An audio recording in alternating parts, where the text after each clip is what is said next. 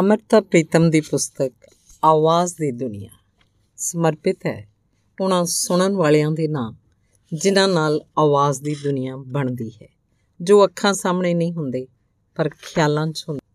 ਆਵਾਜ਼ ਦੀ ਦੁਨੀਆ ਦੇ ਦੋਸਤੋ, ਇਹ ਫਿਕਰਾ ਆਕਾਸ਼ਵਾਣੀ ਦਿੱਲੀ ਦੇ ਪੰਜਾਬੀ ਪ੍ਰੋਗਰਾਮ 'ਚ ਹਰ ਹਫ਼ਤੇ 8 ਵਜੇ ਸ਼ਾਮ ਮੇਰਾ ਪਹਿਲਾ ਫਿਕਰਾ ਹੁੰਦਾ ਸੀ ਤੇ ਜਦੋਂ ਮੈਂ ਪ੍ਰੋਗਰਾਮ ਨੂੰ ਸੁਣਨ ਵਾਲਿਆਂ ਦੇ ਖਤਾਂ ਦਾ ਜਵਾਬ ਦਿੰਦੀ ਹੁੰਦੀ ਸੀ।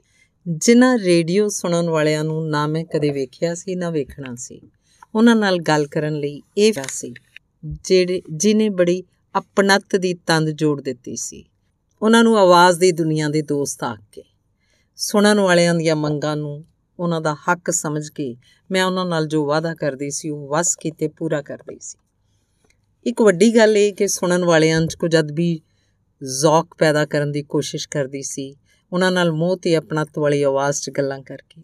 ਇਹ ਗੱਲ ਹੌਲੀ-ਹੌਲੀ ਪੰਜਾਬੀ ਪ੍ਰੋਗਰਾਮ ਦੀ ਇੱਕ ਪ੍ਰਾਪਤੀ ਬਣ ਗਈ ਕਿ ਖਤ ਲਿਖਣ ਵਾਲੇ ਜੋ ਨਿਰੀਆਂ ਮੰਗਾਂ ਤੇ ਸ਼ਿਕਾਇਤਾਂ ਲਿਖਦੇ ਹੁੰਦੇ ਸਨ, ਉਹਨਾਂ ਦੇ ਖਤਾਂ 'ਚ ਇੱਕ ਗੰਭੀਰਤਾ ਤੇ ਇੱਕ ਸਲੀਕਾ ਆਉਣ ਲੱਗ ਪਿਆ ਇਹਦਾ ਕਾਰਨ ਜ਼ਰੂਰ ਇਹੀ ਹੋਏਗਾ ਕਿ ਜਿਨ੍ਹਾਂ ਖਤਾਂ ਦੀ ਇਬਾਰਤ ਕੁਝ ਸੋਚਮਈ ਹੁੰਦੀ ਸੀ, ਉਹਨਾਂ ਦੇ ਖਤਾਂ ਨੂੰ ਜਵਾਬ ਦੇਣ ਵਾਲੇ ਸਿਲਸਿਲੇ 'ਚ ਤਰਜੀਹ ਦਿੱਤੀ ਜਾਂਦੀ ਸੀ। ਤੇ ਇਹ ਸਿਲਸਿਲਾ ਸੁਣਨ ਵਾਲਿਆਂ ਲਈ ਇੱਕ ਪ੍ਰੇਰਣਾ ਬਣ ਗਿਆ। ਸਿਆਣੀ ਗੱਲ ਤੇ ਖਲੂਸ ਨਾਲ ਭਰੀ ਇਬਾਰਤ ਲਿਖਣ ਵਾਸਤੇ। ਇਸ ਸਿਲਸਿਲੇ ਦੀ ਮਕਬੂਲੀਅਤ ਇੱਥੋਂ ਤੱਕ ਹੋ ਗਈ ਸੀ ਕਿ ਦਫ਼ਤਰ 'ਚ ਜਿਨ੍ਹਾਂ ਨੂੰ ਪੰਜਾਬੀ ਨਹੀਂ ਸੀ ਆਉਂਦੀ, ਉਹ ਵੀ ਉਸ ਦਿਨ ਪੰਜਾਬੀ ਪ੍ਰੋਗਰਾਮ ਸੁਣਨ 'ਚ ਨਾਗਾ ਨਹੀਂ ਸੀ ਪਾਉਂਦੇ। ਖੈਰ, ਇਹ ਸਿਲਸਿਲਾ ਉਦੋਂ ਦਾ ਹੈ ਜਦੋਂ ਮੈਂ ਆਕਾਸ਼ਵਾਣੀ ਦਿੱਲੀ ਦੀ ਮੁਲਾਜ਼ਮਤ ਛੱਡ ਚੁੱਕੀ ਸੀ। 1960 'ਚ ਮੈਂ ਦਿੱਲੀ ਤੋਂ ਬੰਬਈ ਰਹਿਣ ਜਾਣਾ ਸੀ। ਇਸ ਲਈ ਮੇਰੀ ਬਦਲੀ ਆਕਾਸ਼ਵਾਣੀ ਦਿੱਲੀ ਤੋਂ ਆਕਾਸ਼ਵਾਣੀ ਬੰਬਈ ਦੀ ਕਰ ਦਿੱਤੀ ਗਈ ਸੀ। ਪਰ ਬੰਬਈ ਜਾ ਕੇ ਪਤਾ ਲੱਗਾ ਕਿ ਉੱਥੇ ਰੋਜ਼ 6 ਦਫ਼ਤਰੀ ਘੰਟੇ ਕੰਮ ਕਰਨਾ ਹੋਏਗਾ, ਉਹ ਵੀ ਕਲਰਕੀ ਵਰਗਾ। ਉੱਥੇ ਪੰਜਾਬੀ ਪ੍ਰੋਗਰਾਮ ਪੇਸ਼ ਕਰਨ ਦਾ ਕੋਈ ਸਿਲਸਿਲਾ ਨਹੀਂ ਸੀ। ਜਦ ਕਿ ਦਿੱਲੀ 'ਚ ਮੈਂ ਸਾਰਾ ਦਿਨ ਆਪਣੇ ਘਰ ਰਹਿੰਦੀ ਸਾਂ, ਸਿਰਫ ਸ਼ਾਮ ਵੇਲੇ ਜਾਂਦੀ ਸਾਂ, ਮਹਿਜ਼ 1 ਘੰਟੇ ਲਈ ਪ੍ਰੋਗਰਾਮ ਪੇਸ਼ ਕਰਨ ਵਾਸਤੇ। ਇਸ ਲਈ ਬੰਬਈ ਜਾ ਕੇ ਉਸ ਮੁਲਾਜ਼ਮਤ ਨੂੰ ਛੱਡਣ ਤੋਂ ਸਿਵਾਏ ਕੋਈ ਰਾਹ ਨਹੀਂ ਸੀ। ਇਹ ਖਤਾਂ ਦੇ ਜਵਾਬ ਦੇਣ ਵਾਲਾ ਸਿਲਸਿਲਾ ਉਦੋਂ ਸ਼ੁਰੂ ਹੋਇਆ ਜਦੋਂ ਮੁੜ ਕੇ ਦਿੱਲੀ ਆ ਗਈ ਸੀ ਤੇ ਹਫਤਾਵਾਰੀ ਪੇਸ਼ਕਸ਼ ਮੇਰੀ ਮੁਲਾਜ਼ਮਤ ਦਾ ਹਿੱਸਾ ਨਹੀਂ ਸੀ। ਅਗਲਾ ਭਾਗ, ਇਬਤਦਾ ਵਾਰਿਸ ਦੇ ਨਾਮ ਤੋਂ। ਲਾਹੌਰ ਰਹਿੰਦਿਆਂ ਜਦੋਂ ਪੰਜ ਛੇ ਕਿਤਾਬਾਂ ਮੇਰੀਆਂ ਨਜ਼ਮਾਂ ਦੀਆਂ ਛਪ ਗਈਆਂ, ਤਾਂ ਲਾਹੌਰ ਵਿੱਚ ਤੇ ਪੰਜਾਬ ਦੇ ਹੋਰ ਕਈ ਸ਼ਹਿਰਾਂ 'ਚ ਹੁੰਦੇ ਕਵੀ ਦਰਬਾਰਾਂ ਦੇ ਸੱਦੇ ਆਉਣ ਲੱਗ ਪਏ। ਦੋ ਚਾਰ ਕਵੀ ਦਰਬਾਰਾਂ 'ਚ ਗਈ ਸਾਂ ਲਾਹੌਰ, ਅੰਮ੍ਰਿਤਸਰ, ਪਟਿਆਲੇ ਤੇ ਹਰ ਵਾਰੀ ਜਾਪਦਾ ਰਿਹਾ ਕਿ ਸੈਂਕੜੇ ਲੋਕਾਂ ਦੀ ਹਾਜ਼ਰੀ 'ਚ ਮੈਂ ਅੰਦਰੋਂ ਕਿਤੋਂ ਗੈਰ ਹਾਜ਼ਰ ਹੋ ਜਾਂਦੀ ਸੀ। ਪੂਰਾ ਅਹਿਸਾਸ ਹੋ ਗਿਆ ਸੀ ਕਿ ਇਸ ਮਾਗਮਾ ਵਾਲਾ ਮਾਧਿਅਮ ਮੇਰੇ ਲਈ ਨਹੀਂ। ਉਦੋਂ ਪਹਿਲੀ ਵਾਰ ਮੇਰੇ ਮਨ ਲੱਗਦਾ ਤਜਰਬਾ ਮੈਨੂੰ ਉਦੋਂ ਹੋਇਆ, ਜਦੋਂ ਆਲ ਇੰਡੀਆ ਰੇਡੀਓ ਲਾਹੌਰ ਤੋਂ ਮੈਨੂੰ ਇੱਕ ਕੰਟਰੈਕਟ ਆਇਆ ਵਾਰਿਸ ਸ਼ਾਹ ਦੇ ਕਲਾਮ ਉੱਤੇ ਇੱਕ ਟਾਕ ਦੇਣ ਲਈ। ਉਦੋਂ ਨਸਰੀ ਗੱਲ ਵਾਸਤੇ ਇਹੀ ਲਫ਼ਜ਼ ਟਾਕ ਬੋਲਿਆ ਜਾਂਦਾ ਸੀ। ਵਾਰਿਸ ਸ਼ਾਹ ਦਾ ਕਲਾਮ ਪੜ੍ਹਦਿਆਂ ਜਵਾਨੀ ਚੜੀ ਸੀ ਤੇ ਜਿਹੜੇ ਹਰਫ ਮੇਰੀਆਂ ਰਗਾਂ 'ਚ ਵਸੇ ਸੀ ਉਹਦੀ ਗੱਲ ਕਰਨਾ ਮੇਰੇ ਆਪਣੇ ਮਨ ਦੀ ਮੁਰਾਦ ਸੀ। ਤੇ ਨਾਲ ਹੀ ਇੱਕ ਬੰਦ ਕਮਰੇ 'ਚ ਇੱਕ ਮਾਈਕ੍ਰੋਫੋਨ ਕੋਲ ਬਹਿ ਕੇ ਮਨ ਦੀ ਗੱਲ ਕਰਨੀ। ਇਹੋ ਜਿਹਾ ਤਜਰਬਾ ਸੀ ਜਿਨੇ ਪਹਿਲੀ ਵਾਰੀ ਮੈਨੂੰ ਪਬਲਿਕ ਲਾਈਫ ਦੇ ਇਸ ਪਹਿਲੂ ਨਾਲ ਵਾਕਿਫ ਕਰਾਇਆ, ਜਿੱਥੇ ਸਾਰਾ ਮਨ ਆਪਣੀ ਸੋਚ ਨਾਲ ਜੁੜਿਆ ਹੁੰਦਾ ਹੈ ਤੇ ਕੋਈ ਮੁਹਤਾਜੀ ਨਹੀਂ ਹੁੰਦੀ। ਇਹ ਵੇਖਣ ਸੋਚਣ ਦੀ ਕਿ ਸਾਹਮਣੇ ਜੁੜੀ ਹੋਈ ਭੀੜ ਵਿੱਚ ਕਿਸੇ ਕੋਲ ਮੇਰੀ ਗੱਲ ਪਹੁੰਚ ਰਹੀ ਹੈ ਕਿ ਨਹੀਂ। ਰੇਡੀਓ ਦੇ ਬੰਦ ਤੇ ਸੁਖਾਵੇਂ ਕਮਰੇ ਨੇ ਮੈਨੂੰ ਪਹਿਲੀ ਵਾਰ ਉਸ ਸੁੱਖ ਦਾ ਅਹਿਸਾਸ ਦਿੱਤਾ, ਜਿਹੜੇ ਸੁੱਖ ਨੂੰ ਮੈਂ ਲੱਭਦੀ ਪਈ ਸੀ। ਮੈਂ ਜੋ ਸੋਚਦੀ ਸਾਂ, ਉਹ ਲੋਕਾਂ ਤੱਕ ਪਹੁੰਚ ਵੀ ਰਿਹਾ ਹੈ ਤੇ ਮੈਂ ਉਹਨਾਂ ਦੀਆਂ ਨਿਗਾਹਾਂ ਤੋਂ ਬੇਫਿਕਰ, ਬੇਨਿਆਜ਼ ਆਪ ਆਪਣੇ ਕੋਲ ਬੈਠੀ ਹੋਈ ਹਾਂ। ਇਹ ਤਾਰ ਵੀ ਮੇਰੇ ਵਾਂਗ ਸਹਿਜ ਬੈਠੀ ਹੋਈ ਹੁੰਦੀ ਸੀ, ਜੋ ਸਾਰੇ ਅੱਖਰਾਂ ਨੂੰ ਪ੍ਰਸਾਰਨ ਦਾ ਵਸੀਲਾ ਸੀ। ਤੇ ਵਸੀਲਾ ਜਿਹਨੇ ਮੇਰੇ ਰਾਹ ਸੌਖੇ ਵੀ ਕਰ ਦਿੱਤੇ ਤੇ ਮੋਕਲੇ ਵੀ। ਇਹ ਸਿਲਸਿਲਾ ਚੱਲਦਾ ਰਿਹਾ ਕੁਝ ਬਰੇ ਪਰ ਜਦੋਂ ਆਪਣੇ ਮੁਲਕ ਦੀ ਤਕਸੀਮ ਵਾਲੀ ਗੱਲ ਲਹੂ ਨਾਲ ਭਿੱਜੀ ਤਕਦੀਰ ਵਾਂਗ ਹਵਾ 'ਚ ਲਟਕੀ ਹੋਈ ਸੀ ਤੇ 1947 ਦੇ ਮਈ ਮਹੀਨੇ 'ਚ ਲਾਹੌਰ ਛੱਡਣਾ ਪਿਆ ਤੇ ਜੋ ਕਤਲੇਆਮ ਉਦੋਂ ਵੇਖਿਆ, ਸੁਣਿਆ ਤਾਂ ਤੜਪ ਕੇ ਨਜ਼ਮ ਲਿਖੀ ਸੀ, ਅੱਜ ਅੱਖਾਂ ਵਾਰਿਸ਼ਾਂ ਨੂੰ। ਉਦੋਂ ਬਾਅਦ 'ਚ ਖਿਆਲ ਆਇਆ ਕਿ ਪਤਾ ਨਹੀਂ ਕੁਦਰਤ ਦਾ ਕੀ ਰਾਜ਼ ਸੀ ਕਿ ਜਿਹਦੇ ਨਾਂ ਤੋਂ ਮੈਂ ਆਪਣੀ ਪਬਲਿਕ ਲਾਈਫ ਦੀ ਆਪਣੀ ਮਰਜ਼ੀ ਨਾਲ ਇਬਤਦਾ ਕੀਤੀ ਸੀ, ਦੁੱਖਾਂ ਦੀ ਇੰਤਹਾ ਵੇਲੇ ਵੀ ਉਸੇ ਦਾ ਨਾਂ ਹੋਠਾਂ ਦਿੱਲੀ 'ਚ ਸ੍ਰੀ ਮਹਿੰਦਰ ਸਿੰਘ ਰੰਧਾਵਾ ਦੇ ਕਹਿਣ ਤੇ ਮੈਨੂੰ 1948 'ਚ 3 ਜੁਲਾਈ ਦੇ ਦਿਨ ਆਲ ਇੰਡੀਆ ਰੇਡੀਓ ਦਿੱਲੀ ਦੀ ਮੁਲਾਜ਼ਮਤ ਮਿਲੀ ਸੀ। ਪੱਕੀ ਨਹੀਂ, ਮਹੀਨੇਵਾਰ ਕੰਟਰੈਕਟ ਉੱਤੇ। ਤੇ ਜਾਪਿਆ ਮੇਰੇ ਵਾਰਿਸ ਸ਼ਾਹ ਦੀ ਜ਼ਮੀਨ ਤਾਂ ਮੇਰੇ ਕੋਲੋਂ ਸਿਆਸਤਾਂ ਨੇ ਖੋ ਲਈ, ਪਰ ਕੋਈ ਸਿਆਸਤ ਉਹਦਾ ਕਲਾਮ ਮੇਰੇ ਕੋਲੋਂ ਨਹੀਂ ਖੋ ਸਕਦੀ। ਇਹ ਦਿੱਲੀ ਰੇਡੀਓ ਦੀ ਮੁਲਾਜ਼ਮਤ ਸੀ ਕਿ ਮੈਨੂੰ ਇੱਕ ਤਸਕੀਨ ਹੋਈ ਕਿ ਮੈਂ ਵਾਰਿਸ ਸ਼ਾਹ ਦੀਆਂ ਗੱਲਾਂ ਤੇ ਉਹਦੇ ਵਰਗੇ ਸ਼ਾਹ ਆਲਮਾਂ ਦੀਆਂ ਗੱਲਾਂ ਕਰ ਸਕਦੀ ਹਾਂ ਮੇਰਾ ਗਵਾਚਿਆ ਹੋਇਆ ਬੰਦ ਕਮਰਾ ਮੈਨੂੰ ਮਿਲ ਗਿਆ ਤੇ ਉਹ ਤਾਰ ਵੀ ਜੋ ਚੁੱਪਚਾਪ ਮੇਰੇ ਅੱਖਰਾਂ ਨੂੰ ਲੋਕਾਂ ਤੱਕ ਲੈ ਜਾਂਦੀ ਹੈ। ਵੇਲੇ ਦਾ ਸਮਾਜ।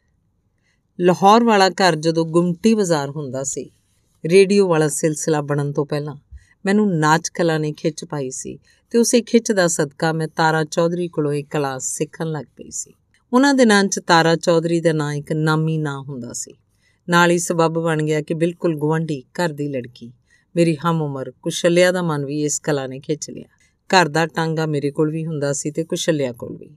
ਇਸ ਲਈ ਅਸੀਂ ਦੋਵੇਂ ਵਾਰੂ-ਵਾਰੀ ਇੱਕ ਦੂਜੀ ਦੇ ਟਾਂਗੇ 'ਚ ਰਲ ਕੇ ਤਾਰਾ ਚੌਧਰੀ ਕੋਲ ਜਾਣ ਲੱਗ ਪਈਆਂ, ਜਿਹਦਾ ਘਰ ਸ਼ਹਿਰੋਂ ਬਾਹਰ ਸੀ।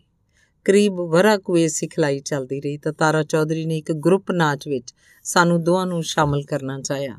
ਪਰ ਦੋਹਾਂ ਘਰਾਂ ਨੇ ਸਾਨੂੰ ਦੋਹਾਂ ਨੂੰ ਇਨਕਾਰ ਕਰ ਦਿੱਤਾ। ਇਸ ਲਈ ਮੈਂ ਵੀ ਤੇ ਕੁਸ਼ਲਿਆ ਨੇ ਵੀ ਨ੍ਰਿਤ ਕਲਾ ਦੀ ਸਿਖਲਾਈ ਛੱਡ ਦਿੱਤੀ। ਉਸ ਵੇਲੇ ਸਤਾਰ ਸਿੱਖਣ ਲਈ ਮਨ ਕੀਤਾ, ਜਿਹਦੇ ਲਈ ਸਿਰਾਜ ਅਹਿਮਦ ਕੁਰੈਸ਼ੀ ਵਰਗੇ ਉਸਤਾਦ ਮੈਨੂੰ ਘਰ ਆ ਕੇ ਸਿਖਾਉਣ ਲੱਗੇ। ਮਾਸਟਰ ਰਾਮ ਰੱਖਾ ਤਬਲੇ ਦੀ ਸੰਗਤ ਕਰਦੇ ਹੁੰਦੇ ਸਨ। ਇੱਕ ਗੱਲ ਉਦੋਂ ਦੀ ਚੇਤੇ ਆਉਂਦੀ ਹੈ। ਸਿਰਾਜ ਅਹਿਮਦ ਸ਼ਾਇਦ ਲਾਹੌਰ ਤੋਂ ਕੁਝ ਦੇਰ ਲਈ ਬਾਹਰ ਚਲੇ ਗਏ। ਜਦੋਂ ਇੱਕ ਹੋਰ ਉਸਤਾਦ ਉਹਨਾਂ ਦੀ ਥਾਂ ਸਿਖਾਉਣ ਲੱਗ ਪਏ, ਉਹ ਵੀ ਵੇਲੇ ਦੇ ਮੰਨੇ ਉਸਤਾਦ ਸਨ। ਪਰ ਉਹਨਾਂ ਦਾ ਨੱਕ ਜ਼ਰਾ ਕੋ ਮੁੜਿਆ ਤੁੜਿਆ ਹੋਣ ਕਰਕੇ ਉਹਨਾਂ ਨੂੰ ਫੀਨਾ ਸਤਾਰੀਆ ਕਿਹਾ ਜਾਂਦਾ ਸੀ। ਪਰ ਉਹਨਾਂ ਦੇ ਆਦਰ ਵਿੱਚ ਇਹ ਨਾਂ ਕਿਤੇ ਅਟਕਦਾ ਨਹੀਂ ਸੀ। ਉਹ ਉਸਤਾਦ ਹੱਥਾਂ ਨਾਲ ਸਤਾਰ ਫੜਦੇ ਸਨ। ਇਸ ਲਈ ਵੱਧ ਘੱਟ ਮਾਤਰਾ ਨੂੰ ਉਹਨਾਂ ਦਾ ਹੱਥ ਇਸ ਤਰ੍ਹਾਂ ਸੰਭਾਲ ਲੈਂਦਾ ਸੀ ਕਿ ਤਾਨ 'ਚ ਫ਼ਰਕ ਨਹੀਂ ਸੀ ਪੈਂਦਾ। ਤਬਲੇ ਵਾਲਾ ਉਸਤਾਦ ਵੀ ਉਸ ਵੱਧ ਘੱਟ ਮਾਤਰਾ ਨੂੰ ਪਕੜ ਨਹੀਂ ਸੀ ਸਕਦਾ। ਪਰ ਮੈਂ ਸ਼ਾਗਿਰਦ ਸੀ। ਉਂਝ ਵੀ ਸ਼ਾਇਰੀ ਕਾਰਨ ਮਾਤਰਾ ਦੇ ਵਜ਼ਨ ਦੀ ਗੱਲ ਮੇਰੇ 'ਚ ਰਚੀ ਹੋਈ ਸੀ। ਇੱਕ ਵਾਰੀ ਮੈਂ ਜ਼ੋਰ ਦਿੱਤਾ ਕਿ ਅੱਧੀ ਮਾਤਰਾ ਦਾ ਫ਼ਰਕ ਹੈ। ਉਹਨਾਂ ਨੇ ਬਾਰ-ਬਾਰ ਸਤਾਰ ਨੂੰ ਹੱਥ 'ਚ ਲਿਆ, ਤਬਲੇ ਦੀ ਥਾਪ ਠੀਕ ਸਮ ਉੱਤੇ ਆਉਂਦੀ ਤੇ ਉਹਨਾਂ ਦਾ ਹੱਥ ਵੀ, ਤੇ ਪਰ ਮੇਰੇ ਕੋਲ ਗਿਣਤੀ ਸੀ, ਜਿਹਦੇ ਮੁਤਾਬਕ ਅੱਧੀ ਮਾਤਰਾ ਦਾ ਫ਼ਰਕ ਸੀ, ਜੋ ਉਹਨਾਂ ਦੇ ਹੱਥ ਦੀ ਸਹਿਜ, ਲੈ ਜ਼ਰਾ ਕੁ ਲਮਕਵੀਂ ਹੋ ਕੇ ਇਸ ਕਸਰ ਨੂੰ ਪੂਰਾ ਕਰ ਜਾਂਦੀ ਸੀ। ਆਖਰ ਉਹਨਾਂ ਨੇ ਗਿਣਤੀ ਵੱਲ ਧਿਆਨ ਦਿੱਤਾ। ਅੱਧੀ ਮਾਤਰਾ ਦੇ ਫ਼ਰਕ ਨੂੰ ਕਬੂਲਿਆ ਤਾਂ ਬੋਲੇ, ਐਸੋ ਸ਼ਾਗਿਰਦ ਕਹਾਂ ਪਾਈਏ? ਮੈਂ ਥੋੜੀ ਬਹੁਤ ਸਿਖਲਾਈ ਲੈ ਲਈ। ਤਾਂ ਦੋ ਕੁ ਵਾਰ ਲਾਹੌਰ ਦੇ ਸਮਾਗਮਾਂ 'ਚ ਸਤਾਰ ਵਜਾਈ ਲੜਕੀਆਂ ਦੇ ਕਾਲਜਾਂ ਵਿੱਚ। ਪਰ ਵੇਖਿਆ ਕੋਈ ਵੀ ਭੀੜ, ਕੋਈ ਵੀ ਸਮਾਗਮ ਮੇਰੀ ਤਬੀਅਤ ਨੂੰ ਰਾਸ ਨਹੀਂ ਸੀ ਆਉਂਦਾ। ਇਸ ਲਈ ਫਿਰ ਕਿਸੇ ਸਮਾਗਮ 'ਚ ਨਹੀਂ ਗਈ। ਪਰ ਗਨੀਮਤ ਹੋਈ ਕਿ ਲਾਹੌਰ ਰੇਡੀਓ ਨੇ ਹਰ ਮਹੀਨੇ ਮੈਨੂੰ ਸਤਾਰ ਵਜਾਉਣ ਦਾ ਬੁਲਾਵਾ ਦੇਣਾ ਸ਼ੁਰੂ ਕਰ ਦਿੱਤਾ। ਮੈਂ 1946 ਦਾ ਪੂਰਾ ਵਰਾ ਹਰ ਮਹੀਨੇ ਇੱਕ ਵਾਰੀ ਦੇ ਹਿਸਾਬ ਲਾਹੌਰ ਰੇਡੀਓ ਤੋਂ ਸਤਾਰ ਵਜਾਉਂਦੀ ਰਹੀ। ਉਹਨਾਂ ਦਿਨਾਂ 'ਚ ਰੇਡੀਓ ਪੱਤਰ ਛਪਦਾ ਹੁੰਦਾ ਸੀ, ਆਵਾਜ਼, ਜਿਹਦੇ 'ਚ ਕਈਆਂ ਕਲਾਕਾਰਾਂ ਬਾਰੇ ਜਾਣਕਾਰੀ ਦਿੱਤੀ ਹੋਈ ਹੁੰਦੀ ਸੀ ਤੇ ਕਿਸੇ ਇੱਕ ਖਾਸ ਦੀ ਤਸਵੀਰ ਆਵਾਜ਼ ਦੇ ਟਾਈਟਲ ਤੇ ਛਾਪ ਦਿੱਤੀ ਜਾਂਦੀ। ਉਹ ਤਸਵੀਰ 1-1 ਰੁਪਏ ਤੋਂ ਅਲੱਗ ਵੀ ਦੇ ਦਿੱਤੀ ਜਾਂਦੀ ਸੀ। ਉਸ ਸਿਲਸਿਲੇ 'ਚ ਜਦੋਂ ਆਵਾਜ਼ ਦੇ ਟਾਈਟਲ ਉੱਤੇ ਮੇਰੀ ਤਸਵੀਰ ਛਪੀ, ਸਿਤਾਰ ਵਜਾਉਂਦੀ ਦੀ, ਤੇ ਨਾਲ ਉਹ ਤਸਵੀਰ ਵਿਕੀ ਵੀ ਲਾਹੌਰ ਦੇ ਸਾਰੇ ਵਾਕਫ ਨਾ ਵਾਕਫ ਘਰਾਂ 'ਚ ਇੱਕ ਚਰਚਾ ਬਣ ਗਈ। ਵੇਖੋ ਜੀ, ਸ਼ਰੀਫ ਘਰ ਦੀਆਂ ਧੀਆਂ ਭੈਣਾਂ ਦੀ ਤਸਵੀਰ ਪਾਨਾ ਵਾਲਿਆਂ ਦੀਆਂ ਦੁਕਾਨਾਂ ਤੇ ਲੱਗੀ ਹੋਈ ਜ਼ਾਹਰ ਸੀ ਕਿ ਪਾਨਾ ਵਾਲੇ ਹਰ ਮਹੀਨੇ ਟਾਈਟਲ ਵਾਲੀ ਤਸਵੀਰ ਦਾ ਵਰਕਾ ਆਪਣੀ ਦੁਕਾਨ ਦੀ ਤਾਕ ਉੱਤੇ ਲਾ ਲੈਂਦੇ ਸਨ। ਸੋ ਗੱਲ ਔਖੀ ਬਣ ਗਈ। ਉਦੋਂ ਹੀ ਪੰਚੋਲੀ ਫਿਲਮ ਵਾਲਿਆਂ ਵੱਲੋਂ ਕਿਸੇ ਫਿਲਮ 'ਚ ਕੰਮ ਕਰਨ ਦਾ ਸੁਨੇਹਾ ਮਿਲਿਆ, ਪਰ ਜਿਹਨੂੰ ਸੁਣਨ ਸੋਚਣ ਦਾ ਸਵਾਲ ਹੀ ਪੈਦਾ ਨਹੀਂ ਸੀ ਹੁੰਦਾ। ਇਹ ਗੱਲ ਘਰ 'ਚ ਕਿਸੇ ਨੂੰ ਮਨਜ਼ੂਰ ਨਹੀਂ ਸੀ ਹੋ ਸਕਦੀ। ਘਰ ਗੁਮਟੀ ਬਾਜ਼ਾਰ ਸੀ, ਜਿੱਥੋਂ ਭਾਵੇਂ ਆਪਣੇ ਟਾਂਗੇ 'ਚ ਜਾਣਾ ਹੁੰਦਾ, ਭਾਵੇਂ ਰੇਡੀਓ ਦੀ ਗੱਡੀ ਵਿੱਚ ਬਾਹਰਲੀ ਸੜਕ ਤੱਕ ਪਹੁੰਚਣ ਦਾ ਰਾਹ ਹੀਰਾ ਮੰਡੀ 'ਚੋਂ ਲੰਘਦਾ ਸੀ, ਜੋ ਗਾਣ ਵਜਾਉਣ ਵਾਲੀਆਂ ਕਲਾਕਾਰਾਂ ਦਾ ਇਲਾਕਾ। ਰੇਡੀਓ ਦੀ ਗੱਡੀ ਨੇ ਰਾਹ 'ਚੋਂ ਨੂਰ ਜਹਾਂ ਵਰਗੀਆਂ ਕਈ ਕਲਾਕਾਰਾਂ ਨੂੰ ਵੀ ਉੱਥੋਂ ਉਸੇ ਗੱਡੀ 'ਚ ਲਿਜਾਣਾ ਹੁੰਦਾ ਸੀ ਤੇ ਇਹ ਗੱਲ ਲਾਹੌਰ ਦੇ ਸਮਾਜ ਲਈ ਜਰਨੀ ਔਖੀ ਹੋ ਗਈ ਸੀ। ਜ਼ੀਨਤ ਬੇਗਮ, ਸ਼ਮਸ਼ਾਦ ਬੇਗਮ, ਉਮਰਾਜ਼ੀਆ ਬੇਗਮ, ਮਲਿਕਾ ਪੁਖਰਾਜ, ਨੂਰ ਜਹਾਂ ਤੇ ਮੁਨੱਵਰ ਸੁਲਤਾਨਾ ਵਰਗੀਆਂ ਕਲਾਕਾਰਾਂ ਨਾਲ ਮੇਰੀ ਉਹਨਾਂ ਦਿਨਾਂ 'ਚ ਮੁਲਾਕਾਤ ਹੋਈ, ਜੋ ਸਲਾਮ ਦੁਆ 'ਚ ਬਦਲ ਗਈ। ਤਮੰਚਾ ਜਾਨ ਇੱਕ ਅਜਿਹੀ ਕਲਾਕਾਰ ਸੀ ਜਿਹਦੇ ਵਰਗਾ ਕੋਈ ਮਿਰਜ਼ਾ ਨਹੀਂ ਸੀ ਗਾਉਂਦਾ। ਉਸੇ ਪੁਛੋਕੜ ਨੂੰ ਲੈ ਕੇ ਮੈਂ ਕਈ ਸਾਲਾਂ ਬਾਅਦ ਕਹਾਣੀ ਲਿਖੀ ਸੀ ਸ਼ਾਦੀ ਕੰਜਰੀ। ਉਹਨਾਂ ਦਿਨਾਂ 'ਚ ਮੈਂ ਸਾਈਕਲ ਚਲਾਉਣਾ ਸਿੱਖਿਆ ਸੀ, ਜੋ ਸ਼ਹਿਰ ਦੀ ਸਾਰੀ ਚਰਚਾ ਵਿੱਚ ਹੋਰ ਇੱਕ ਇਜ਼ਾਫਾ ਬਣ ਗਿਆ।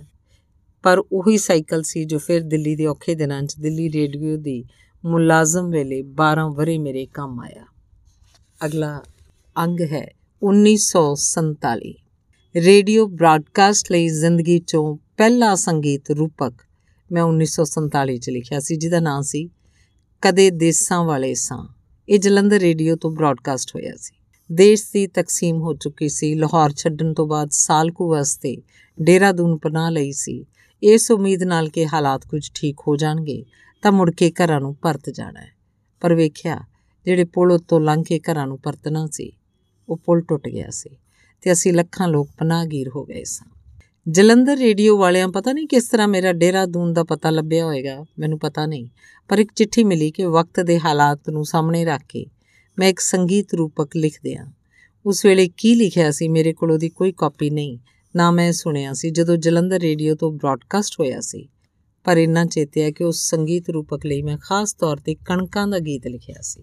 ਹੋ ਕਣਕਾਂ ਗੋਡੀਆਂ, ਕਹਿੰਦੇ ਲੰਘ ਗਈ ਏ ਰਾਤ, ਕਹਿੰਦੇ ਆਈ ਏ ਪ੍ਰਭਾਤ। ਮੇਰੇ ਅਰਸ਼ਾਂ ਤੇ ਛਾਈਆਂ ਅਜੇ ਉੱਡੀਆਂ ਹੀ ਉੱਡੀਆਂ।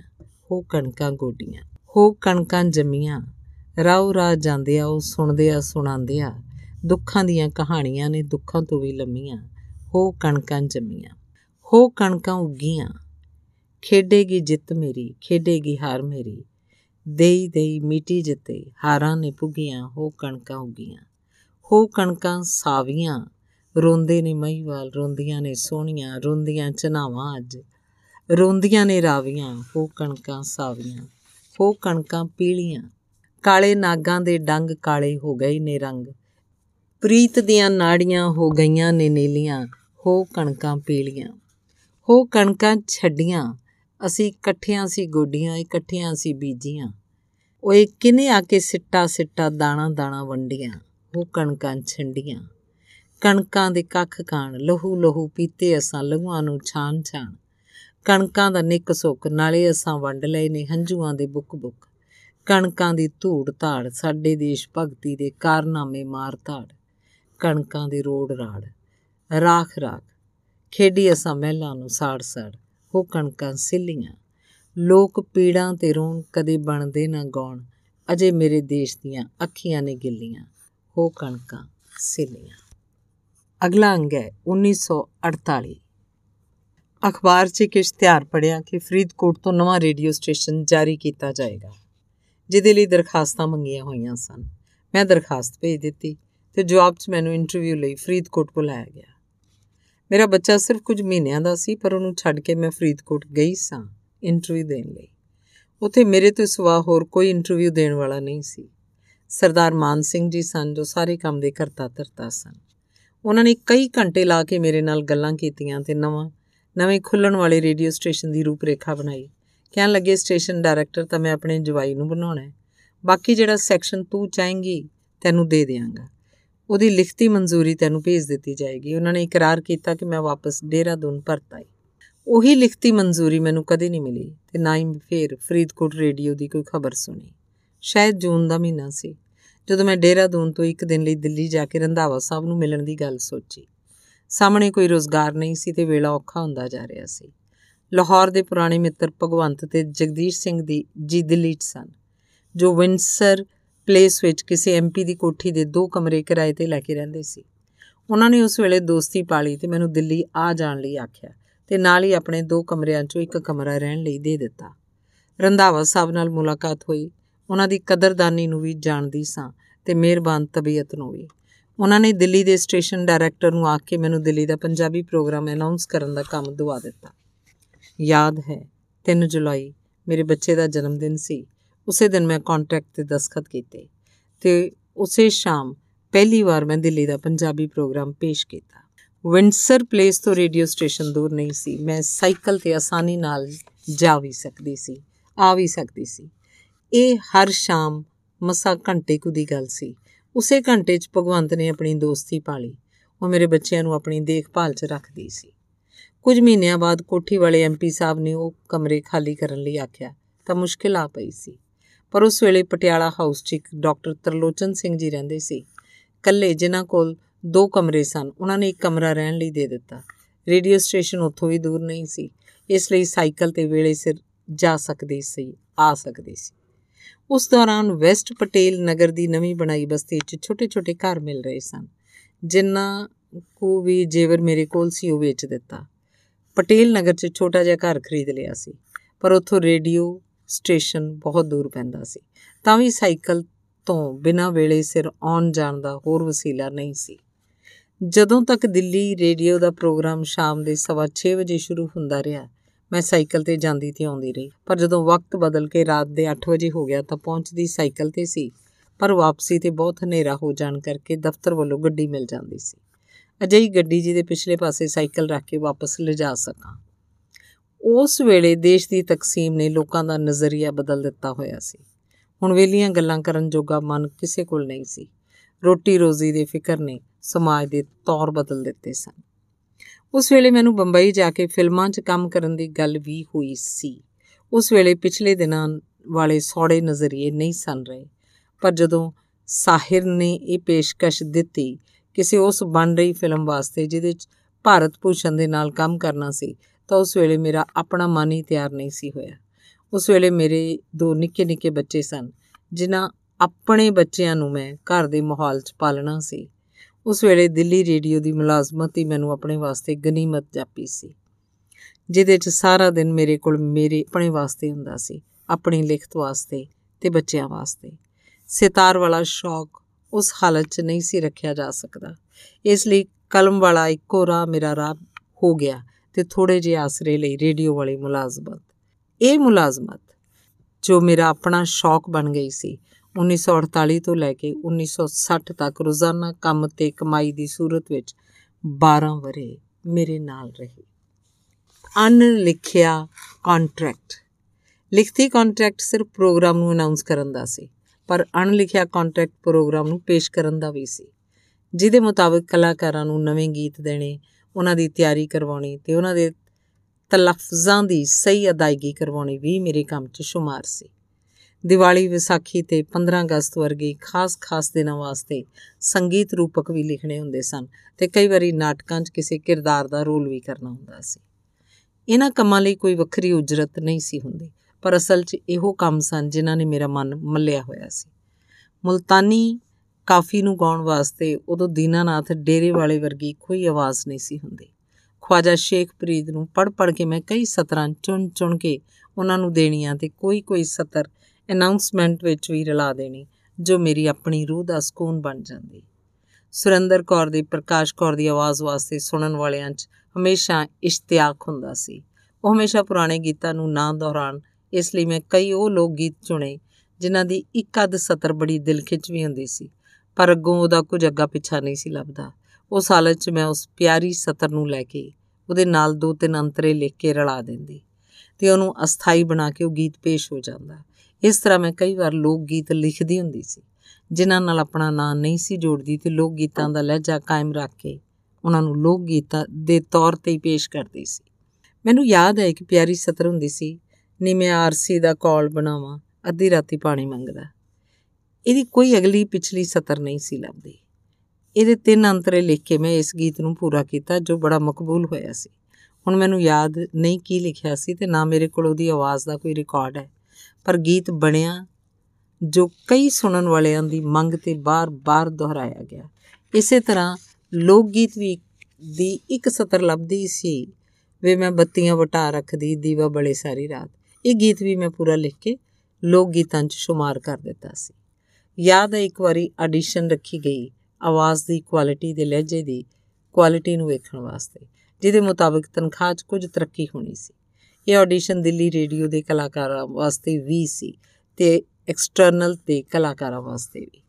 ਐਕਸਟਰਨਲ 'ਚ ਖਬਰਾਂ ਪੜਨ ਵਾਲਿਆਂ ਦੀ ਤਨਖਾਹ ਬਹੁਤੀ ਹੁੰਦੀ ਸੀ ਤੇ ਰੇਡੀਓ ਅਨਾਉਂਸਰਾਂ ਦੀ ਥੋੜੀ ਆਡੀਸ਼ਨ 'ਚ ਮੇਰੀ ਆਵਾਜ਼ ਖਾਸ ਤੌਰ ਤੇ ਚੁਣੀ ਗਈ, ਜਿਹਦੇ ਕਾਰਨ ਮੈਨੂੰ ਖਬਰਾਂ ਪੜਨ ਵਾਲੇ ਪਾਸੇ ਜਾਣ ਲਈ ਆਖਿਆ ਗਿਆ, ਜੋ ਮੈਨੂੰ ਮਨਜ਼ੂਰ ਹੋਵੇ ਤਾਂ। ਇਹ ਚੋਣ ਤਨਖਾਹ ਵਧਾਉਣ ਵਾਸਤੇ ਕੀਤੀ ਗਈ ਸੀ। ਪਰ ਮੇਰੇ ਲਈ ਖੁਸ਼ਕ ਖਬਰਾਂ ਦੀ ਅਦਾਇਗੀ ਵਿੱਚ ਤੇ ਗੀਤਾਂ ਦੀ ਰਸੀਕਤਾ ਨੂੰ ਪੇਸ਼ ਕਰਨ 'ਚ ਤਨਖਾਹ ਨਾਲੋਂ ਬਹੁਤ ਵੱਡਾ ਫ਼ਰਕ ਸੀ। ਇਸ ਲਈ ਮੈਂ ਖਬਰਾਂ ਪੜਨ ਵਾਲਾ ਪਾਸਾ ਮਨਜ਼ੂਰ ਨਹੀਂ ਸੀ ਕੀਤਾ। ਮੈਨੂੰ ਥੋੜੀ ਤਨਖਾਹ ਵਾਲਾ ਪਾਸਾ ਹੀ ਮਨਜ਼ੂਰ ਸੀ, ਜਿਹਦੇ 'ਚ ਮੇਰਾ ਦਿਲ ਰਲਿਆ ਹੋਇਆ ਸੀ। ਫਰੀਦ ਦੇ ਦੋਹੇ ਤੇ ਬੁੱਲੇ ਸ਼ਾਦੀਆਂ ਕਾਫੀਆਂ। ਜਦੋਂ ਮੈਂ ਕਨੀ ਸ਼ਾਮ ਦੀ ਆਵਾਜ਼ 'ਚ ਪੇਸ਼ ਕਰਦੀ ਮੇਰਾ ਆਪਣਾ ਦਿਲ ਖੁਮਾਰਿਆ ਜਾਂਦਾ ਸੀ।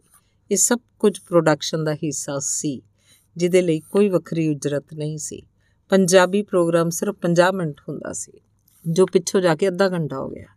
ਪਰ ਇੰਨੇ ਥੋੜੇ ਅਰਸੇ ਵਾਸਤੇ ਪੂਰਾ ਪ੍ਰੋਡਿਊਸਰ ਨਹੀਂ ਸੀ ਰੱਖਿਆ ਜਾ ਸਕਦਾ। ਇਸ ਲਈ ਮੇਰੀ ਕਾਬਲੀਅਤ ਨੂੰ ਸਾਹਮਣੇ ਰੱਖ ਕੇ ਮੈਨੂੰ ਦਫ਼ਤਰ ਵੱਲੋਂ ਜਲੰਧਰ ਰੇਡੀਓ ਸਟੇਸ਼ਨ ਤੇ ਭੇਜਣ ਦੀ ਪੇਸ਼ਕਸ਼ ਹੋਈ, ਜਿੱਥੇ ਪ੍ਰੋਡਿਊਸਰ ਦੀ ਹیثیت ਵਿੱਚ ਜਾਣਾ ਸੀ, ਪਰ ਮੈਨੂੰ ਇਹ ਪੇਸ਼ਕਸ਼ ਵੀ ਰਾਸ ਨਹੀਂ ਸੀ ਆ ਸਕਦੀ। ਦਿੱਲੀ ਛੱਡ ਕੇ ਜਲੰਧਰ ਜਾਣਾ ਤੇ ਜਲੰਧਰ ਰਹਿਣਾ ਮੇਰੇ ਮਨ ਦੀ ਚੋਣ ਨਹੀਂ ਸੀ ਹੋ ਸਕਦੀ। ਪ੍ਰੋਡਿਊਸਰ ਲਫ਼ਜ਼ ਮੇਰੇ ਨਾਲ ਲੱਗੇ ਜਾਂ ਨਾ ਲੱਗੇ, ਮੈਨੂੰ ਫ਼ਰਕ ਨਹੀਂ ਸੀ ਪੈਂਦਾ। ਜੋ ਤਸੱਲੀ ਥੋੜੇ ਜਿਹੇ ਵਕਤ ਵਿੱਚ ਕੁਝ ਚੰਗਾ ਪੇਸ਼ ਕਰਨ ਦੀ ਸੀ, ਮੇਰੇ ਲਈ ਉਹੀ ਤਸੱਲੀ ਮੇਰੀ ਸੁਤੰਤਰਤਾ ਵੀ ਸੀ ਤੇ ਤਸੱਲੀ ਵੀ। ਦਿੱਲੀ 'ਚ ਮੈਂ ਕਦੇ ਦਿਨ ਵੇਲੇ ਦਫ਼ਤਰ 'ਚ ਨਹੀਂ ਸਾਂ ਗਈ। ਦਫ਼ਤਰੀ ਮਾਹੌਲ ਕੀ ਹੁੰਦਾ ਹੈ? ਕੰਮਾਂ ਦੇ ਉਤਲੇ ਅਫਸਰ ਕੀ ਹੁੰਦੇ ਆ ਮੇਰਾ ਕਿਸੇ ਗੱਲ ਨਾਲ ਵਾਸਤਾ ਨਹੀਂ ਸੀ।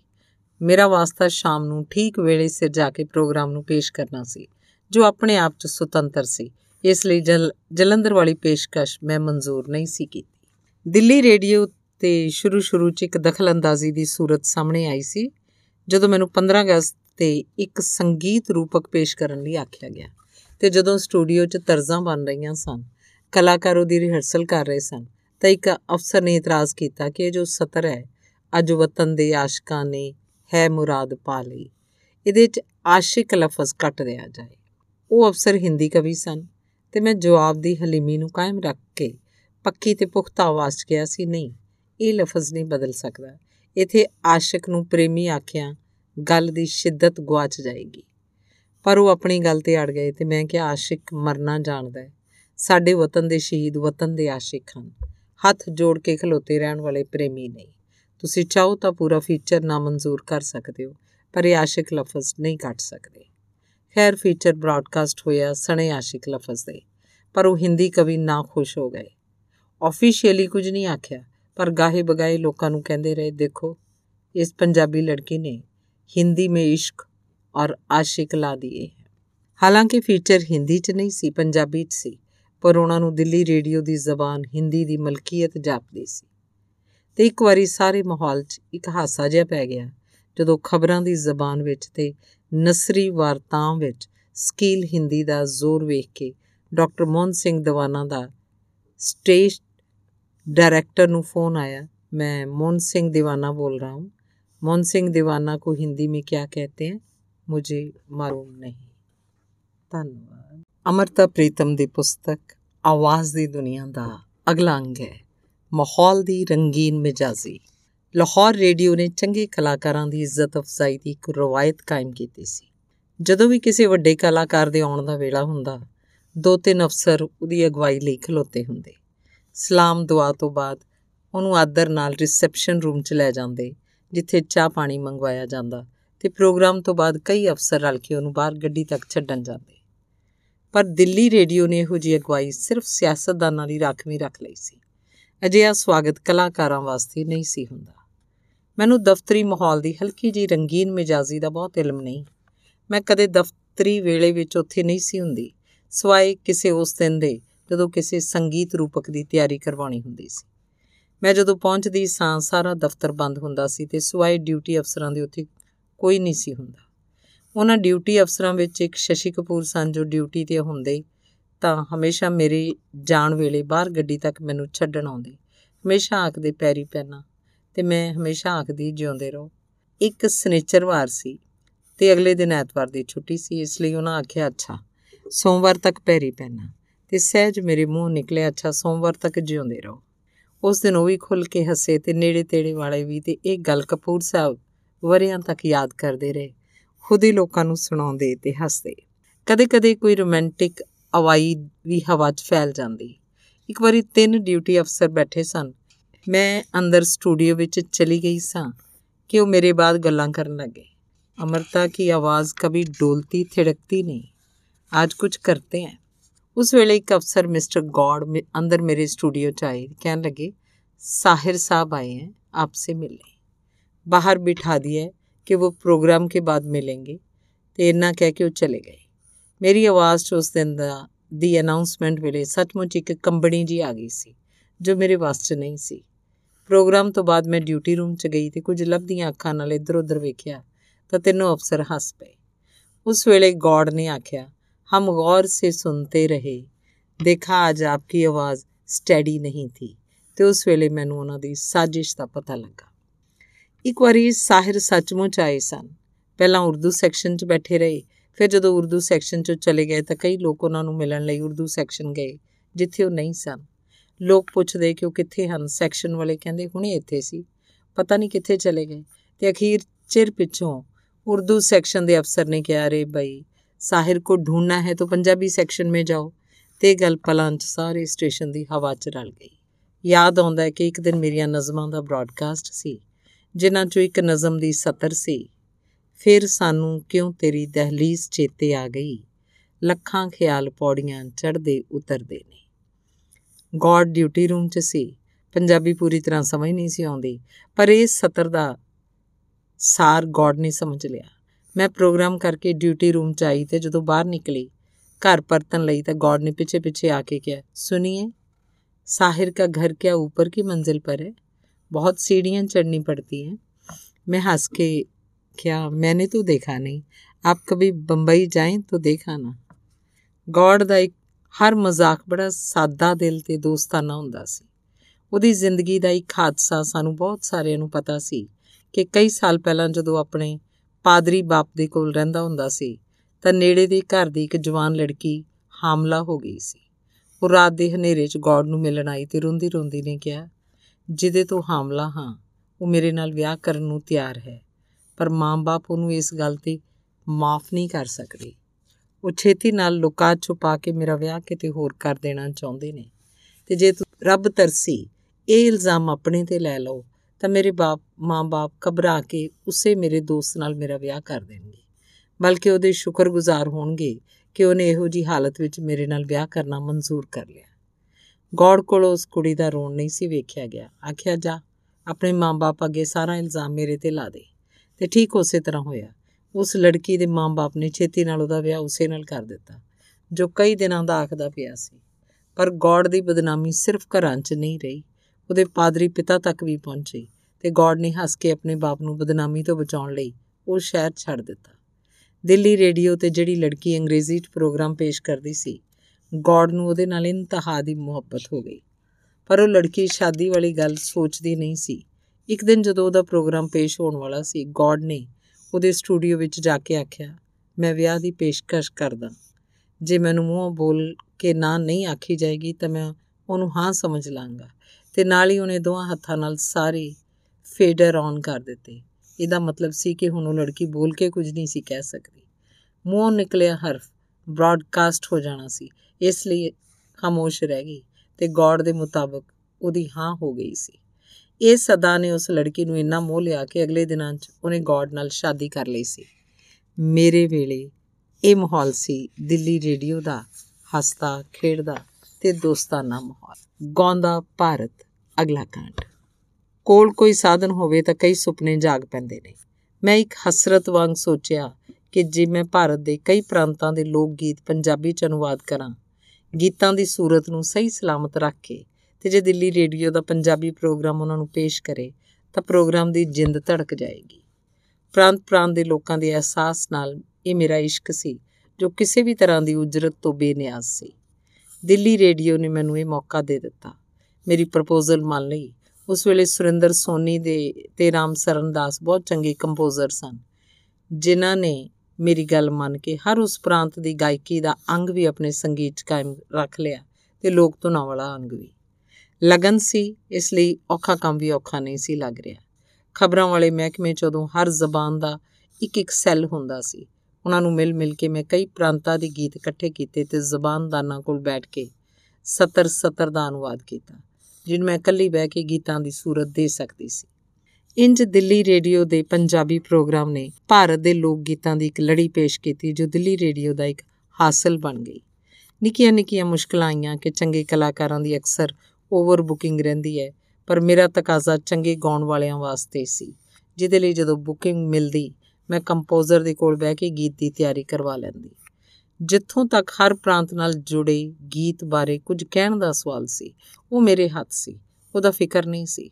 ਮਸਲਨ ਕਸ਼ਮੀਰ ਦੇ ਗੀਤ ਪੇਸ਼ ਕਰਦਿਆਂ ਮੈਂ ਮੁੱਢਲੇ ਹਰਫ ਆਖੇ, ਚਰਖੇ ਦੀ ਘੂਕਰ ਜਿਸ ਤਰ੍ਹਾਂ ਪੰਜਾਬੀ ਲੋਕ ਗੀਤਾਂ 'ਚ ਸੁਣਾਈ ਦਿੰਦੀ ਹੈ ਤੇ ਮੁਟਿਆਰਾਂ ਉਹਨੂੰ ਆਪਣੇ ਦੁੱਖ ਸੁੱਖ ਦਾ ਸਾਥੀ ਬਣਾ ਲੈਂਦੀਆਂ ਨੇ। ਕਸ਼ਮੀਰਨ ਸੁੰਦਰੀਆਂ ਵੀ ਚਰਖੇ ਨੂੰ ਆਪਣਾ ਰਫੀਕ, ਆਪਣੇ ਮਿੱਤਰ ਤੇ ਆਪਣੇ ਦੁੱਖਾਂ ਦਾ ਹਮਰਾਜ਼ ਆਖਦੀ ਪੰਜਾਬੀ ਸੁੰਦਰੀ ਜਿਸ ਤਰ੍ਹਾਂ ਚਰਖੇ ਨੂੰ ਕੌਡੀਆਂ ਨਾਲ ਸ਼ਿੰਗਾਰਦੀ ਹੈ, ਕਸ਼ਮੀਰਨ ਸੁੰਦਰੀ ਵੀ ਉਹਦੇ ਉੱਤੇ ਫੁਲਕਾਰੀ ਕਰਦੀ ਹੈ ਤੇ ਮਾਲ ਨੂੰ ਫੁੱਲਾਂ ਵਾਲੇ ਪਾਣੀ 'ਚ ਭਿਉਂ ਕੇ ਵੱਟਦੀ ਹੈ। ਪੰਜਾਬੀ ਮੁਟਿਆਰ ਕਪਾਹ ਦੀਆਂ ਪੂਣੀਆਂ ਕੱਤਦੀ ਹੈ ਤੇ ਕਸ਼ਮੀਰਨ ਪਸ਼ਮੀਨੇ ਦੀਆਂ। ਪੰਜਾਬੀ ਕੁੜੀ ਆਪਣੇ ਪੀਲੇ ਪੈਂਦੇ ਜਾਂਦੇ ਮੂੰਹ ਨੂੰ ਸਰੋਂ ਦੇ ਫੁੱਲਾਂ ਦੀ ਤੁਲਨਾ ਦਿੰਦੀ ਹੈ ਤੇ ਕਸ਼ਮੀਰਨ ਕੁੜੀ ਆਪਣੀਆਂ ਉਡੀਕ ਨਾਲ ਭਰੀਆਂ ਅੱਖਾਂ ਨੂੰ ਨਰਗਿਸ ਦੇ ਫੁੱਲਾਂ ਨਾਲ ਮੇਲਦੀ ਹੈ। ਗੀਤ ਸਨ, ਹੌਲੀ ਹੌਲੀ ਬੋਲ ਮੇਰੇ ਦੁੱਖਾਂ ਦੀ ਸਾਥੀ ਆ, ਵੇ ਮਿੱਤਰਾ ਵੇ ਮਹਿਰਮਾ, ਚਰਖਾ ਰੰਗੀਲਾ ਮੇਰਾ, ਚਰਖੇ ਤੋਂ ਵਾਰੀ ਵੇ, ਤੇਰੀ ਇਸ ਹੱਥੀ ਉੱਤੇ ਕਰਾਂ ਗੁਲਕਾਰੀ ਵੇ ਬਹਿ ਜਾ ਮੇਰੇ ਕੋਲ, ਮੇਰੇ ਦੁੱਖਾਂ ਦੇ ਸਾਥੀ ਆਵੇ ਮਿੱਤਰਾ ਵੇ ਮਹਿਰਮਾ। ਫੁੱਲਾਂ ਵਾਲੇ ਪਾਣੀ 'ਚ ਮਾਲ ਤੇਰੀ ਵੱਟਦੀ, ਲੰਬੀ ਲੰਬੀ ਤੰਦ ਪਸ਼ਮੀਨੇ ਦੀ ਮੈਂ ਕੱਤਦੀ। ਆਇਆ ਨਹੀਂ ਉਹ ਢੋਲ, ਮੇਰੇ ਦੁੱਖਾਂ ਦੇ ਸਾਥੀ ਆਵੇ ਮਿੱਤਰ ਆਵੇ ਮਹਿਰਮਾ। ਉਹਨੂੰ ਮੈਂ ਉਡੀਕਾਂ ਜਿਵੇਂ ਨਰਗਿਸ ਦੇ ਫੁੱਲ ਵੇ। ਆਖੀ ਉਹਨੂੰ ਜਿੰਦ ਮੇਰੀ ਕਾਨੂੰ ਗਿਓ ਭੁੱਲ ਵੇ। ਫੁੱਲਾਂ ਨੂੰ ਨਾ ਰੋਲ ਮੇਰੇ ਦੁੱਖਾਂ ਦੇ ਆ ਸਾਥੀ ਆਵੇ ਮਿੱਤਰ ਆਵੇ ਮਹਿਰਮਾ। ਰੰਗਲੀ ਜਵਾਨੀ ਉੱਤੇ ਜਦੋਂ ਵਰਿਆਂ ਦੀ ਧੂੜ ਪੈ ਜਾਂਦੀ ਹੈ, ਫੁੱਲਾਂ ਵਾਲੇ ਦੇਸ਼ ਵਿੱਚ ਕੰਡੇ ਖਿੱਲਰ ਜਾਂਦੇ ਹਨ। ਕਸ਼ਮੀਰ ਦਾ ਇੱਕ ਲੋਕ ਗੀਤ ਜਵਾਨੀ ਨੂੰ ਲੰਬਾ ਦਿੰਦਾ ਹੈ। ਜਵਾਨੀ ਇਹ ਵੈਰ ਨੇ, ਕਿੱਥੇ ਮੁੱਖ ਮੋੜਿਆ, ਨੀ ਜ਼ਿੰਦਗੀ ਦਾ ਸਾਥ ਮੇਰਾ ਅੱਧ ਵਿੱਚ ਤੋੜਿਆ। ਆਈ ਸੈ ਤੂੰ ਹਾੜ ਕੇ, ਨੀ ਫੁੱਲਾਂ ਨੂੰ ਖਿਲਾਰ ਦਿੱਤਾ, ਪੱਥਰਾਂ ਨੂੰ ਪਾੜ ਕੇ। ਕਿੱਥੇ ਉਹ ਜਲਾਲ ਨਹੀਂ ਚੋਟੀਆਂ ਨੂੰ ਨਾਪਦੀ ਸੈ ਮੁੱਠੀਆਂ ਦੇ ਨਾਲ ਨਹੀਂ ਕਿੱਥੇ ਉਹ ਸ਼ਬਾਬ ਨਹੀਂ ਗੁੱਲੇ ਲਾਲਾ ਰਹਿ ਗਿਆ ਏ ਕੰਡਿਆਂ ਦਾ ਖਾਬ ਨਹੀਂ ਲੱਥ ਗਈ ਏ ਕੰਗ ਨਹੀਂ ਸੋਨੇ ਦੇ ਪਹਾੜ ਹੋਏ ਪੱਥਰਾਂ ਦੇ ਵਾਂਗ ਨਹੀਂ ਜੋਬਨਾ ਵੀ ਛੈਲਾ ਏ, ਸੀ ਚਾਂਦੀ ਰੰਗ ਸੋਮਿਆਂ ਦਾ ਹੋਇਆ ਕਸਮੈਲਾ ਸੀ। ਭਾਣਾ ਤੇਰਾ ਮੰਨ ਲਾ, ਆਖਰੀ ਇਹ ਪੈਂਡਾ ਮੇਰਾ ਪੱਲੇ ਕੁਝ ਬੰਨ ਲਾ ਜਵਾਨੀ ਇਹ ਵੈਰ ਨੇ। ਹਿਮਾਚਲ ਪ੍ਰਦੇਸ਼ ਦੇ ਗੀਤ ਸਨ। ਭਰ ਭਰ ਕੇ ਇੱਕ ਨਦੀ ਵਗੇਂਦੀ, ਆਰ ਵਸੇਂਦੀ ਮੈਂ ਵੀ ਸਜਣਾ। ਪਾਰ ਵਸੇਂਦਾ ਤੂੰ, ਤੇਰੀ ਸੋਂ ਪਾਰ ਵਸੇਂਦਾ ਤੂੰ। ਤੂੰ ਪਤਣਾ ਦਾ ਤਾਰੂ ਸਜਣਾ, ਮੌਤ ਨਾ ਜਾਵੀਂ ਮੂੰਹ, ਤੇਰੀ ਸੋਂ ਪਾਰ ਵਸੇਂਦਾ। ਪਾਰ ਪਰਾਰੋਂ ਬੇੜੀ ਆਉਂਦੀ, ਖੋਲ ਬਾਰੀਆਂ ਨੂੰ, ਤੇਰੀ ਸੌਂ ਪਾਰ ਵਸੇ ਕੌਣ ਬਣਾ ਚ ਹਾਕਾ ਮਾਰੀ, ਵਗ ਚਰਾਂਦੀ ਨੂੰ, ਤੇਰੀ ਸੌਂ ਪਾਰ ਵਸੇਂਦਾ ਤੂੰ। ਮੈਂ ਨਾ ਬਣ ਚ ਵਗ ਚਰਾਂਦੀ, ਚੌਕੇ ਉੱਠਦਾ ਤੂੰ ਤੇਰੀ ਸੌਂ ਪਾਰ ਵਸੇਂਦਾ ਤੂੰ। ਜਿਵੇਂ ਪੰਜਾਬੀ ਕੁੜੀ ਦੇ ਵਿਹੜੇ 'ਚ ਦਾਖਾਂ ਪੱਕਦੀਆਂ ਹਨ, ਤੇ ਉਹ ਮੂੰਹ ਨਹੀਂ ਲਾ ਸਕਦੀ। ਪਰਦੇਸੀ ਨੂੰ ਯਾਦ ਕਰਕੇ ਛਮ ਛਮ ਡੁੱਲ ਪੈਂਦੀ ਹੈ। ਤਿਵੇਂ ਪਹਾੜਨ ਸੁੰਦਰੀ ਪੱਕੇ ਨਾਰਾਂ ਨੂੰ ਵੇਖ ਕੇ ਗੱਚ ਭਰ ਲੈਂਦੀ ਹੈ। ਠੰਡੀਆਂ ਬੌਲੀਆਂ ਦੇ ਕੋਲ ਖਲੋ ਕੇ ਵੀ ਉਹਦੀ ਜਿੰਦ ਤ੍ਰਿਹਾਈ ਦੀ ਤ੍ਰਿਹਾਈ ਰਹਿ ਜਾਂਦੀ ਹੈ। ਪੱਕੇ ਨੇ ਅਨਾਰ ਢੋਲਾ ਦਾਣਾ ਨਹੀਂ ਉਹ ਖਾਣਾ ਵੇ, ਬੁੱਤ ਪਰਦੇਸੀ ਢੋਲਾ ਚਿੱਤ ਨਹੀਂ ਉਹ ਲਾਣਾ ਵੇ। ਮਜਰੂ ਦਾ ਰੁਖ ਸੋਨਾ ਟਾਣਾ ਗਈਆਂ ਝੁਲਵੇ ਦੇਨੀ ਆ ਮੈਂ ਜਿੰਦੜੀ ਨੂੰ ਕਰ ਲੈ ਕਬੂਲ ਵੇ। ਅੱਖੀਆਂ ਦੇ ਵਿੱਚ ਜਿਵੇਂ ਨਦੀ ਪਈ ਵਗਦੀ, ਪੱਥਰਾਂ ਦੇ ਵਾਂਗ ਤੇਰੀ ਜਿੰਦ ਨਹੀਂ ਉਹ ਭੇਜਦੀ। ਠੰਡੀਆਂ ਨੇ ਬੌਲੀਆਂ, ਮੈਂ ਰੋਈ ਰੋਈ ਲੰਘਦੀ, ਪਾਣੀ ਤੇਰੇ ਹੱਥ ਦਾ ਮੈਂ ਸਿੱਕ ਸਿੱਕ ਮੰਗਦੀ।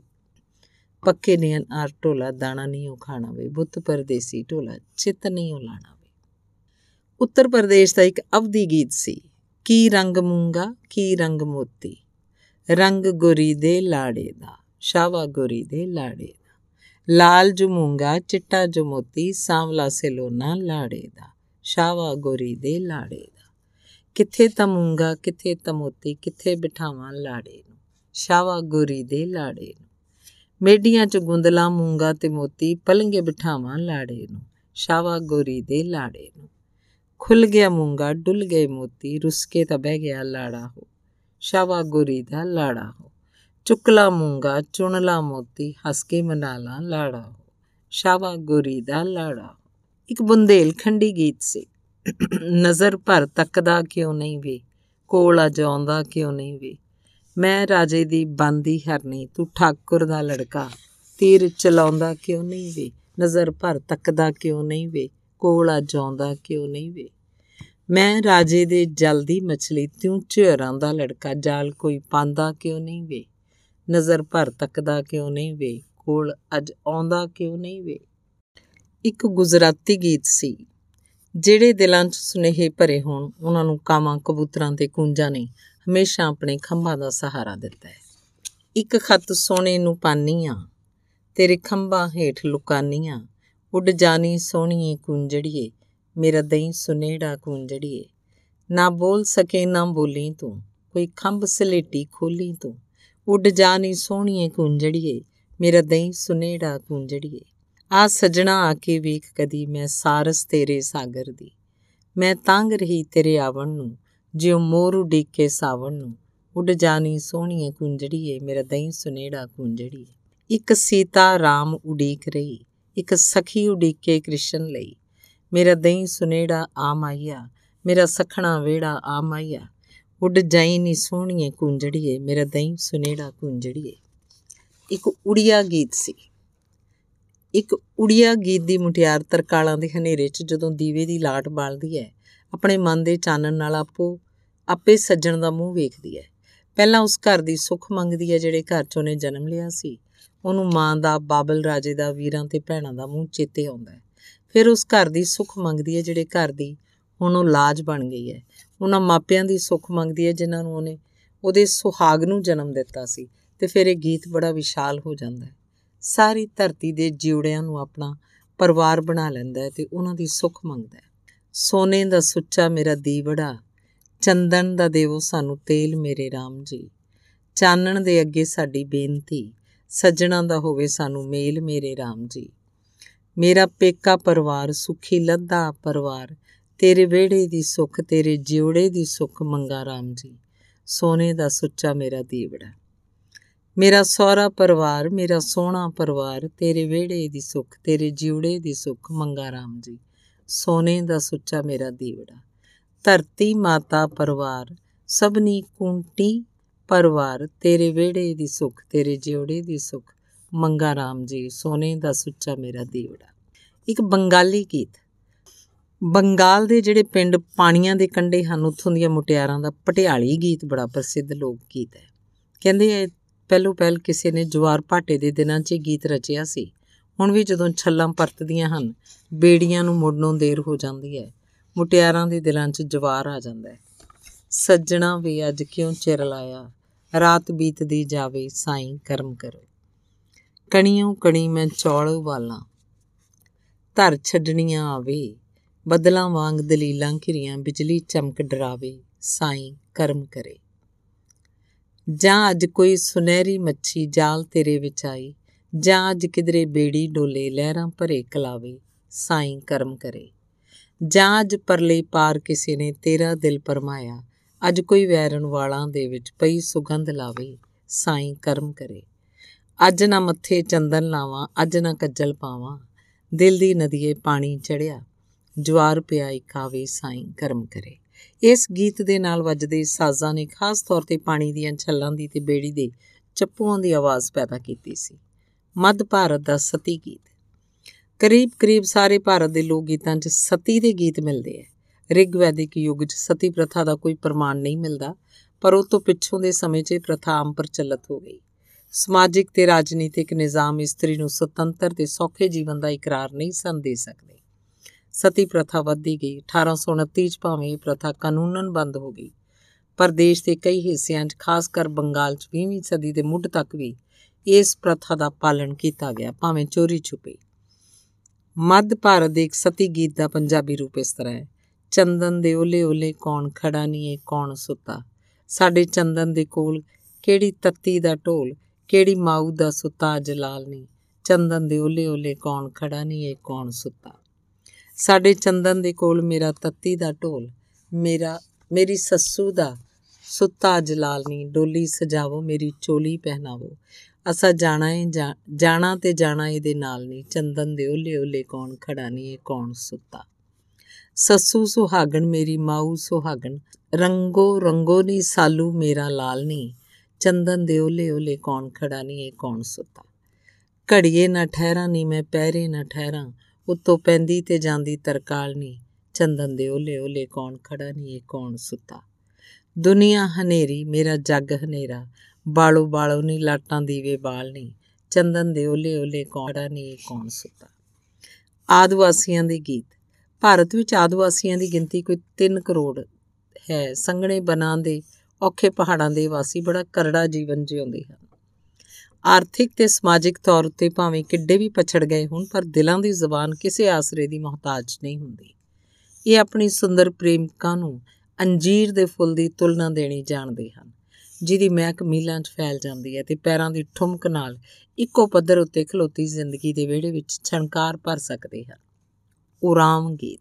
ਆਦਿਵਾਸੀਆਂ ਦੇ ਲੋਕ ਗੀਤਾਂ 'ਚ ਨੀਲੇ ਅੰਬਰ ਹੁੰਦੇ ਹਨ, ਉੱਚੇ ਪਹਾੜ ਹੁੰਦੇ ਹਨ, ਭਰੀਆਂ ਨਦੀਆਂ ਦਿਸਦੀਆਂ ਹਨ ਖੁੱਲੀਆਂ ਪੌਣਾ ਵਗਦੀਆਂ ਹਨ ਤੇ ਉਹਨਾਂ ਵਿੱਚੋਂ ਫੁੱਲਾਂ ਦੀ ਖੁਸ਼ਬੂ ਆਉਂਦੀ ਹੈ। ਪੱਲੜਾ ਦੇ ਦੇ ਮਾਂ, ਨੀ ਮਾਈ ਮੇਰੀਏ, ਕੁੱਟ ਕੇ ਪਕੜ ਲਵਾਂ, ਨੀ ਮਾਈ ਮੇਰੀਏ। ਅੱਜ ਮਾਈ ਮੈਂ ਬਾਲ ਆਣੀ, ਗਗਨਾਂ ਦੀ ਧਰਤੀ ਅਣਜਾਣੀ, ਪੱਲੜਾ ਦੇ ਦੇ ਮਾਂ। ਮੇਘ ਬਾਵਰੇ ਅੰਬਰ ਕਾਲੇ, ਆਈ ਨਾ ਭਰੀ ਜਵਾਨੀ ਹਾਲੇ, ਪੱਲੜਾ ਦੇ ਦੇ ਮਾਂ। ਤਿੱਖੀਆਂ ਪੌਣਾ ਭਰੇ ਖਲਾਵੇ, ਪੈਰ ਕਿਤੇ ਅੱਜ ਡੋਲ ਨਾ ਜਾਵੇ। ਪੱਲੜਾ ਦੇ ਦੇ ਮਾਨੀ ਮਾਈ ਮੇਰੀਏ ਕੁੱਟ ਕੇ ਪਕੜ ਲਵਾਂ ਨੀ ਮਾਈ ਮੇਰੀਏ ਸੰਭਾਲੀ ਗੀਤ। ਆਦਿਵਾਸੀਆਂ ਦੇ ਕਰੜੇ ਪਥਰੀਲੇ ਜੀਵਨ 'ਚ ਨਾਚ ਗਾਣੇ ਦਾ ਜੋ ਚਾਂਦੀ ਰੰਗਾ ਚਸ਼ਮਾ ਵਗਦਾ ਹੈ, ਉਹਦਾ ਸੁੱਚਾ ਤੇ ਬਲੌਰੀ ਰੰਗ ਉਹਨਾਂ ਦੇ ਲੋਕ ਗੀਤਾਂ 'ਚੋਂ ਲੱਭਦਾ ਹੈ। ਹੱਥ ਵਿੱਚ ਦੇ ਦੇ ਹੱਥ ਸੱਜਣਾ, ਪਰਬਤ ਦੀ ਇਸ ਚੋਟੀ ਉੱਤੇ ਅੱਗ ਪਿਆ ਕੋਈ ਬਾਲੇ, ਰਾਤ ਬਸੰਤੀ ਖਿੜਖਿੜ ਪੈਂਦੀ ਮੁਖ ਹੋਏ ਉਜਿਆਲੇ। ਹਰ ਕੋਈ ਗੱਲ ਕਤ ਸੱਜਣਾ, ਹੱਥ ਵਿੱਚ ਦੇ ਦੇ ਹੱਥ ਸੱਜਣਾ ਹੋਠਾਂ ਦੇ ਵਿੱਚ ਰੱਖ ਬੰਸਰੀ ਪੌਣ ਪਈ ਮਸਤਾਂ ਦੀ ਹੱਥਾਂ ਦੇ ਵਿੱਚ ਮੰਦਰ ਫੜ ਲੈ, ਰਾਤ ਪਈ ਅਲਸਾਂਦੀ। ਲੈ ਲੈ ਦਿਲ ਦੀ ਵਤ ਸੱਜਣਾ, ਹੱਥ ਵਿੱਚ ਦੇ ਦੇ ਹੱਥ ਸੱਜਣਾ। ਗੌਣ ਜਾਤੀ ਦਾ ਕਰਮਾ ਗੀਤ ਮੱਧ ਪ੍ਰਦੇਸ਼ ਦੇ ਉੱਤਰੀ ਹਿੱਸਿਆਂ ਦੇ ਸੰਘਣੇ ਬਣਾ ਵਿੱਚ ਵਸਦੇ ਗੋਂਡਾਂ ਦਾ ਜੀਵਨ ਅਤ ਔਖਾ ਹੁੰਦਾ ਹੈ। ਜ਼ਿੰਦਗੀ ਦੀਆਂ ਮੁਸ਼ਕਲਾਂ ਨੂੰ ਹੌਲਿਆਂ ਕਰਨ ਲਈ ਇਹਨਾਂ ਕੋਲ ਨਾਚ ਤੇ ਗਾਣੇ ਤੋਂ ਦਾ ਇੱਕੋ ਇੱਕ ਸਾਧਨ ਹੈ। ਕਰਮਾ ਨਾਚ ਇਹਨਾਂ ਦਾ ਸਾਰਿਆਂ ਤੋਂ ਮਨ ਪਾਉਂਦਾ ਨਾਚ। ਇਹ ਨਾਚ ਜਦੋਂ ਤਿੱਖੀ ਚਾਲੇ ਨੱਚਿਆ ਜਾਂਦਾ ਹੈ, ਇਹਨੂੰ ਕਰਮਾ ਝੁੰਮਰ ਆਖਦੇ ਹਨ। ਇੱਕੋ ਪੈਰ ਦੇ ਸਹਾਰੇ ਨੱਚਣ ਕਰਕੇ ਇਹਨੂੰ ਲੰਗੜਾ ਝੁੰਮਰ ਵੀ ਆਖਦੇ ਹਨ। ਇਹ ਕਰਮਾ ਗੀਤ ਵਿੱਚ ਪ੍ਰੇਮੀ ਤੇ ਪ੍ਰੇਮਿਕਾ ਗੱਲੀ ਬਾਤੀ ਗੀਤ ਗਾਉਂਦੇ ਹਨ। ਪ੍ਰੇਮਿਕਾ, ਨੈਣ ਪਏ ਅਜਰੋ, ਕਾਗਜ਼ ਲਿਖ ਨਾ ਜਾਣਦੀ, ਕਿਤ ਬਿਦ ਕਹਿਣਾ ਹੋ? ਪ੍ਰੇਮੀ, ਪਲ ਕੋਲ ਖਲੋ, ਸੰਸਾ ਮਿਟੇ ਨਾ ਜਿਉ ਦਾ ਇੱਕ ਦੋ ਬੋਲ ਕਹੋ? ਪ੍ਰੇਮਿਕਾ ਪ੍ਰੀਤ ਬਾਵਰੀ ਹੋ ਨਾ ਜਾਣਾ ਦਿਨ ਬੀਤਿਆ, ਨਾ ਚੰਦਾ ਦੀ ਲੋ, ਪ੍ਰੇਮੀ। ਨੈਣ ਪਈ ਕਿਉਂ ਰੋ? ਅੰਦਰੋਂ ਅੰਦਰੀ ਦਿਲ ਬਲੇ ਧੂਆਂ ਨਾ ਦੇਖੇ ਕੋ। ਪ੍ਰੇਮਿਕਾ, ਪੀੜ ਨਾ ਜਾਣੇ ਕੋ। ਲੋਕੀ ਦੀ ਜਿਉ ਵੇਲ ਨੂੰ ਢਾਕ ਸਹਾਰਾ ਹੋ। ਪ੍ਰੇਮੀ, ਦੀਵਟ ਬਲਦੀ ਵੋ, ਰਾਤ ਪਈ ਚੰਦਾ ਜਲੇ, ਦਿਲ ਵੀ ਜਲਦੇ ਹੋ। ਜਰਾਇਮ ਪੇਸ਼ਾ ਲੋਕਾਂ ਦੇ ਗੀਤ। ਇਹਨਾਂ ਗੀਤਾਂ ਲਈ ਕਰੜੀ ਮਿਹਨਤ ਪਿੱਛੋਂ ਕੁਝ ਕਿਤਾਬਾਂ ਵਿੱਚੋਂ ਰਾਹ ਨਿਕਲਿਆ। ਥਾਂ ਤੇ ਗੁਜ਼ਾਰੇ ਦਾ ਆਸਰਾ ਟੁੱਟ ਜਾਣ ਕਰਕੇ ਜਿਹੜੇ ਲੋਕ ਜਰਾਇਮ ਪੇਸ਼ਾ ਬਣੇ ਹਨ। ਉਹਨਾਂ ਦੀ ਜ਼ਿੰਦਗੀ ਦਾ ਮੁਤਾਲਿਆ ਕਈ ਅਹਿਸਾਸਮੰਦ ਥਾਵਾਂ ਤੇ ਹੱਥ ਰੱਖ ਦਿੰਦਾ ਹੈ। ਸਾਜਪੁਰ ਜ਼ਿਲ੍ਹੇ ਦੇ ਸੁੰਦਰਸੀ ਥਾਣੇ ਵਿੱਚ ਕੋਈ ਜਵਾਨ ਮਰਦ ਰਾਤ ਭਰ ਥਾਣੇ 'ਚ ਰੱਖੇ ਜਾਂਦੇ ਹਨ ਤਾਂ ਕਿ ਆਲੇ ਦੁਆਲੇ ਕੋਈ ਵਾਰਦਾਤ ਨਾ ਹੋਵੇ। ਵਿਆਹ ਵਾਲੇ ਦਿਨ ਆਪਣੇ ਮਰਦ ਨੂੰ ਬਾਹਰ ਜਾਣੋਂ ਵਰਜਦੀ ਇੱਕ ਮੁਟਿਆਰ ਦਾ ਤਰਲੇ ਵਰਗਾ ਗੀਤ ਮੈਨੂੰ ਲੱਭਿਆ। ਕਿੱਥੇ ਤੇ ਚੱਲਿਓ ਮੇਰੇ ਲਾੜਿਆ ਕਾਨੂੰ ਤੇ ਚੱਲਿਓ ਮੇਰੇ ਲਾੜਿਆ ਬਹਿ ਜਾ ਤੂੰ ਸਾਡੜੇ ਕੋਲ, ਜੀਵਨ ਜੋਗਿਆ। ਕਾਗਜ਼ ਸੁਨਹਿਰੀ ਤੇਰੇ ਬਾਪੂ ਨੇ ਭੇਜਿਆ, ਬਹਿ ਕੇ ਤੂੰ ਹੌਲੀ ਹੌਲੀ ਫੂਲ, ਜੀਵਨ ਜੋਗਿਆ। ਕਾਗਜ਼ ਸੁਨਹਿਰੀ ਤੇਰੇ ਵੀਰੇ ਨੇ ਭੇਜਿਆ, ਬਹਿ ਕੇ ਤੂੰ ਹੌਲੀ ਹੌਲੀ ਫੂਲ, ਜੀਵਨ ਜੋਗਿਆ। ਡਾਡਾ ਕੁਤਵਾਲ ਜਾਂਦਾ ਡੰਡਿਆਂ ਦੇ ਜ਼ੋਰ ਵੇ, ਬੰਨਿਆਂ ਤੂੰ ਹੌਲੀ ਹੌਲੀ ਬੋਲ, ਜੀਵਨ ਜੋਗਿਆ। ਤੱਤੇ ਆਵੇ ਥਾਣੇਦਾਰ, ਆਖੀਆਂ ਨੂੰ ਮੋੜ ਲੈ, ਬੰਨਿਆਂ ਵੇ ਹੌਲੀ ਹੌਲੀ ਬੋਲ ਜੀਵਨ ਜੋਗਿਆ। ਕਿੱਥੇ ਤੇ ਚੱਲਿਓ ਮੇਰੇ ਲਾੜਿਆ ਕਾਨੂੰ ਤੇ ਚੱਲਿਓ ਮੇਰੇ ਲਾੜਿਆ ਬਹਿ ਜਾ ਤੂੰ ਸਾਡੜੇ ਕੋਲ ਜੀਵਨ ਜੋਗਿਆ। ਘਰਾਂ ਦੀ ਹਿਫਾਜ਼ਤ ਕੋਈ ਨਹੀਂ, ਛੱਤਾਂ ਦਾ ਉਹਲਾ ਕੋਈ ਨਹੀਂ, ਸੱਜ ਵਿਆਹੀ ਦੇ ਬੰਦ ਬੰਦ ਉੱਤੇ ਗਹਿਣੇ ਹਨ, ਉੱਤੋਂ ਬਿਜਲੀ ਚਮਕਦੀ ਹੈ ਗਹਿਣਿਆਂ ਦੇ ਨਗ ਲਿਸ਼ਕਦੇ ਹਨ ਤੇ ਉਹ ਮੁਟਿਆਰ ਆਪਣੇ ਪਿਆਰੇ ਨੂੰ ਆਖਦੀ ਹੈ ਸੁਣ ਵੇ ਸਲੋਨਿਆ, ਸੁਣ ਵੇ ਮਜਾਜੀਆ, ਇੱਕ ਲਹਿਰੀਆ ਤਾਣ ਦੇ ਸ਼ਾਵਾ ਲਹਿਰੀਆ ਤਾਣ ਦੇ। ਨਿੰਮੀ ਨਿੰਮੀ ਅੱਜ ਵਾਪੇ ਰੁਮਕੇ ਨੀਲ ਗਗਨ ਦੀ ਬਿਜਲੀ ਚਮਕੇ, ਇੱਕ ਲਹਿਰੀਆ ਤਾਣ ਦੇ। ਗਲ ਵਿੱਚ ਕੈਂਠੀ ਕੰਨ 'ਚ ਝੁਮਕੇ, ਅੱਜ ਮੇਰਾ ਬਾਜੂ ਬੰਦ ਪਿਆ ਚਮਕੇ ਇੱਕ ਲਹਿਰੀਆ ਤਾਣ ਦੇ। ਨੱਕ ਵਿੱਚ ਮੇਰੇ ਸੂਹੀ ਲਾਲੜੀ, ਅਜੇ ਤਾਂ ਮੇਰੀ ਉਮਰ ਬਾਲੜੀ, ਇੱਕ ਲਹਿਰੀਆ ਤਾਣ ਦੇ। ਸੁਣ ਵੇ ਸਲੋਨਿਆ, ਸੁਣ ਵੇ ਮਜਾਜੀਆ, ਇੱਕ ਲਹਿਰੀਆ ਤਾਣ ਦੇ। ਸ਼ਾਵਾ ਲਹਿਰੀਆ ਤਾਣ ਦੇ। ਗੜਵਾਲ ਦਾ ਇੱਕ ਲੋਕ ਗੀਤ, ਤੂੰ ਕਿਸ ਦੇ ਘਰ ਦੀ ਨਾਰ ਨਹੀਂ ਮੋਈਏ ਸਾਂਵਲੀਏ? ਧੂਏ ਵਾਂਗਣ ਧੁੰਦਲੀ ਦਿਸੇ, ਪਾਣੀ ਵਾਂਗ ਸੁਹੇਲੀ। ਕੋਲੇ ਦੀ ਜਿਉ ਫਲੀ ਝੂਲਦੀ, ਬਾਹ ਕਰੇ ਅਟਕੇਲੀ। ਕੱਜਲ ਦੀ ਇੱਕ ਧਾਰੀ ਖਿੱਚੀ, ਅੱਖੀਆਂ ਦੇ ਵਿੱਚ ਕਾਰਨੀ ਮੋਈਏ ਸਾਂਭਲੀਏ। ਮਿੱਟੀ ਦੇ ਇੱਕ ਦੀਵੇ ਦੀ ਜਿਉ ਪਤਲੀ ਲਾਟ ਬਲੰਦੀ, ਪੱਤਿਆਂ ਦੇ ਇੱਕ ਝੁਰਮਟ ਉੱਤੇ ਜਿਉ ਕੋਈ ਕਲੀ ਖਿੜੰਦੀ, ਕਿਸੇ ਰੁੱਖ ਦੀ ਟਾਹਣੀ ਵਾਂਗੂ ਲੱਕਦੀ, ਹੈ ਲਚਕਾਰ ਨੀ ਮੋਈਏ ਸਾਂਵਲੀਏ ਨੱਕ ਤੇਰੇ ਚ ਮੁਰਕੀ ਖੇਡੇ, ਹੋਠੀ ਕੋਇਲ ਬੁਲੇਂਦੀ, ਗੱਲਾਂ ਵਿੱਚ ਗੁਲਾਬ ਖੜੇਂਦਾ, ਅੱਖੀਂ ਅੱਗ ਮਚੇਂਦੀ, ਅੱਖੀਆਂ ਦੇ ਵਿੱਚ ਕਿੱਥੋਂ ਪਾ ਲਈ ਮਣੀਆਂ ਦੀ ਲਿਸ਼ਕਾਰ ਨੀ ਮੋਈਏ ਸਾਂਵਲੀਏ ਭੀਲਾਂ ਦਾ ਇੱਕ ਲੋਕ ਗੀਤ ਭੀਲਾਂ ਦੇ ਵਿਆਹ ਦੀ ਇੱਕ ਪ੍ਰਥਾ ਲੁਗੜੀ ਅਖਵਾਉਂਦੀ ਹੈ ਤੇ ਇੱਕ ਝਗੜੋ। ਲੁਗੜੀ ਪ੍ਰਥਾ ਵਿੱਚ ਤਾਂ ਵਰ ਘਰ ਵਾਲੇ ਕੁਝ ਲੋਕ ਜਾ ਕੇ ਨਵੇਂ ਕੱਪੜੇ ਪਵਾ ਕੇ ਕੁੜੀ ਨੂੰ ਵਿਆਹ ਲਾਉਂਦੇ ਹਨ, ਪਰ ਝਗੜੋ ਪ੍ਰਥਾ ਵਿੱਚ ਲੜਕਾ ਕਿਸੇ ਲੜਕੀ ਨੂੰ ਨਸਾ ਕੇ ਲੈ ਜਾਂਦਾ ਹੈ। ਲੜਕੀ ਵਾਲੇ ਝਗੜਾ ਖੜਾ ਕਰ ਲੈਂਦੇ ਹਨ।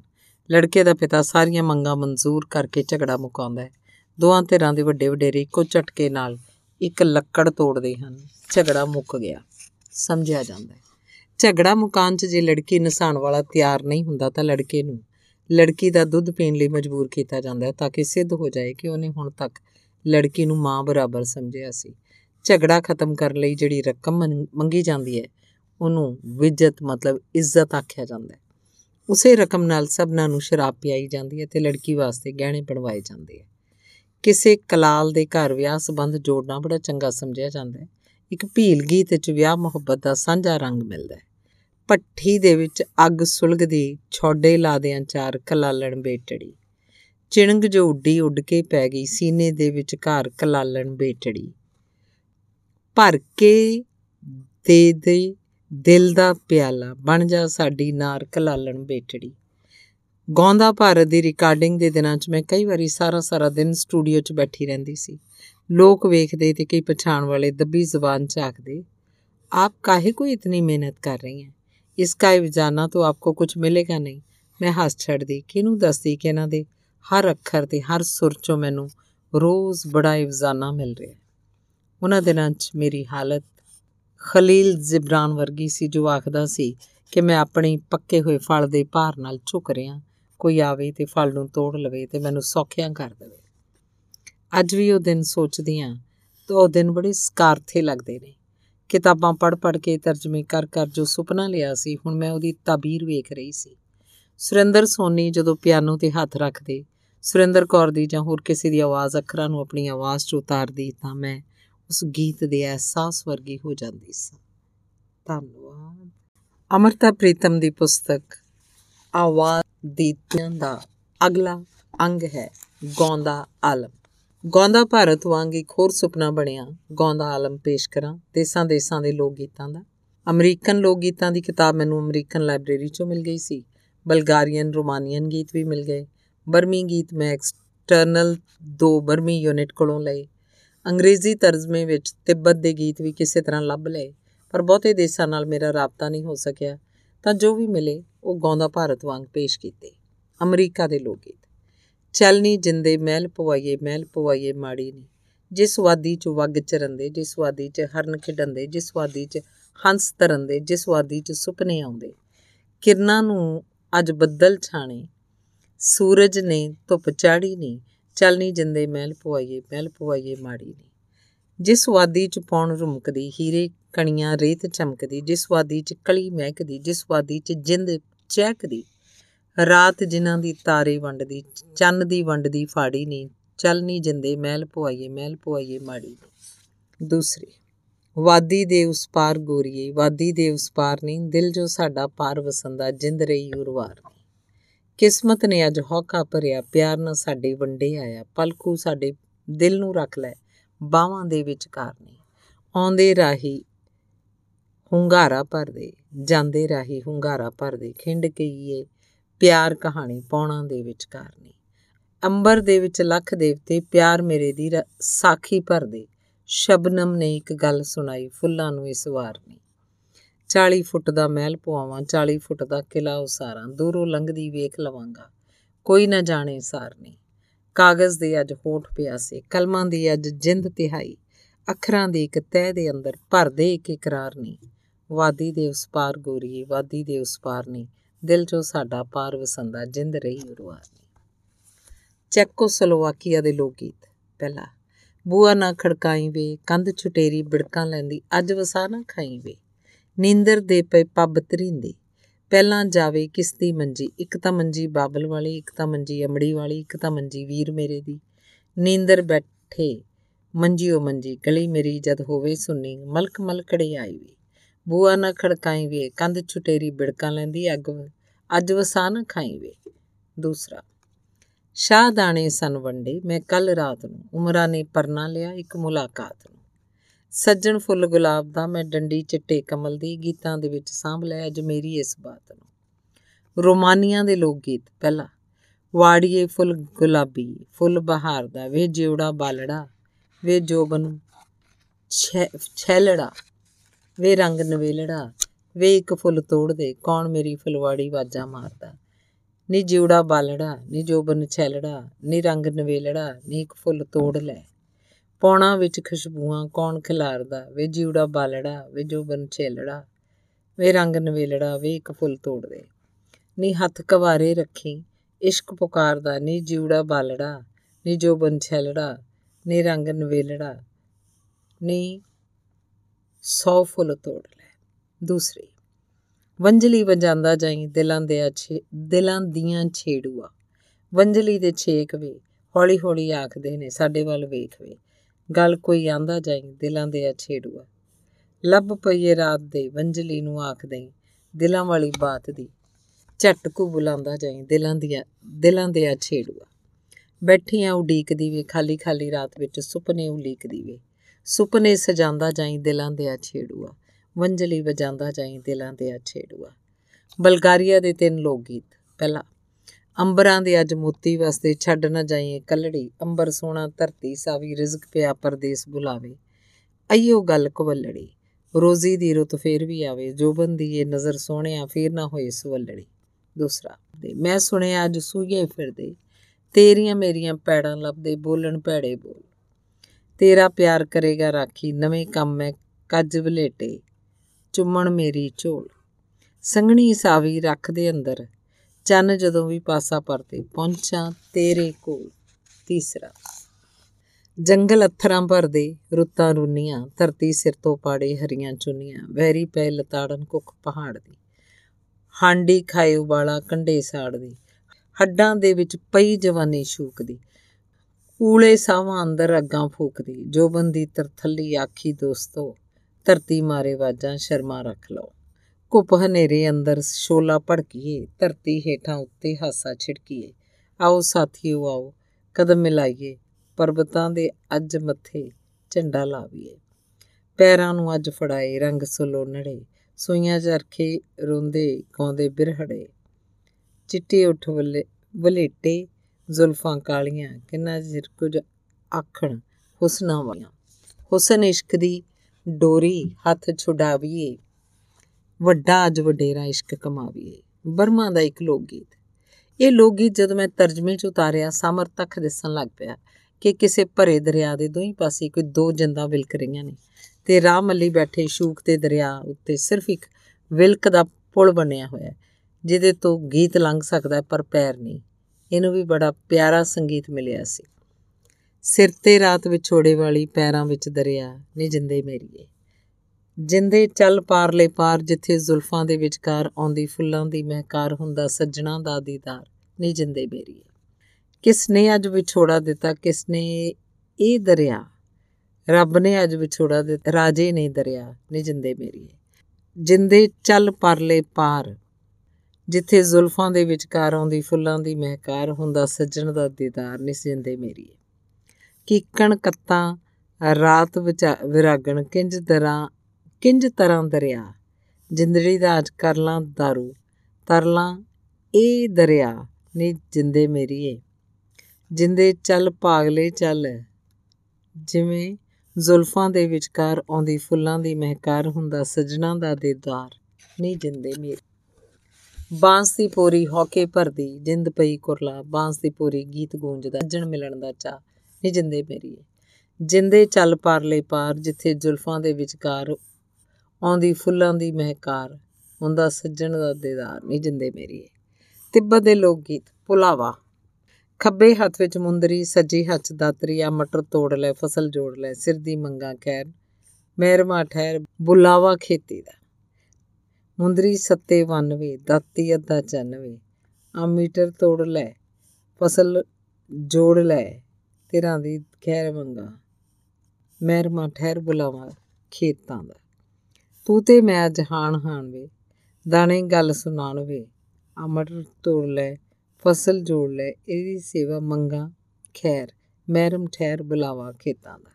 ਆਵਾਜ਼, ਪੌਣਾ ਦੇ ਪੰਖੇਰੂਆ ਤੈਨੂੰ ਰੁੱਖ ਬੁਲਾਵੇ। ਵਾਜਾ ਮਾਰਨ ਡਹਿਣੀਆਂ ਵੇ ਮਰਜਾਂ ਇਸ਼ਕ ਦੀਆਂ, ਕਿਸੇ ਨਾ ਬਹਿ ਕੇ ਜਾਣੀਆਂ। ਪੌਣਾ ਦੇ ਪੰਖੇਰੂਆ ਤੈਨੂੰ ਰੁੱਖ ਬੁਲਾਵੇ, ਟਾਣਾ ਉੱਚੀ ਬੇਲੀਆ, ਵੇ ਗੰਢਾਂ ਇਸ਼ਕ ਦੀਆਂ, ਕਿਸੇ ਨਾ ਬਹਿ ਖੋਲੀਆਂ। ਪੈਣਾ, ਪੌਣਾ ਦੇ ਪੰਖੇਰੂਆ ਤੈਨੂੰ ਰੁੱਖ ਬੁਲਾਵੇ, ਟਾਣਾ ਵਨ ਸੁਵੰਨੀਆਂ, ਵੇ ਮਹਿਕਾਂ ਇਸ਼ਕ ਦੀਆਂ, ਕਿਸੇ ਕਿਸੇ ਨਾ ਕੰਨੀ ਪਹੁੰਚਿਆ। ਪੌਣਾ ਦੇ ਪੰਖੇਰੂਆ ਤੈਨੂੰ ਰੁੱਖ ਬੁਲਾਵੇ, ਟਾਣਾ, ਟਾਣੀਆਂ ਹੋਈਆਂ ਵੱਡੀਆਂ, ਵੇ ਸੂਈਆਂ ਇਸ਼ਕ ਦੀਆਂ। ਕਿਸੇ ਨਾਲ ਬਹਿ ਕੇ ਕੱਢੀਆਂ। ਵੇ ਸੂਈਆਂ ਇਸ਼ਕ ਦੀਆਂ ਕਿਸੇ ਨਾਲ ਬਹਿ ਕੇ ਕੱਢੀਆਂ। ਨਾਚ, ਸੱਜਾ ਹੱਥ ਕੁਝ ਬੋਲਦਾ, ਰੰਗ ਜਿਵੇਂ ਚਾਂਦੀ ਦੀਆਂ ਤਾਰਾਂ, ਪੰਜੇ ਉਂਗਲਾਂ ਕੇ ਖੋਲਦਾ। ਖੱਬਾ ਹੱਥ ਕੁਝ ਬੋਲਦਾ, ਰੰਗ ਜਿਵੇਂ ਸੋਨੇ ਦੀਆਂ ਤਾਰਾਂ। ਬੁੱਕਾਂ ਭਰ ਭਰ ਡੋਲਦਾ। ਪਿੰਗ ਪਈ ਸੰਗੀਤ ਨੂੰ, ਪੈਰ ਗੁਲਾਬੀ ਇੱਕਣ ਨੱਚੇ ਫੁੱਲ ਕਮਲ ਜਿਉਂ ਝੂਲਦਾ। ਧਰਤੀ ਦਾ ਹਰ ਟੁਕੜਾ ਭਾਵੇਂ ਕਿਤੇ ਹੋਵੇ ਤੇ ਉਹਦੀ ਜ਼ਬਾਨ ਵੀ ਭਾਵੇਂ ਕੀ ਹੋਵੇ, ਪਰ ਸੁਪਨਿਆਂ ਦੇ ਰੰਗ ਸਭਨੀ ਥਾਂ ਇੱਕੋ ਜਿਹੇ ਹੁੰਦੇ ਐ।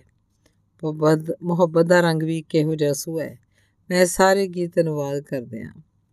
ਇਹਨਾਂ ਦੇ ਰੰਗਾਂ 'ਚ ਭਿੱਜਦੀ ਰਹੀ। ਅਗਲਾ ਅੰਗ ਹੈ ਆਸ਼ਮਾ।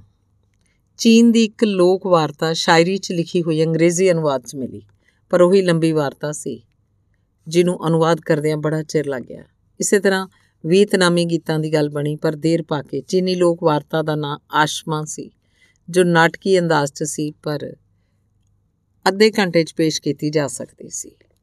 ਖੈਰ, ਉਹ ਪੇਸ਼ ਨਹੀਂ ਹੋ ਸਕੀ ਤੇ ਉਸ ਦਾ ਨਾਮ ਬਾਅਦ 'ਚ ਲਾਹੌਰ ਬੁੱਕ ਸ਼ਾਪ ਨੇ ਇੱਕ ਕਿਤਾਬ ਛਾਪ ਕੇ ਉਸ ਅਨੁਵਾਦ ਨੂੰ ਸਾਂਭ ਲਿਆ। ਕਿਤਾਬ ਦਾ ਨਾਮ ਰੱਖਿਆ ਗਿਆ ਸੀ ਆਸ਼ਮਾ।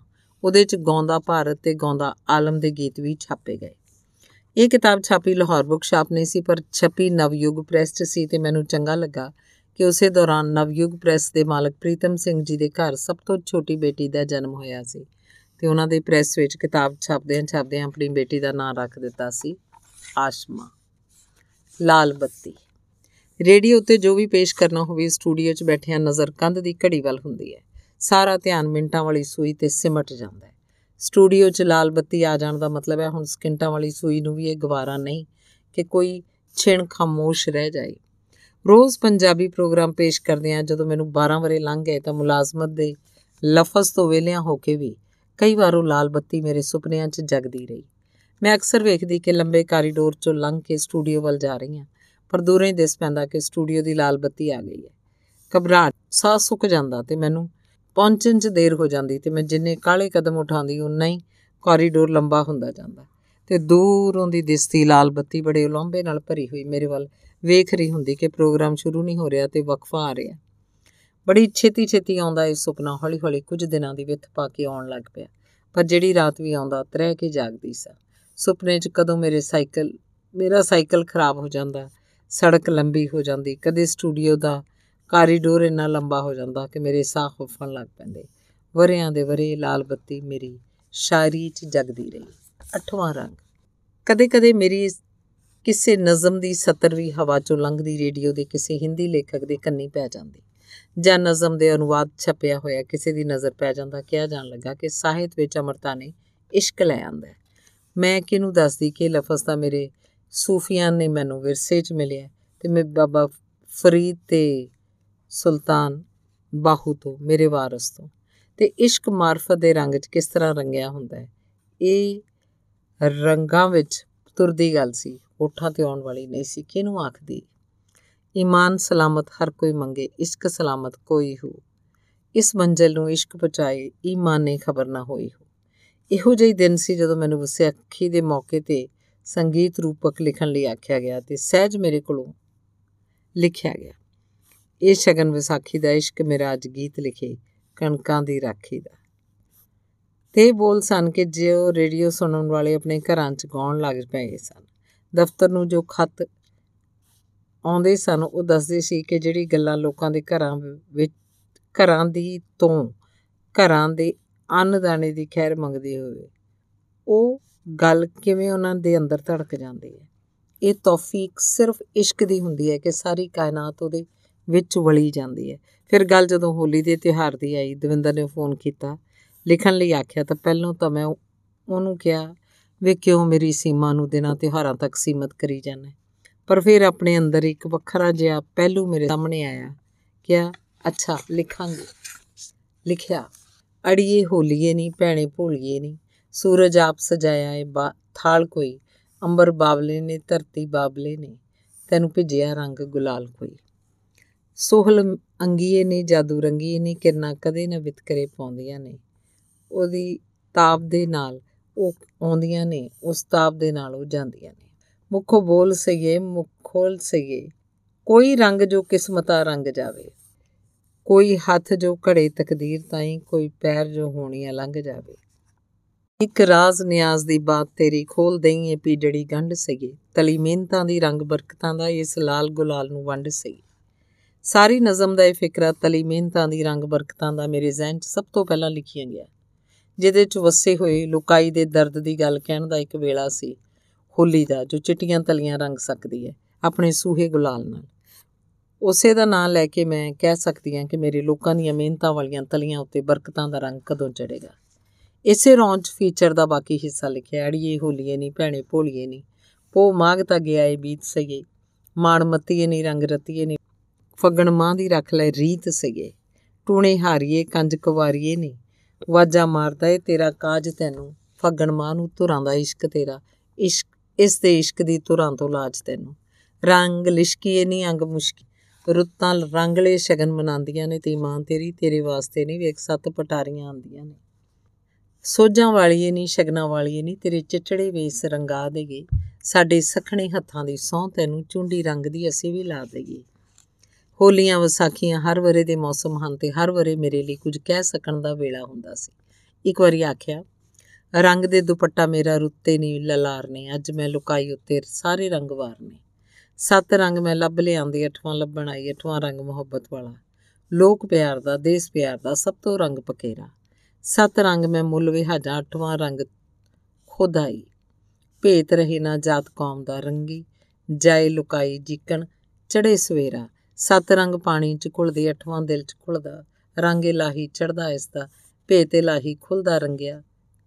ਜਾਈ ਹਨੇਰਾ, ਸੱਤ ਰੰਗ ਚ ਵੇਸ ਰੰਗਾਵਾਂ, ਅੱਠਵੇਂ ਰੰਗ ਚ ਸੁਪਨਾ, ਅਮਨ ਚੈਨ ਧਰਤੀ ਦਾ ਸੁਪਨਾ ਸੁਪਨਾ ਮੇਰਾ ਆਪਣਾ ਤੇ ਇਹੋ ਸੁਪਨਾ ਤੇਰਾ।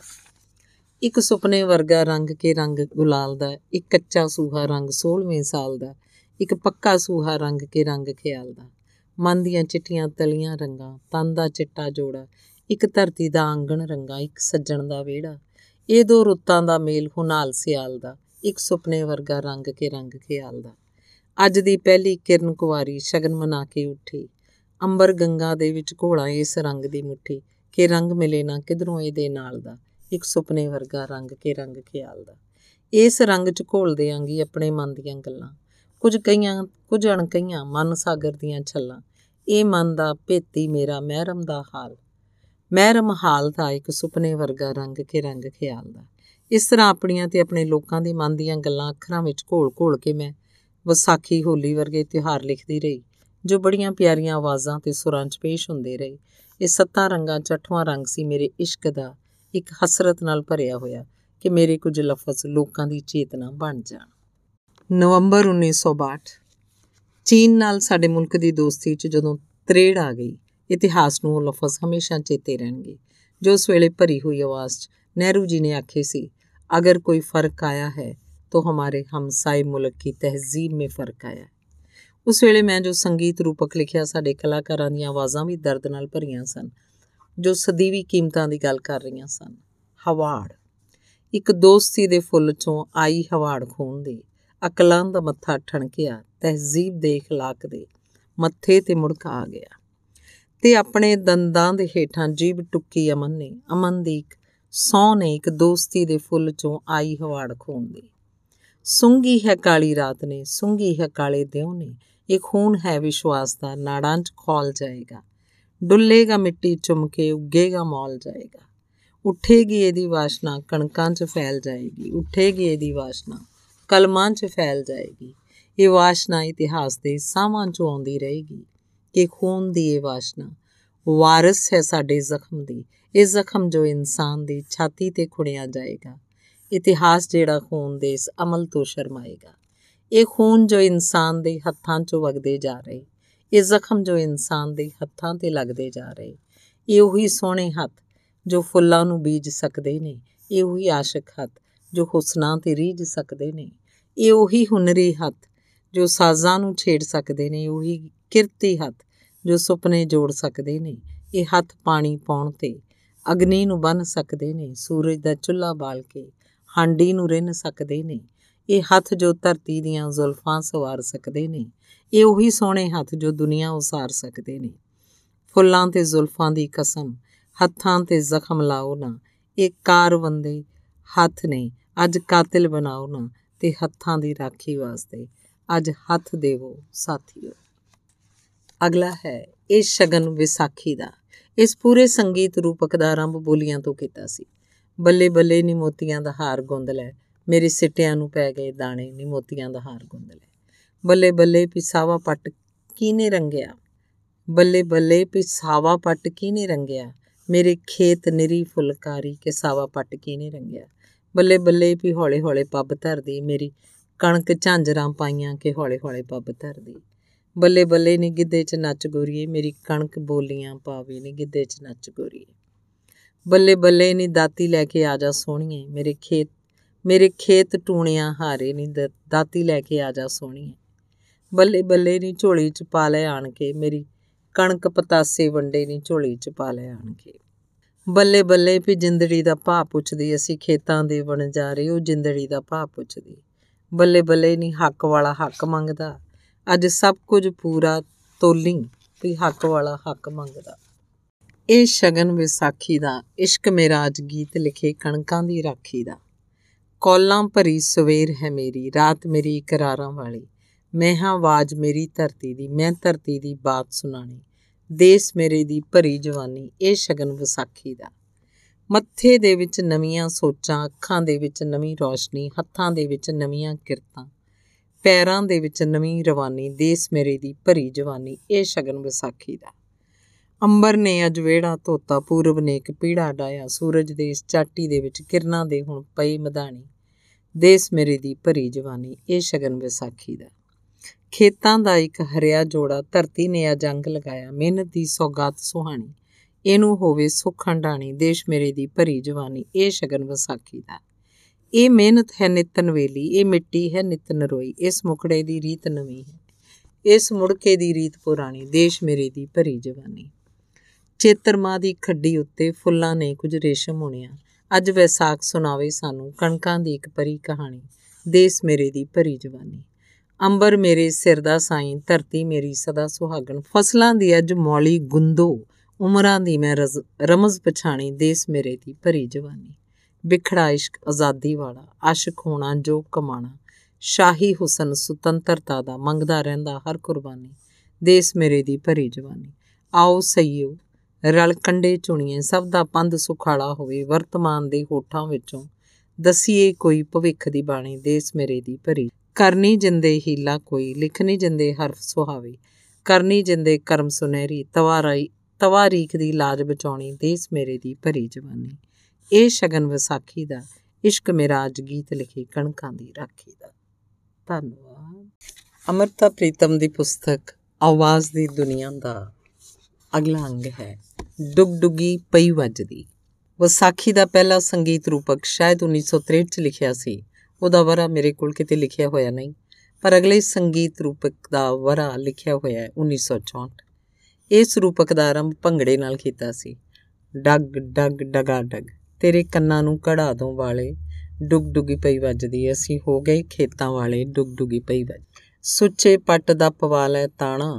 ਡੁਗ ਡੁਗੀ ਪਈ ਵੱਜਦੀ, ਮੇਰੇ ਸਿੱਟਿਆਂ ਨੂੰ ਪੈ ਗਿਆ ਦਾਣਾ। ਡੁਗ ਡੁਗੀ ਪਈ ਵੱਜਦੀ। ਨੀ ਮੈਂ ਛੋਲਿਆਂ ਨੂੰ ਦਾਤੀ ਲਾ ਲਉ ਡੁਗ ਡੁਗੀ ਪਈ ਵੱਜਦੀ। ਪੱਕੀ ਇੱਟ ਦਾ ਮਹਿਲ ਪਵਾ ਦੂੰ। ਡੁਗ ਡੁਗੀ ਪਈ ਵੱਜਦੀ। ਮੇਰੀ ਕਣਕ ਖੇਤ ਚੋਂ ਬੋਲੀ। ਡੁਗ ਡੁਗੀ ਪਈ ਵੱਜਦੀ। ਤੇਰੀ ਭਰ ਦੂੰ ਰਿਜ਼ਕ ਨਾਲ ਝੋਲੀ। ਡੁਗ ਡੁਗੀ ਪਈ ਵੱਜਦੀ। ਧਰਤੀ ਨੇ ਅੱਜ ਚਰਖਾ ਡਾਇਆ ਕੱਤਣ ਆਈਆਂ ਬਾਲੜੀਆਂ ਨੇ, ਕਣਕਾਂ ਕਰਮਾਂ ਬਾਲੜੀਆਂ ਸਾਵੀ ਚੁੰਨੀ ਮੁਰਾਦਾਂ ਪੁੰਨੀ, ਕਣਕਾਂ ਨਿਤ ਨਵੇਲੜੀਆਂ ਨੇ, ਕਣਕਾਂ ਅੰਗ ਸਹੇਲੜੀਆਂ। ਕਣਕਾਂ ਦੀ ਖੁਸ਼ਬੂ ਵੇ ਮਈਆ ਕਣਕਾਂ ਦੀ ਖੁਸ਼ਬੂ। ਚੇਤਰ ਮਾਂ ਅੱਜ ਬੀਤ ਗਿਆ ਵੈਸਾਖ ਸੁਹਾਵਾ ਹੋ, ਕਣਕਾਂ ਦੀ ਖੁਸ਼ਬੂ। ਮੁੱਠ ਮੁੱਠ ਕਣਕਾਂ ਗਿਟ ਗਿਟ ਕਣਕਾਂ ਲੱਖ ਲੱਖ ਕਣਕਾਂ ਵੇ ਉਹ ਕਣਕਾਂ ਦੀ ਖੁਸ਼ਬੂ। ਧਰਤੀ ਨੂੰ ਅੱਜ ਅੰਬਰ ਆਖੇ ਘਿਓ ਵਿੱਚ ਮੈਦਾ ਗੋ ਕਣਕਾਂ ਦੀ ਖੁਸ਼ਬੂ। ਚੰਨ ਪਕਾ ਲਈ ਹਾਂਡੀ ਮਾਈਆ, ਤਾਰਾ ਕਰੇ ਰਸੋ, ਕਣਕਾਂ ਦੀ ਖੁਸ਼ਬੂ। ਖੇਤਾਂ ਨੂੰ ਅੱਜ ਚੜੀ ਜਵਾਨੀ, ਕਣਕ ਹੋਈ ਮੁਟਿਆ ਨੀ ਵੈਸਾਖ ਸੁਹਾਵਾ ਆ ਗਿਆ। ਉੱਚੀਆਂ ਲੰਮੀਆਂ ਕਣਕਾਂ ਕੀਤਾ, ਸਿੱਟਿਆਂ ਦਾ ਸ਼ਿੰਗਾਰ ਨੀ ਵੈਸਾਖ ਸੁਹਾਵਾ ਆ ਗਿਆ। ਧਰਤੀ ਨੇ ਅੱਜ ਅੰਗਣ ਧੋਤਾ ਤੋਤਾ ਅੰਦਰ ਬਾਹਰ ਨੀ ਵੈਸਾਖ ਸੁਹਾਵਾ ਆ ਗਿਆ। ਇਹ ਕਣਕਾਂ ਉਰਵਸ਼ੀਆਂ ਆਈਆਂ ਖੇਤਾਂ ਦੇ ਦਰਬਾਰ ਨੀ ਵੈਸਾਖ ਸੁਹਾਵਾ ਆ ਗਿਆ। 27 ਮਈ 1964 ਸਾਰਾ ਮੁਲਕ ਵਸਦਾ ਸੀ, ਪਰ ਇੱਕ ਕੋਈ ਨਹੀਂ ਸੀ ਰਿਹਾ ਤੇ ਹੋਣੀ ਨੇ। ਸਾਰੇ ਮੁਲਕ ਚੋਂ ਜਿਵੇਂ ਪ੍ਰਾਣ ਖਿੱਚ ਲਏ ਸਨ। 1947 ਦਾ ਵਰਾ ਲਹੂ 'ਚ ਭਿੱਜਿਆ ਹੋਇਆ ਸੀ, ਤਾਂ ਵੀ ਇੱਕ ਮੂੰਹ ਸਾਹਮਣੇ ਇਹੋ ਜਿਹਾ ਸੀ, ਜਿਹਨੂੰ ਵੇਖ ਕੇ ਮੈਂ ਲਿਖਿਆ ਸੀ, ਦਿਲਾਂ ਦੇ ਸ਼ਹਿਜ਼ਾਦਿਆ, ਪਕੜ ਕੇ ਦਾਮਨ ਤੇਰਾ, ਧਰਤੀ ਨੇ ਪਾਸਾ ਪਰਤਿਆ ਤੇ ਉਹ ਨਹਿਰੂ ਜੀ ਸਨ। ਜਿਨ੍ਹਾਂ ਨੂੰ ਇੱਕ ਭੀੜ ਵਿੱਚ ਕਿਸੇ ਰੋਂਦੀ ਔਰਤ ਨੇ ਗਲਮਿਓਂ ਫੜ ਲਿਆ ਸੀ। ਆ ਵੇਖ, ਆਪਣੀ ਆਜ਼ਾਦੀ, ਵੀ ਅਸੀਂ ਸਾਰੇ ਉੱਜੜ ਪੁੱਜੜ ਗਏ ਤੇ ਉਸ ਵੇਲੇ ਨਹਿਰੂ ਜੀ ਨੇ ਉਹਦੇ ਮੋਢੇ ਨੂੰ ਸਹਾਰਾ ਦੇ ਕੇ ਆਖਿਆ ਸੀ, ਮਾਂ, ਤੂੰ ਇਸ ਆਜ਼ਾਦੀ ਨੂੰ ਵੇਖ ਕਿ ਅੱਜ ਤੂੰ ਮੁਲਕ ਦੇ ਪ੍ਰਾਈਮ ਮਿਨਿਸਟਰ ਨੂੰ ਗਲਿਓਂ ਫੜ ਸਕਦੀ ਹੈ। ਤੇ ਉਹ ਨਹਿਰੂ ਜੀ ਹੁਣ ਨਹੀਂ ਸਨ ਰਹੇ। ਦਿੱਲੀ ਰੇਡੀਓ ਤੋਂ ਦਵਿੰਦਰ ਦਾ ਫੋਨ ਆਇਆ, ਦੀਦੀ, ਕੁਝ ਲਿਖਣਾ ਹੋਏਗਾ? ਹੁਣੇ ਕੱਲ ਛੇਤੀ ਤੋਂ ਛੇਤੀ ਆਪਣੇ ਨਹਿਰੂ ਨੂੰ ਅਕੀਦਤ ਪੇਸ਼ ਕਰਨ ਲਈ। ਮੇਰੇ ਮੂੰਹੋਂ ਨਿਕਲਿਆ ਵੀ ਐਸ ਵੇਲੇ। ਜਦੋਂ ਬੋਲਿਆ ਵੀ ਨਹੀਂ ਜਾਂਦਾ, ਉਹਨੇ ਕਿਹਾ, ਹਾਂ ਦੀਦੀ ਐਸ ਵੇਲੇ। ਹੰਬੀਆਂ ਹੋਈਆਂ ਸੋਚਾਂ ਕੋਲ ਸਿਰਫ ਇੱਕ ਨੀਂਦਰ ਸੀ, ਜੋ ਨਾ ਅੱਖਾਂ 'ਚ ਪੈਂਦੀ ਸੀ, ਨਾ ਅੱਖਾਂ ਕੋਲੋਂ ਪਰਾਂ ਹੁੰਦੀ ਸੀ। ਇਸ ਸੁੱਤੋ ਨੀਂਦਰੀ ਜੀ ਹਾਲਤ 'ਚ ਮੈਂ ਉੱਠ ਕੇ ਲਿਖਣ ਲੱਗ ਪਈ। ਧਰਤੀ ਦੀਆਂ ਟਾਹਣੀਆਂ ਉੱਤੇ ਰੋਜ਼ ਮਾਸ ਦੇ ਫੁੱਲ ਖਿੜਦੇ ਨੇ, ਰੋਜ਼ ਮਾਸ ਦੇ ਫੁੱਲ ਖਿੜਦੇ ਨੇ। ਪਰ ਇੱਕ ਫੁੱਲ ਕਿਹਾ, ਕੂ ਖਿੜਿਆ? ਪਰ ਇੱਕ ਫੁੱਲ ਕਿਹਾ, ਕੂ ਝੜਿਆ ਧਰਤੀ ਇੰਜ ਕਦੇ ਨਾ ਹੱਸੀ। ਧਰਤੀ ਇੰਜ ਕਦੇ ਨਾ ਰੋਈ। ਕਿਹੋ ਜਈ ਇਹਦੀ ਖੁਸ਼ਬੋਈ ਫੁੱਲ ਮੋਇਆ ਪਰ ਮਹਿਕ ਨਾ ਮੋਈ। ਕੱਲ ਹੋਠਾਂ 'ਚੋਂ ਆਉਂਦੀ ਪਈ ਸੀ, ਅੱਜ ਹੰਝੂਆਂ 'ਚੋਂ ਆਉਂਦੀ ਪਈ ਏ। ਭਲਕੇ ਯਾਦਾਂ 'ਚੋਂ ਆਏਗੀ, ਸਾਰੀ ਧਰਤ ਵਿਰਾਗੀ ਹੋਈ। ਕਿਹੋ ਜਿਹੀ ਇਸ ਦੀ ਖੁਸ਼ਬੋਈ? ਫੁੱਲ ਮੋਇਆ ਪਰ ਮਹਿਕ ਨਾ ਮੋਈ। ਕਿਸੇ ਤਰ੍ਹਾਂ ਰਾਤ ਗੁਜ਼ਰੀ, ਸੁੱਤੀ ਜਾਗਦੀ ਹਾਲਤ ਵਿੱਚ ਤੇ ਜੋ ਕੁਝ ਲਿਖਿਆ ਸੀ, ਉਹ ਸਵੇਰੇ ਧਿਆਨ ਨਾਲ ਵੇਖਿਆ, ਖਿਆਲ ਆਇਆ ਕਿ ਅੱਧੇ ਘੰਟੇ ਦੇ ਸੰਗੀਤ ਰੂਪਕ ਲਈ ਇਹ ਸਤਰਾਂ ਕਾਫੀ ਨਹੀਂ ਹੋਣਗੀਆਂ। ਇਸ ਲਈ ਅਗਲਾ ਹਿੱਸਾ ਲਿਖਿਆ, ਇਹ ਕਿਸ ਤਰ੍ਹਾਂ ਦੀ ਰਾਤ ਸੀ, ਇਹ ਕਿਸ ਤਰ੍ਹਾਂ ਦੀ ਬਾਤ ਹੈ? ਨੀਂਦਰ ਸੀ ਅੱਜ ਕਿਹੋ ਜਿਹੀ ਕਿ ਸੁਪਨੇ ਦਾ ਮੱਥਾ ਠਣਕਿਆ। ਚਰਖਾ ਜੋ ਭੱਜਾ ਚੰਨ ਦਾ, ਪੱਛੀ ਚੋਂ ਤਾਰੇ ਟਹਿ ਪਏ, ਧਰਤੀ ਦੇ ਕੰਬ ਦੇ ਹੱਥ ਚੋਂ ਪੂਣੀ ਨੇ ਕਿਸ ਨੇ ਖੋਲਿਆ ਇਤਿਹਾਸ ਨੇ ਹੌਕਾ ਲਿਆ, ਸਮਿਆਂ ਨੇ ਤੱਕਿਆ ਸਹਿਮ ਕੇ, ਪੂਰਬ ਦੀ ਕਾਲੀ ਅੱਖ ਵਿੱਚ ਸੂਰਜ ਦਾ ਥਰੂ ਲਿਸ਼ਕਿਆ। ਇੱਕ ਮਨ ਮੇਰੇ ਦਾ ਮਹਿਲ ਸੀ। ਪੈ ਗਈ ਅਚਾਨਕ ਭੌਜਲੀ। ਇਹ ਗੀਤ ਹੈ ਕਿਹੋ ਜਿਹਾ ਜੋ ਸੰਗ ਦੇ ਵਿੱਚ ਅਟਕਿਆ। ਅੰਬਰ ਦੀ ਚਾਦਰ ਪਾੜ ਕੇ ਕਫਨ ਕੋਈ ਦੇਂਦਾ ਪਿਆ। ਇਹ লাশ ਕਿਹੜੇ ਫੁੱਲ ਦੀ ਅੱਜ ਬਾਗ ਸਾਰਾ ਰੋ ਰਿਹਾ ਰੋ ਪਿਆ। ਹੁਸਨਾ ਤੇ ਇਸ਼ਕਾਂ ਵਾਲਿਓ, ਜਾਵੋ ਲਿਆਵੋ ਮੋੜ ਕੇ। ਮਹਿਬੂਬ ਮੇਰੇ ਦੇਸ਼ ਦਾ ਜਿੱਥੇ ਵੀ ਕਿਧਰੇ ਟੁਰ ਗਿਆ। ਇਹ ਸਾਰੇ ਲਫ਼ਜ਼ ਮੇਰੇ ਸੰਗ 'ਚ ਵੀ ਅਟਕਦੇ ਰਹੇ ਤੇ ਮੇਰੀ ਕਲਮ ਦੇ ਸੰਗ ਵਿੱਚ ਵੀ। ਸਟੂਡੀਓ 'ਚ ਬੈਠ ਕੇ ਰਾਮ ਸਰਨ ਦਾਸ ਦੀਆਂ ਪਿਆਨੋ ਤੇ ਕੰਬਦੀਆਂ ਉਂਗਲਾਂ ਵੇਖਦੀ ਰਹੀ ਤੇ ਗਾਉਣ ਵਾਲਿਆਂ ਦੀ ਆਵਾਜ਼ ਵਿੱਚ ਇਹ ਸਾਰੇ ਹਰਫ ਕਿਵੇਂ ਸੁਲਗਦੇ ਪਏ ਸਨ। ਇਹ ਸਭ ਕੁਝ ਉਹਨਾਂ ਪਲਾਂ ਦੀ ਦਾਸਤਾਨ ਹੈ, ਜਿਨ੍ਹਾਂ ਪਲਾਂ 'ਚ ਅਸੀਂ ਸਾਰੇ ਗੁਜ਼ਰ ਰਹੇ ਸਾਂ। ਤੇ ਯਾਦ ਹੈ, ਜਦੋਂ ਅਖੀਰ ਤੇ ਮੈਨੂੰ ਮੇਰੀ ਉਜਰਤ ਦਾ ਚੈੱਕ ਫੜਾਇਆ ਗਿਆ, ਅੱਖਾਂ ਭਰ ਆਈਆਂ, ਚੈੱਕ ਫੜਿਆ ਨਹੀਂ ਸੀ ਜਾ ਰਿਹਾ। ਇਹ ਕਿਹੋ ਜੀ ਕਮਾਈ ਸੀ ਜੋ ਮੈਂ ਲੈ ਨਹੀਂ ਸੀ ਸਕਦੀ ਤੇ ਸਰਕਾਰੀ ਦਫ਼ਤਰ ਦਾ ਨੇਮ ਮੈਨੂੰ ਦੇਣੋਂ ਰਹਿ ਨਹੀਂ ਸੀ ਸਕਦਾ। ਇਹ ਫੀਚਰ ਲਿਖਣ ਸੁਣਨ ਵਾਲਾ ਵੇਲਾ, ਬੜਾ ਔਖਾ ਵੇਲਾ ਸੀ। 15 ਅਗਸਤ 1964 ਹੁਣ ਨਹਿਰੂ ਜੀ ਨਹੀਂ ਸਨ। ਸਾਰੇ ਮਨ ਕੁਝ ਡਾਵਾਂ ਡੋਲ ਸਨ ਤੇ ਇਤਿਹਾਸ ਸਾਰਿਆਂ ਦੇ ਮੂੰਹ ਵੱਲ ਵੇਖਦਾ ਪਿਆ ਸੀ। ਆਜ਼ਾਦੀ ਦੀ ਵਰੇਗੰਢ ਆਈ, ਰੇਡੀਓ ਦਾ ਤਕਾਜ਼ਾ ਸੀ, ਕੁਝ ਲਿਖਣ ਦਾ। ਜਾਪਿਆ ਇਹ ਵੇਲਾ ਆਜ਼ਾਦੀ ਦੇ ਸੁਪਨੇ ਦੀ ਖੈਰ ਮੰਗਣ ਦਾ ਸੁਪਨੇ ਦੀ ਪੂਰਤੀ ਲਈ ਉਸ ਦਿਨ ਦੀ ਨਜ਼ਮ ਸੀ, ਜੋ ਕਲਾਕਾਰਾਂ ਨੇ ਸੁਰਾਂ ਤੇ ਸਾਜ਼ਾਂ ਨਾਲ ਉਠਾਈ। 15 ਅਗਸਤ। ਮਨ ਦੇ ਮੰਦਰ ਜਗਮਗ ਕਰਦੀ, ਦੇਸ ਮੇਰੇ ਦੀ। ਮੂਰਤੀ, ਇੱਕ ਸੁਪਨਾ ਤਲੀਆਂ, ਜੋੜੇ ਮੰਗੋ ਪੂਰਤੀ। ਮੱਥੇ ਵਿੱਚ ਇੱਕ ਕਿਰਨ ਚਮਕਦੀ, ਕਿਰਨ ਸੋਚਦੀ, ਕਿਰਨ ਸੂਝਦੀ, ਅੱਖੀਆਂ ਦੇ ਵਿੱਚ ਤਾਰੇ, ਹੱਥਾਂ ਵਿੱਚ ਮਿਹਨਤ ਦੀਆਂ ਲੀਕਾਂ, ਲੀਕ ਕਿਰਤ ਦੀ ਲੀਕ ਕਲਾ ਦੀ, ਸਮਿਆਂ ਨੂੰ ਸ਼ਿੰਗਾਰੇ। ਇਸ ਸੁਪਨੇ ਦੀ ਖੈਰ ਮਨਾਵਾਂ, ਇਹ ਸੁਪਨਾ ਅੱਜ ਸਾਡੀ ਗੰਗਾ ਜਮਨਾ ਦੇ ਵਿੱਚ ਤਰਦਾ, ਇਹ ਸੁਪਨੇ ਤੋਂ ਸਦਕੇ ਜਾਵਾਂ, ਇਹ ਸੁਪਨਾ ਅੱਜ ਕੂਲੇ ਪੈਰੀ ਧਰਤੀ ਉੱਤੇ ਤੁਰਦਾ। ਗੱਲ ਕਰੋ ਕੁਝ ਵਰਤਮਾਨ ਦੀ। ਇਸ ਸੁਪਨੇ ਦੇ ਪੈਰਾਂ ਸਦਕਾ ਮਹਿਕ ਗਈਆਂ ਨੇ ਰਾਤਾਂ। ਆਓ ਭਵਿੱਖ ਦੀ ਕਰੋ ਕਹਾਣੀ। ਇਸ ਸੁਪਨੇ ਦੇ ਹੋਠਾਂ ਸਦਕਾ ਮਹਿਕ ਗਈਆਂ ਨੇ ਬਾਤਾਂ। ਜਿਸ ਚਾਲੇ ਮੇਰਾ ਦਿਉ ਚੜਨ ਦਾ, ਜਿਸ ਚਾਲੇ ਮੇਰੀ ਰਾਤ ਪਵੰਦੀ ਸੁਪਨਾ ਉਸ ਤੋਂ ਅੱਗੇ। ਮੇਰੀ ਉਮਰਾ, ਤੇਰੀ ਉਮਰਾ ਅਤੇ ਮਨੁੱਖ ਦੀ ਸਾਰੀ ਉਮਰਾ ਇਸ ਸੁਪਨੇ ਨੂੰ ਲੱਗੇ। ਮਨ ਦੇ ਮੰਦਰ ਜਗਮਗ ਕਰਦੀ। ਦੇਸ ਮੇਰੇ ਦੀ ਮੂਰਤੀ, ਇੱਕ ਸੁਪਨਾ ਤਲੀਆਂ ਜੋੜੇ, ਮੰਗੇ ਪੂਰਤੀ। ਧਰਤੀ ਮਾਸੀ, ਧਰਮ ਦੀ। ਗੱਲ ਗਾਂਧੀ ਦੀ ਸ਼ਖਸੀਅਤ ਦੀ ਸੀ, ਉਹਦੇ ਅੰਤਰ ਬਲ ਦੀ ਤੇ ਦੇਸ਼ ਦੀ ਆਜ਼ਾਦੀ ਦੀ। ਲਿਖਣਾ ਸੀ ਤੇ ਪਤਾ ਨਹੀਂ ਕਿਉਂ ਉਸ ਵੇਲੇ ਸਰੀਰਕ ਬਲ ਦਾ ਤੇ ਮਾਨਸਿਕ ਬਲ ਦਾ ਪ੍ਰਤੀਕ ਮਿਰਜ਼ਾ ਮੇਰੀਆਂ ਸੋਚਾਂ 'ਚ ਬਹਿ ਗਿਆ। ਗਾਂਧੀ ਤੇ ਮਿਰਜ਼ੇ ਦੇ ਪੈਰਾਂ ਹੇਠਲੀ ਜ਼ਮੀਨ ਵੱਖੋ ਵੱਖ ਸੀ, ਪਰ ਪਤਾ ਨਹੀਂ ਕਿੱਥੋਂ ਦੀ ਆ ਕੇ ਗਾਂਧੀ ਦੇ ਚਰਖੇ ਦੀ ਪੂਣੀ ਤੇ ਮਿਰਜ਼ੇ ਦੀ ਕਮਾਨ ਦਾ ਤੀਰ ਰਲ ਕੇ ਕੋਈ ਯਾਤਰਾ ਕਰਨ ਲੱਗ ਪਏ। ਮੈਂ ਹੱਸ ਕੇ ਉਹਨਾਂ ਵੱਲ ਵੇਖ ਛੱਡਦੀ ਤੇ ਪਤਾ ਨਹੀਂ ਸੀ ਲੱਗਦਾ ਕਿ ਇਸ ਅਹਿਸਾਸ ਨੂੰ ਅੱਖਰਾਂ 'ਚ ਕਿਸ ਤਰ੍ਹਾਂ ਉਤਾਰਾਂ। ਵੇਖਦਿਆਂ ਵੇਖਦਿਆਂ ਸਹਿਬਾਂ ਇੱਕ ਕਿੱਸੇ 'ਚੋਂ ਨਿਕਲ ਕੇ ਦੇਸ਼ ਦੀ ਆਜ਼ਾਦੀ ਦਾ ਪ੍ਰਤੀਕ ਬਣ ਗਈ, ਜੋ ਗੁਲਾਮੀ ਦੀ ਹੰਭੀ ਹੋਈ ਨਿਰਾਸਤਾ ਦੀ ਨੀਂਦਰ ਸੁੱਤੀ ਪਈ ਸੀ। ਸਹਿਬਾਂ ਦੇ ਲੱਗੇ ਲੱਗੇ ਲਾਣੇ ਜਦੋਂ ਸਹਿਬਾਂ ਨੂੰ ਜੋਰੀ ਵਿਆਹ ਦੀਆਂ ਬੇੜੀਆਂ ਪਾਉਣ ਲੱਗਦੇ ਸਨ, ਉਹ ਮਿਰਜ਼ੇ ਨੂੰ ਸੱਦ ਖਲਦੀ ਹੈ ਉਹ ਆਉਂਦਾ ਪਰ ਸਹਿਬਾਂ ਤੱਕ ਕਪੜਨ ਦਾ ਰਾਹ ਕੋਈ ਨਹੀਂ। ਪਿੰਡ 'ਚ ਇੱਕ ਭਲੇ ਦਿਲ ਵਾਲੀ ਔਰਤ ਹੈ ਬੀਬੋ ਜਿਹਦੇ ਕੋਲ ਮਿਰਜ਼ਾ ਜਾ ਕੇ ਹੱਥ ਬੰਨਦਾ ਨਹੀਂ ਜੇ ਤੂੰ ਮਾਸੀ ਧਰਮ ਦੀ ਸਹਿਬਾਂ ਦੇ ਮਿਲਾ। ਇਹੋ ਧਰਮ ਦੀ ਮਾਸੀ ਸੀ ਜੋ ਨਿਰਾਸ਼ ਸੁੱਤੀ ਪਈ, ਸਹਿਬਾਂ ਨੂੰ ਜਗਾਉਣ ਵਾਸਤੇ ਜਾਂਦੀ ਹੈ। ਇਹੋ ਪ੍ਰਤੀਕ ਸੀ ਬੀਬੋ ਦਾ, ਧਰਮ ਦੀ ਮਾਸੀ ਦਾ, ਜੋ ਮੇਰੇ ਅੰਦਰ ਸਾਰੀ ਤਾਬ ਨਾਲ ਉਗੜ ਆਇਆ ਕਿ ਧਰਤੀ ਮਾਸੀ ਧਰਮ ਦੀ। ਇਹੋ ਧਰਤੀ ਗੁਲਾਮੀ ਤੋਂ ਹੰਭੀ ਹੋਈ, ਸੁਤੰਤਰਤਾ ਦੀ ਰੂਹ ਨੂੰ ਜਗਾਉਂਦੀ ਹੈ ਤੇ ਮਿਰਜ਼ੇ ਦੇ ਅੱਪੜ ਜਾਣ ਦੀ ਦੱਸ ਪਾਉਂਦੀ ਹੈ। ਇੱਕੋ ਹੀ ਨਜ਼ਮ ਹੈ ਜੋ ਮੈਂ ਹੱਸਦੀ ਵੀ ਜਾਂਦੀ ਸੀ ਤੇ ਲਿਖਦੀ ਵੀ ਜਾਂਦੀ ਸੀ। ਜਿੰਦ ਕੁੜੀ ਇੱਕ ਸਹਿਬਾਂ, ਜੰਮੀ ਕਿਹੜੇ ਵਾਰ? ਡੂਮ ਸੋਲੇ ਗਾਮ ਦੇ ਤੇ ਪੱਛਮ ਪੈ ਗਈ ਵਾਰ।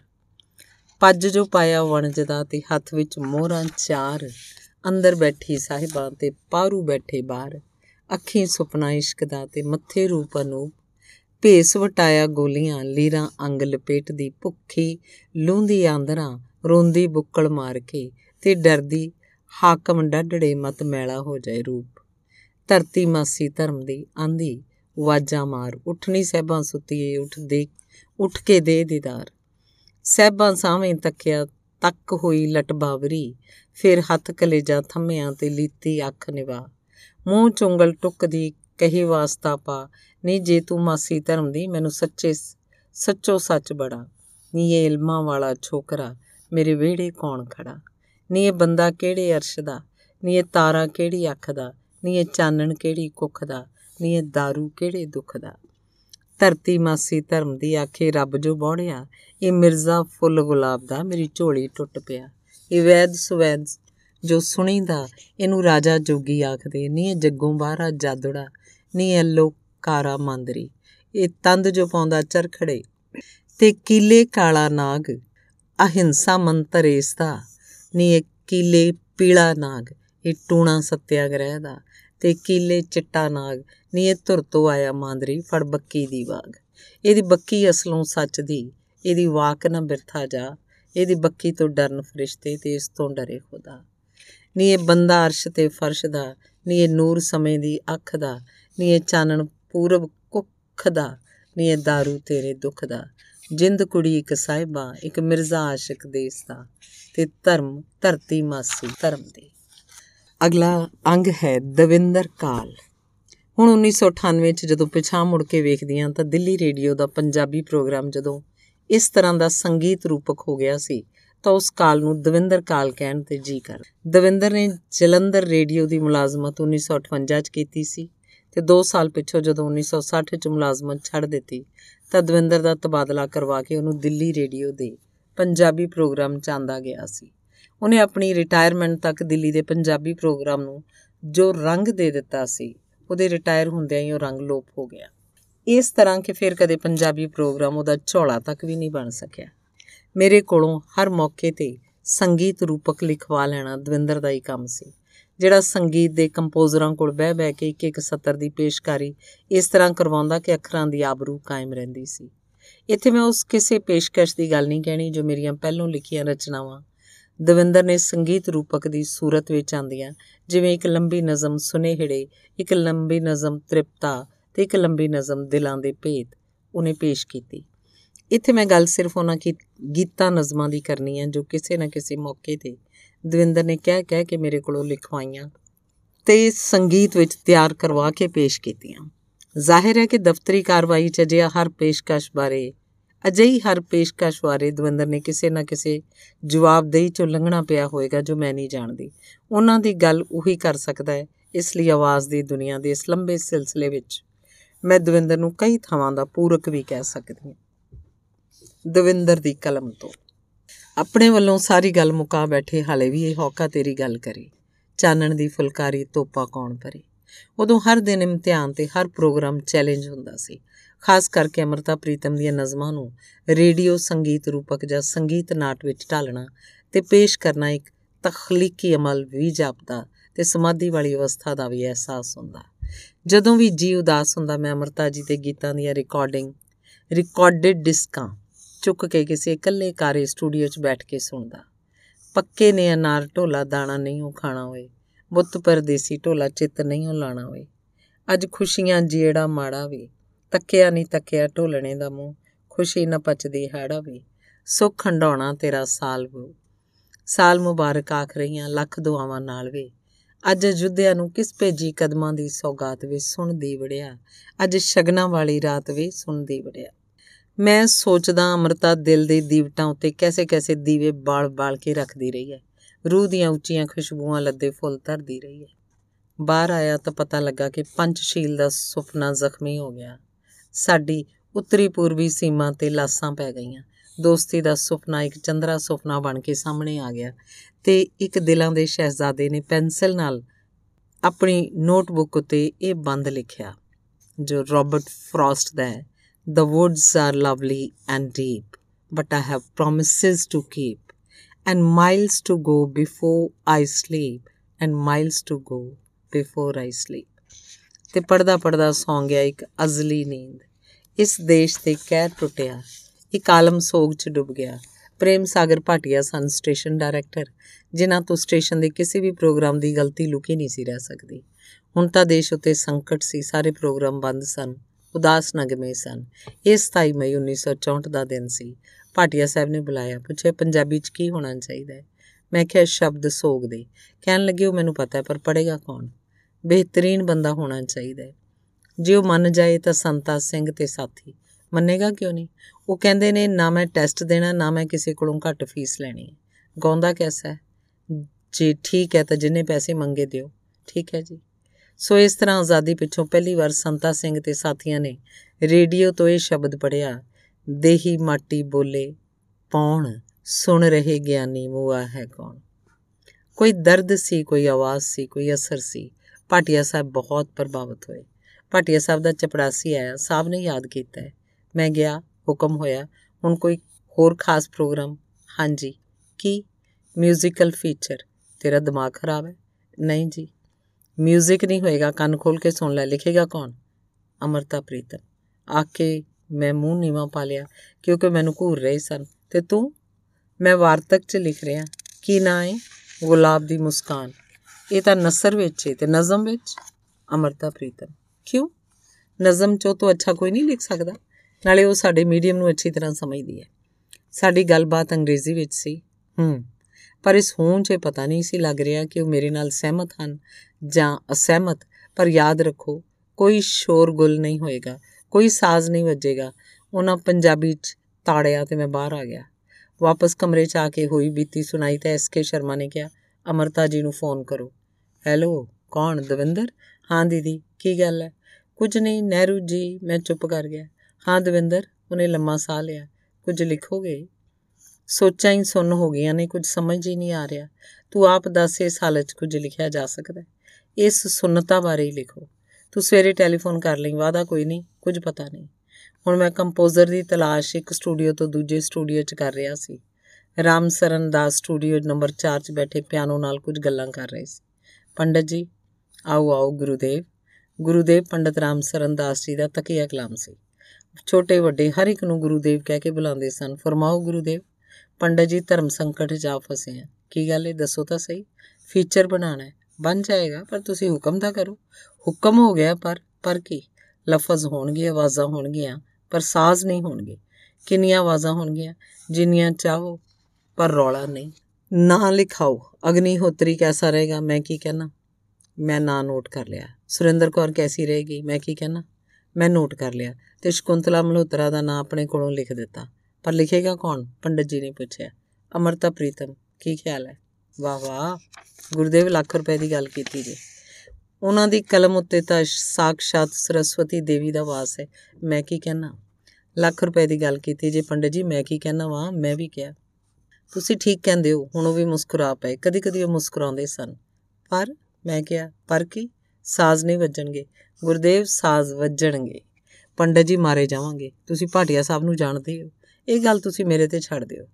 ਗੱਲ ਤੇ ਮੈਂ ਤੁਹਾਡੇ ਤੇ ਹੀ ਛੱਡ ਰਿਹਾ ਵਾਂ, ਪਰ ਧਿਆਨ ਰੱਖਣਾ, ਨਾ ਮੈਂ ਨੌਕਰੀ ਛੱਡਣੀ ਹੈ ਤੇ ਨਾ ਦਿੱਲੀ। ਮੈਂ ਵੀ ਦਿੱਲੀ ਨਹੀਂ ਛੱਡਣੀ, ਨਾ ਨੌਕਰੀ ਛੱਡਣੀ ਹੈ ਗੁਰਦੇਵ ਪਾਸ ਤੇ ਤੁਸੀਂ ਕੀ ਕਰਨਾ ਹੈ ਲਿਆਓ ਸਕ੍ਰਿਪਟ ਦਿਓ। ਉਹ ਤੇ ਕੱਲ ਮਿਲੇਗਾ। ਉਹਨਾਂ ਨਾਲ ਗੱਲ ਕਰ ਲਈ ਜੀ? ਹਾਂ। ਫਿਕਰ ਨਾ ਕਰੋ। ਅਗਲੇ ਦਿਨ ਸਕ੍ਰਿਪਟ ਆ ਗਿਆ ਦਿਲਾਂ ਦਾ ਸ਼ਹਿਜ਼ਾਦਾ। ਸਟੂਡੀਓ 'ਚ ਪੰਡਤ ਜੀ ਚਾਰ ਪੰਜ ਸਾਜਿੰਦਿਆਂ ਨਾਲ ਬੈਠੇ ਸਨ, ਮੇਰਾ ਦਿਲ ਬੈਠ ਗਿਆ। ਪੰਡਤ ਜੀ, ਇਹ ਫੌਜ ਕਾਦੇ ਲਈ? ਦਵਿੰਦਰ ਜੀ, ਤੁਸੀਂ ਸੁਣੋ ਤਾਂ ਸਹੀ। ਉਹਨਾਂ ਪਿਆਨੋ ਛੇੜਿਆ, ਪੰਜੇ ਵਾਇਲਨ ਤਿਆਰ ਹੋ ਗਏ। ਅਗਨੀਹੋਤਰੀ ਨੇ ਬੋਲ ਉਠਾਏ, ਧਰਤੀ ਦੀਆਂ ਟਾਹਣੀਆਂ ਉੱਤੇ ਰੋਜ਼ ਮਾਸ ਦੇ ਫੁੱਲ ਖਿੜਦੇ ਨੇ। ਸੁਰਿੰਦਰ ਕੌਰ ਨੇ ਸਾਥ ਦਿੱਤਾ। ਰੋਜ਼ ਮਾਸ ਦੇ ਫੁੱਲ ਝੜਦੇ ਨੇ।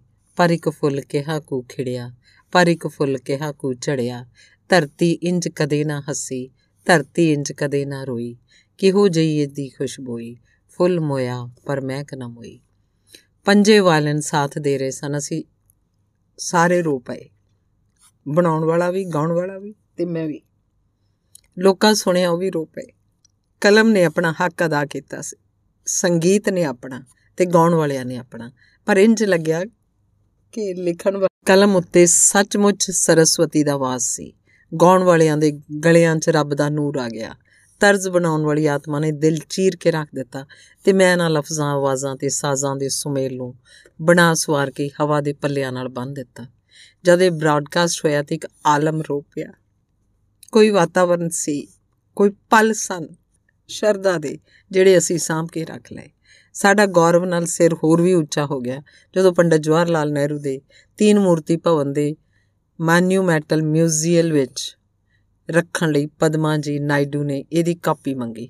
ਨੈਸ਼ਨਲ ਆਰਕਾਈਵਸ ਵਿੱਚ ਇਹਨੂੰ ਭੇਜਿਆ, ਪਰ ਇਹ ਸਾਰੀਆਂ ਪਿੱਛੋਂ ਦੀਆਂ ਗੱਲਾਂ ਨੇ। ਪਾਟਿਆ ਸਾਹਿਬ ਨੇ ਫਿਰ ਯਾਦ ਕੀਤਾ, ਹੁਕਮ ਹੋਇਆ ਇੱਕ ਹੋਰ ਫੀਚਰ ਵਾਸਤੇ। ਅਮਰਤਾ ਜੀ ਨੇ ਹੁਣ ਲਿਖਿਆ, ਚਾਨਣ ਦੀ ਸੂਈ। ਇਹ ਸੂਈ ਕੀ ਹੋਈ? ਪਾਟਿਆ ਸਾਹਿਬ ਗੁਰਰਾਏ। ਮੈਂ ਅੰਗਰੇਜ਼ੀ 'ਚ ਜਵਾਬ ਦਿੱਤਾ ਅ ਸ਼ੈਫਟ ਆਫ ਲਾਈਟ ਉਹਨਾਂ ਦੀ ਤਸੱਲੀ ਹੋ ਗਈ ਤੂੰ ਸਾਜ਼ਾਂ ਤੋਂ ਬਾਜ ਨਹੀਂ ਆਉਣਾ ਖੈਰ ਲੈ ਲੈ ਜਿੰਨੇ ਸਜੰਦੇ ਨੇ ਆਵਾਜ਼ਾਂ ਚਾਹੀਦੀਆਂ ਨੇ ਪਿਛਲਾ ਫੀਚਰ ਅੱਛਾ ਸੀ ਮੇਰੇ ਪੈਰ ਧਰਤੀ ਤੋਂ ਗਿੱਠ-ਗੁੱਠ ਉੱਚੇ ਹੋ ਗਏ ਇਹਦਾ ਸੰਗੀਤ ਮੈਂ ਸਤੀਸ਼ ਭਾਟਿਆ ਦੇ ਸਪੁਰਦ ਕਰ ਦਿੱਤਾ ਤੇ ਜਦ ਸਕ੍ਰਿਪਟ ਦੀਆਂ ਕਾਪੀਆਂ ਕਰਵਾ ਕੇ ਉਹਨੂੰ ਦਿੱਤੀਆਂ ਤਾਂ ਬੋਲਿਆ ਦਵਿੰਦਰ ਜੀ इसे तैयार करना तो चैलेंज है कंपोज़र के लिए इसीलिए तो आपको तकलीफ़ दी है सतीश जी आवाज़ें जो मर्ज़ी आए लीजिए साज जितनी मर्ज़ी आए बजाइए लेकिन स्क्रिप्ट की आत्मा कायम रखिए अच्छा ये बात है ਉਹਨੇ ਵਾਕਈ ਫੌਜ ਇਕੱਠੀ ਕਰ ਲਈ ਉਹਨੇ ਉਹ ਕੰਮ ਕੀਤਾ ਕਿ ਦਿਲ ਖੁਸ਼ ਹੋ ਗਿਆ ਮੈਂ ਸਤੀਸ਼ ਨੂੰ ਚੁੱਕ ਲਿਆ ਤੇ ਉਸ ਮੈਨੂੰ ਅਮਰਤਾ ਜੀ ਨੂੰ ਤਾਂ ਲੋਕਾਂ ਨੇ ਪਲਕਾਂ ਉੱਤੇ ਚੁੱਕਿਆ ਹੀ ਹੋਇਆ ਸੀ ਜਿਵੇਂ ਮੈਂ ਦੱਸ ਚੁੱਕਾ ਪੰਜਾਬ ਦਾ ਆਲਾ ਆਦਮ ਮੈਂ ਰੇਡੀਓ ਰਾਹੀਂ ਆਵਾਜ਼ ਦੀ ਦੁਨੀਆ ਵਾਸਤੇ ਕਰਨ ਦੇ ਸੁਪਨੇ ਲੈਂਦਾ ਰਹਿੰਦਾ ਸੀ। ਮੋਹਨ ਸਿੰਘ ਦਾ ਅੰਬੀ ਦਾ ਬੂਟਾ, ਨਾਨਕ ਸਿੰਘ ਦਾ ਚਿੱਟਾ ਲਹੂ, ਧਨੀ ਰਾਮ ਚਾਤਰਿਕ ਦੀ ਨਜ਼ਮ, ਰਾਧਾ ਸੰਦੇਸ਼ ਬਾਬਾ ਬਲਵੰਤ ਦੀ ਜਹਾਜ਼ਰਾਨ ਸੰਤ ਸਿੰਘ ਸੇਖੋ ਦੀ ਪੇਮੀ ਦੇ ਨਿਆਣੇ, ਸੁਜਾਨ ਸਿੰਘ ਦੀ ਕਹਾਣੀ ਰਾਸ ਲੀਲਾ ਮੈਂ ਜਲੰਧਰ ਰੇਡੀਓ ਤੇ ਤਿਆਰ ਕਰਕੇ ਪੇਸ਼ ਕਰ ਚੁੱਕਾ। ਕਰਤਾਰ ਸਿੰਘ ਦੁੱਗਲ ਦੇ ਕਈ ਨਾਟਕ ਦਿੱਲੀ ਆ ਕੇ ਕੀਤੇ।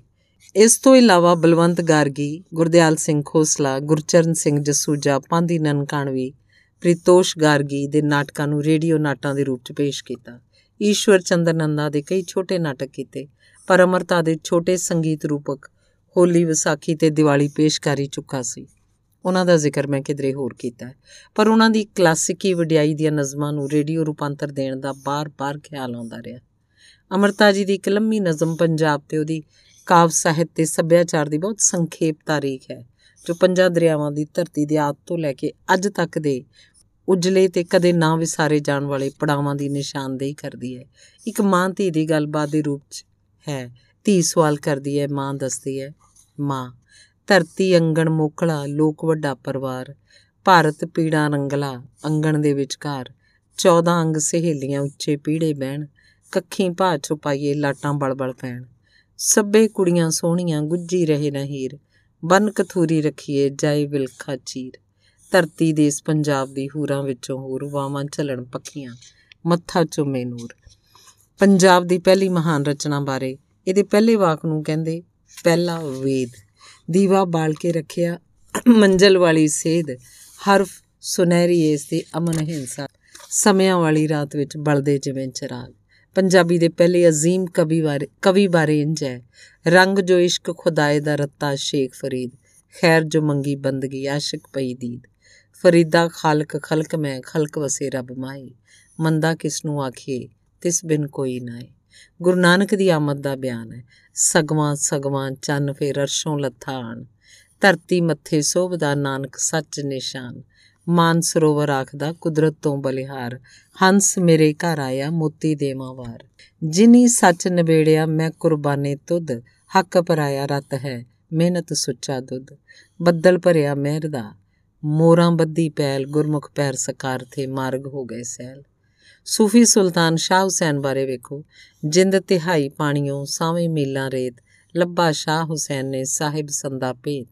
ਰੰਗ ਜੋ ਰਤਾ, ਸਾਹਿਬ ਦਾ ਰੰਗ ਮਜੀਠਾ ਲਾਲ, ਰਾਂਝਣ ਰਾਂਝਣ ਕੂਕ ਦੀ ਰਾਂਝਣ ਮੇਰੇ ਨਾਲ। ਜੀ ਕਰਦਾ ਪੂਰੀ ਨਜ਼ਮ ਲਿਖਦਾ ਜਾਵਾਂ, ਜੋ ਅੱਜ ਤੱਕ ਪੰਜਾਬ ਦੀ ਕਹਾਣੀ ਸਮੇਟੀ ਬੈਠੀ ਹੈ। ਤੇ ਇਹਦੇ ਉਜਲੇ ਧੁੰਦਲੇ ਪਰ ਕਦੀ ਨਾ ਵਿਸਾਰੇ ਜਾਣ ਵਾਲੇ ਪੜਾਵਾਂ ਵਾਲੇ ਇਸ਼ਾਰਾ ਕਰਦੀ ਹੈ। ਮੈਂ ਇਹਨੂੰ ਰੇਡੀਓ ਸੰਗੀਤ ਰੂਪਕ ਦੇ ਤੌਰ ਤੇ ਤਰਤੀਬ ਦਿੱਤਾ। ਸੁਰਿੰਦਰ ਕੌਰ ਤੇ ਮਦਨ ਬਾਲਾ ਸਿੰਧੂ ਨੂੰ ਸੱਦ ਕੇ ਰਾਮਸਰਨ ਦਾਸ ਹੋਰਾਂ ਕੋਲ ਲੈ ਗਿਆ ਕਿ ਇਹਦਾ ਸੰਗੀਤ ਬਣਾਵੇ ਤੇ ਉਹਨਾਂ ਕਿਹਾ, ਗੁਰਦੇਵ, ਇਸ ਸਾਰੇ ਸਕ੍ਰਿਪਟ ਨੂੰ ਆਪਣੀ ਆਵਾਜ਼ 'ਚ ਪੜੋ ਆਖ ਕੇ ਉਹਨਾਂ ਅੱਖਾਂ ਮੀਟ ਲਈਆਂ। ਮੈਂ ਸ਼ੁਰੂ ਹੋ ਗਿਆ। ਵਿੱਚ ਵਿੱਚ ਉਹ ਵਾਹ ਵਾਹ ਜੈ ਹੋ ਜੈ ਹੋ ਕਰਦੇ ਰਹੇ ਤੇ ਜਦੋਂ ਬ੍ਰਾਡਕਾਸਟ ਹੋਇਆ ਤਾਂ ਲੋਕਾਈ ਨੇ ਪਸੰਦ ਕੀਤਾ। ਸਰਕਾਰੇ ਦਰਬਾਰੇ ਚਰਚਾ ਹੋਈ। ਸਟੇਟਸਮੈਨ ਨੇ ਵਿਜੇ ਲਾਂਤੇ ਨੇ ਇਸ ਨੂੰ ਲੈਂਡਮਾਰਕ ਕਿਹਾ। ਤਾਂ ਦਫ਼ਤਰ ਵਾਲਾ ਵੀ ਮੰਨਿਆ ਕਿ ਅੱਛਾ ਪ੍ਰੋਗਰਾਮ ਹੈ। ਇਸ ਪ੍ਰੋਗਰਾਮ ਦਾ ਨਾਮ ਹੈ ਦਿਲਾਂ ਦੇ ਭੇਤ। ਮੈਂ ਬਜਟ ਮੁਕਾ ਬੈਠਾ ਸਾਂ, ਪਰ ਅਮਰਤਾ ਦੀ ਇੱਕ ਬਹੁਤ ਚਰਚਿਤ ਤੇ ਬਹੁਤ ਅੱਛੀ ਨਜ਼ਮ ਮੇਰੇ ਨਾਲ ਨਾਲ ਤੁਰਨ ਲੱਗ ਪਈ। ਇਹਨੂੰ ਸਾਡੀ ਨੈਸ਼ਨਲ ਅਕੈਡਮੀ ਨੇ ਪਹਿਲੇ ਨਾਮ ਨਾਲ ਸਨਮਾਨਿਤ ਕੀਤਾ ਸੀ। ਹਾਲਾਂਕਿ ਇਹ ਤਾਂ ਮਹਿਬੂਬ ਦੇ ਨਾਂ ਦਾ ਇੱਕ ਖੱਤ ਸੀ, ਪੈਗਾਮ ਸੀ, ਜਿਹਨੂੰ ਅਮਰਤਾ ਜੀ ਨੇ ਸੁਨੇੜੇ ਕਿਹਾ। ਖੱਤ ਤਾਂ ਹੁੰਦਾ ਹੀ ਦਿਲ ਦੀ ਗੱਲ ਹੈ। ਦਿਲੋਂ ਹੀ ਨਿਕਲ ਕੇ ਕਾਗਜ਼ ਉੱਤੇ ਆਉਂਦਾ ਸੋ ਹਰ ਦਿਲ ਵਾਲੇ ਨੂੰ ਇਸ ਲੰਮੀ ਨਜ਼ਮ ਦਾ ਟੁੰਬਣਾ ਜ਼ਰੂਰੀ ਸੀ। ਨਾਲੇ ਮਹਿਬੂਬ ਨੂੰ ਲਿਖਿਆ ਖਤ ਆਮ ਨਹੀਂ ਵੱਖਰਾ ਹੁੰਦਾ ਸੋ ਇਹਨੂੰ ਹਰ ਪੱਖੋਂ ਵੱਖਰੀ ਤਰ੍ਹਾਂ ਪੇਸ਼ ਕਰਨਾ ਚਾਹੁੰਦਾ ਸਾਂ। ਸੋ ਇਹਦਾ ਰੇਡੀਓ ਨਾਟਕੀ ਰੂਪ ਸੋਚਿਆ, ਇੱਕੋ ਆਵਾਜ਼ ਮਦਨ ਬਾਲਾ ਨੂੰ ਮੁੱਖ ਰੱਖਿਆ ਤੇ ਮਦਦ ਲਈ ਦੂਜੀ ਆਵਾਜ਼ ਕਨਸ਼ਾਮ ਦਾਸ ਦੀ। ਪਰ ਉਸ ਕੋਲੋਂ ਜੇ ਸੰਗੀਤ ਕੰਪੋਜ਼ ਕਰਾਵਾਂ ਕੈਸਾ ਰਵੇ? ਨਾਲੇ ਉਹਨੂੰ ਆਪਣੇ ਖਿਆਲਾਂ ਦੇ ਸੰਗੀਤ ਦੇ ਇਸ਼ਾਰੇ ਕੁਝ ਨਿਸ਼ੰਗ ਹੋ ਕੇ ਦੇ ਸਕਾਂਗਾ। ਪਰ ਬਜਟ? ਇਹ ਵੱਡਾ ਮਸਲਾ ਸੀ। ਤੇ ਮੈਂ ਮਦਨ ਬਾਲਾ ਸਿੰਧੂ ਤੇ ਕਨਸ਼ਾਮ ਦਾਸ ਨੂੰ ਬੁਲਾਇਆ ਤੇ ਕਿਹਾ, ਤੁਹਾਡੀ ਮਦਦ ਦੀ ਲੋੜ ਹੈ। ਇੱਕ ਪ੍ਰੋਗਰਾਮ ਕਰਨਾ ਬਹੁਤ ਮਿਹਨਤ ਤੇ ਲਗਨ ਦੀ ਲੋੜ ਪਏਗੀ। ਘੱਟੋ ਘੱਟ ਇੱਕ ਮਹੀਨਾ ਰੋਜ਼ ਆਉਣਾ ਪਏਗਾ ਤੇ ਪ੍ਰੋਗਰਾਮ ਦੀ ਇੱਕ ਇੱਕ ਸਤਰ ਇੱਕ ਇੱਕ ਬੰਦ ਵੱਖੋ ਵਕਤ ਤਿਆਰ ਕਰਨਾ ਹੈ। ਤਿਆਰ ਹੋ। ਦੋਹਾਂ ਕਿਹਾ, ਤਿਆਰ ਹਾਂ। ਪਰ ਮੈਂ ਸ਼ਾਇਦ ਤੁਹਾਨੂੰ ਫੀਸਾਂ ਕਦੋਂ ਦੇ ਸਕਾਂਗਾ, ਦੇ ਵੀ ਸਕਾਂਗਾ ਜਾਂ ਨਹੀਂ ਕਹਿ ਨਹੀਂ ਸਕਦਾ। ਤੁਸੀਂ ਫਿਕਰ ਨਾ ਕਰੋ, ਦੋਹਾਂ ਕਿਹਾ। ਮਦਨ ਬਾਲਾ ਲਈ ਅੱਛੇ ਪ੍ਰੋਗਰਾਮ ਲਈ ਪੈਸਾ ਕੋਈ ਮਸਲਾ ਨਹੀਂ, ਪਰ ਕਨਸ਼ਾਮ ਦਾਸ ਦਾ ਵਸੀਲਾ ਹੀ ਗਾਣਾ ਵਜਾਣਾ ਸੀ। ਬਹੁਤ ਜਲਦੀ ਮੈਂ ਗਾਣਾ ਤਿਆਰ ਕਰਕੇ ਗਾ ਦਿਆਂਗਾ, ਜਿਵੇਂ ਤੁਸੀਂ ਕਹੋਗੇ। ਪਰ ਤੁਸੀਂ ਗਾਉਣਾ ਨਹੀਂ। ਫਿਰ ਕੀ ਕਰਨਾ ਮੈਂ? ਤੁਸੀਂ ਸੰਗੀਤ ਕੰਪੋਜ਼ ਕਰਨਾ ਪਰ ਮੈਂ ਤਾਂ ਕੰਪੋਜ਼ਰ ਨਹੀਂ ਆ ਹੋ ਜਾਓਗੇ। ਨਾਲੇ ਸਾਜ਼, ਤਬਲਾ, ਸਵਰ ਮੰਡਲ, ਪਿਆਨੋ ਵੀ ਤੁਸੀਂ ਆਪ ਹੀ ਵਜਾਓਗੇ। ਹਾਂ, ਕਿਤੇ ਕਿਤੇ ਆਵਾਜ਼ ਵੀ ਲਾ ਦੇਣੀ। ਜੇ ਮੇਰੀ ਮਰਜ਼ੀ ਮੁਤਾਬਕ ਹੋ ਗਿਆ, ਤੇ ਸਾਡੀ ਬਹੁਤ ਵੱਡੀ ਪ੍ਰਾਪਤੀ ਹੋਏਗੀ। ਇਹ ਅਮਰਤਾ ਜੀ ਦਾ ਲਿਖਿਆ ਸ਼ਾਹਕਾਰ ਹੈ। ਇਹਨੂੰ ਫੁੱਲ ਪੱਤੇ ਤੁਸੀਂ ਲਾਣੇ ਨੇ ਮੈਂ ਤਾਂ ਪੇਸ਼ ਕਰਨਾ ਬਾਕੀ ਤਕਦੀਰ। ਦੋਵੇਂ ਨੇਮ ਨਾਲ ਸ਼ਾਮੀ 4 ਵਜੇ ਆਉਂਦੇ, ਸਾਰੇ ਸਟੂਡੀਓ ਤਕਰੀਬਨ ਵਿਹਲੇ ਹੁੰਦੇ। ਮੈਂ ਕਦੀ-ਕਦੀ ਦੂਜੇ ਸਟੂਡੀਓ 'ਚ ਇਹਨੂੰ ਤਿਆਰ ਕਰਵਾਉਂਦਾ ਤੇ 15 ਦਿਨਾਂ 'ਚ ਹੀ ਰਿਕਾਰਡ ਕਰ ਲਿਆ ਚਾਰ ਟਿਪਾਂ ਉੱਤੇ, ਕਿਉਂਕਿ ਮੈਂ ਸਿਰਫ ਫਾਈਨਲ ਹੀ ਨਹੀਂ, ਸਗੋਂ ਰਿਹਰਸਲਾਂ ਵੀ ਰਿਕਾਰਡ ਕਰਦਾ ਜਾ ਰਿਹਾ ਸੀ। ਤੇ ਫਾਈਨਲ ਤੇ ਰਿਹਰਸਲਾਂ ਮੈਂ ਦੋ ਟਿਪਾਂ 'ਚ ਕਰਕੇ ਅਮਰਤਾ ਜੀ ਦੇ ਕੋਲ ਕੰਟਰੈਕਟ ਲੈ ਕੇ ਗਿਆ, ਦਸਖਤ ਕਰੋ। ਉਹਨਾਂ ਦਸਖਤ ਕਰਨ ਪਿੱਛੋਂ ਪੁੱਛਿਆ, ਇਹ ਕਾਦਾ ਕੰਟਰੈਕਟ ਹੈ? ਮੈਂ ਇਮਰੋਜ਼ ਨੂੰ ਟੇਪ ਦਿੱਤੇ, ਕਿਹਾ, ਸੁਣਾਓ ਵੀ ਤੇ ਸੁਣੋ ਵੀ। ਕੁਝ ਹਿੱਸੇ ਜਿਨ੍ਹਾਂ 'ਚ ਤਖਲੀਕ ਦਾ ਅਹਿਸਾਸ ਤੇ ਸਮਾਧੀ ਵਾਲੀ ਅਵਸਥਾ ਆਈ ਸੀ ਉਹ ਇੰਜ ਨੇ ਇੱਕ ਉਦਾਸ ਮਾਰੂ ਥਲਾਂ ਦੀਆਂ ਲੂਆਂ ਨੂੰ ਚੀਰ ਦੀ ਆਵਾਜ਼ ਉੱਭਰਦੀ ਹੈ। ਆਵਾਜ਼, ਲੱਗੀ ਲੋ ਤੇ ਪਹਿਲੜਾ ਪੈਰ ਲੱਗਾ, ਫਿਰ ਦੂਸਰੇ ਪੈਰ ਨੇ ਸੱਦ ਲਾਈ, ਇੱਕ ਤੇਰੇ ਵਿਯੋਗ ਦਾ ਸੇਕ ਡਾਢਾ, ਦੂਜਾ ਉਮਰ ਦੀ ਸਿਖਰ ਦੁਪਹਿਰ ਆਈ, ਤੇਰਾ ਖਤ ਸਾਨੂੰ ਅੱਜ ਬੋੜੇ ਆਏ, ਜਿਵੇਂ ਸੱਤਾਂ ਅਸਮਾਨਾਂ ਤੇ ਘਟਾ ਛਾਈ। ਦੋਵੇਂ ਅੱਖੀਆਂ ਸਾਡੀਆਂ ਝੂਮ ਪਈਆਂ। ਮੱਥੇ ਵਿੱਚ ਨਸੀਬਾਂ ਨੇ ਪੈਲ। ਅਸਮਾਨ ਉੱਤੇ ਕੋਇਲਾਂ ਤੇ ਹੋਰ ਪੰਛੀਆਂ ਦੀਆਂ ਆਵਾਜ਼ਾਂ ਦੇ ਨਾਲ-ਨਾਲ ਬੱਦਲਾਂ ਦੀ ਗਰਜ, ਬਿਜਲੀ ਦੀ ਚਮਕ ਤੇ ਮੀਂਹ ਦੀ ਆਵਾਜ਼। ਰੁੱਤਾਂ ਭੌਂਦੀਆਂ ਤੇ ਵਰੇ ਪੈ ਗਿੜਦੇ। ਵੇ ਕੋਈ ਅੰਤ ਨਹੀਂ ਹੋ ਇਹਨਾਂ ਗੇੜਿਆਂ ਦੇ, ਜਿਹੜੇ ਮੂੰਹ ਤੋਂ ਰੌਣਕਾਂ ਰੁੱਸ ਗਈਆਂ। ਹਾਲ ਵੇਖ ਜਾਵੀਂ ਉਹਨਾਂ ਵਿਹੜਿਆਂ ਦੇ। ਅੱਖਾਂ ਭਰੀਆਂ ਨੇ ਨਾਲ ਗਲੇਡੂਆਂ ਦੇ। ਹੋਠ ਭਰੇ ਨੇ ਨਾਲ ਸੁਨੇੜਿਆਂ ਦੇ। ਸਾਰ ਜਾਣਦੇ ਇਹਨਾਂ ਅੱਖਰਾਂ ਦੀ, ਸੱਜਣ ਵਿਛੜੇ ਸੱਜਣਾ ਜਿਹੜਿਆਂ ਦੇ। ਪੱਤ ਝੜਦਾ ਮੌਸਮ ਤੇ ਉਹਦਾ ਨਗਮਾ, ਵਿਲਕ ਦੀ ਆਵਾਜ਼। ਟੁੱਟੀ ਇੱਕ ਪੱਤੀ ਕਿਸੇ ਟਹਿਣ ਨਾਲੋਂ ਵਣਾ ਵਣਾ ਚ ਰੋਣੀਆਂ ਬੋਲ ਪਈਆਂ। ਰੋਈਆਂ ਚੂਰੀਆਂ ਤੇ ਛੰਨੇ ਵਿਲ ਕੋਠੇ ਬੋਲੇ, ਬੇਲੇ ਬੇਲੇ ਚ ਦੋਣੀਆਂ ਬੋਲ ਪਈਆਂ। ਬੇਲੇ ਬੇਲੇ ਚ ਦੋਣੀਆਂ ਬੋਲ ਪਈਆਂ। ਜਲਾਂ ਥਲਾਂ ਚ ਇੱਕ ਆਵਾਜ਼ ਹੋ ਕੇ ਕਈ ਸੱਸੀਆਂ ਸੋਹਣੀਆਂ ਬੋਲ ਪਈਆਂ। ਇੱਕੋ ਆਵਾਜ਼ ਨਹੀਂ, ਉਹ ਮੇਰੀ ਆਵਾਜ਼ ਇੱਕੋ। ਆਵਾਜ਼ ਆਵਾਜ਼ ਚੋਂ ਹੋਣੀਆਂ ਬੋਲ ਪਈਆਂ। ਆਵਾਜ਼, ਪੱਛੀ ਹੋਈ ਏ ਜ਼ਮੀਨ ਦੀ ਪਿੱਠ ਸਾਰੀ। ਖੁਰੇ ਡਾਚੀ ਦੇ ਅੱਜ ਨਸੂਰ ਹੋ ਗਏ। ਵਣਜਾਂ ਵਾਲਿਆਂ ਨੇ ਕੱਚੇ ਵਣਜ ਕੀਤੇ। ਪਾਣੀ ਛੱਲਾਂ ਦੇ ਨਾਲ ਭਰਪੂਰ ਹੋ ਗਏ। ਕੈਦੋਂ ਸਮੇਂ ਦੇ ਹੋਰ ਵੀ ਹੋਏ ਡਾਢੇ। ਚਾਕ ਸਮੇਂ ਦੇ ਹੋਰ ਮਜਬੂਰ ਹੋ ਗਏ। ਪੈਂਡੇ ਤਖਤ ਹਜ਼ਾਰਿਓਂ ਝੰਗ ਵਾਲੇ।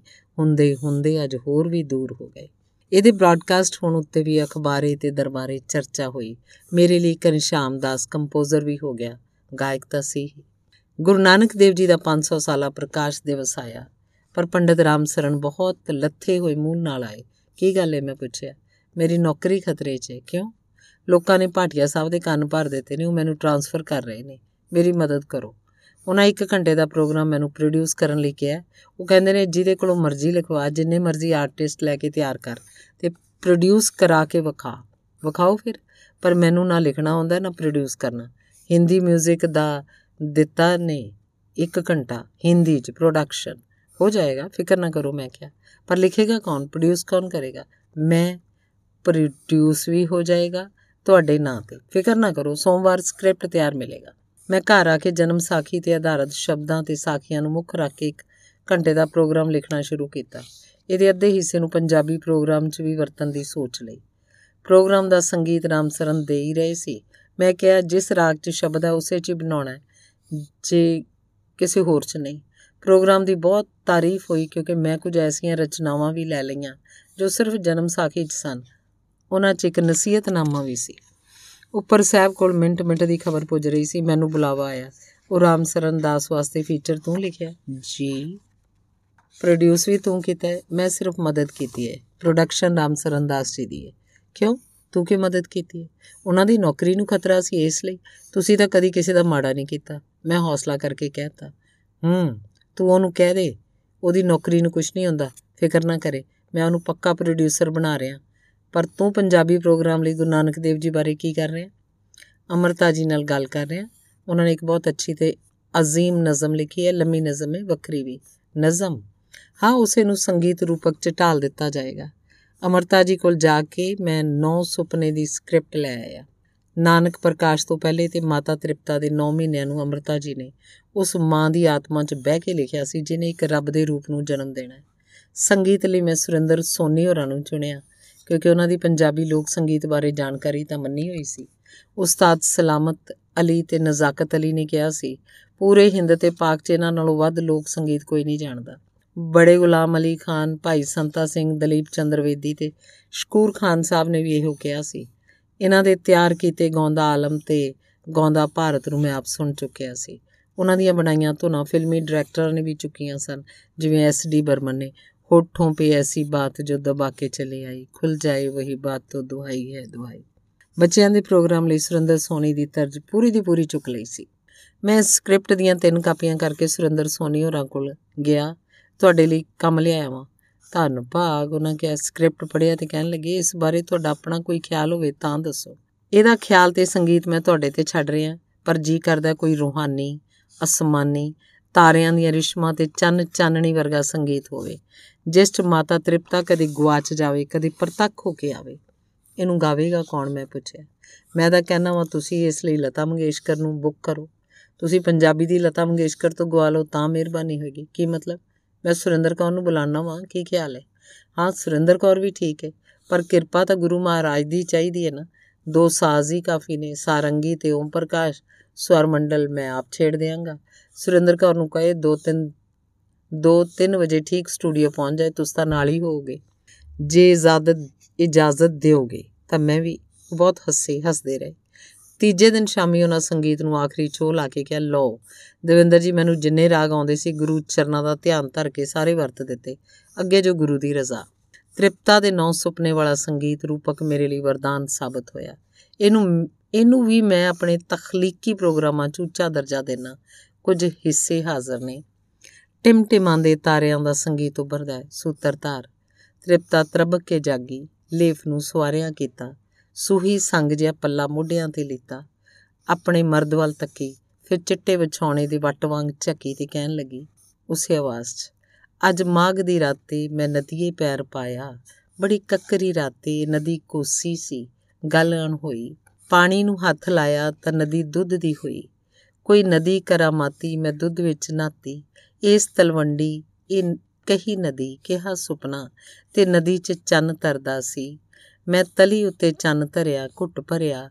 ਮੈਂ ਨਦੀ ਦਾ ਪਾਣੀ ਮੇਰੀ ਰੱਤ ਵਿੱਚ ਘੁਲਦਾ ਪਿਆ ਤੇ ਉਹੀ ਚਾਨਣ ਮੇਰੀ ਕੁੱਖ 'ਚ ਹਿਲਦਾ ਪਿਆ।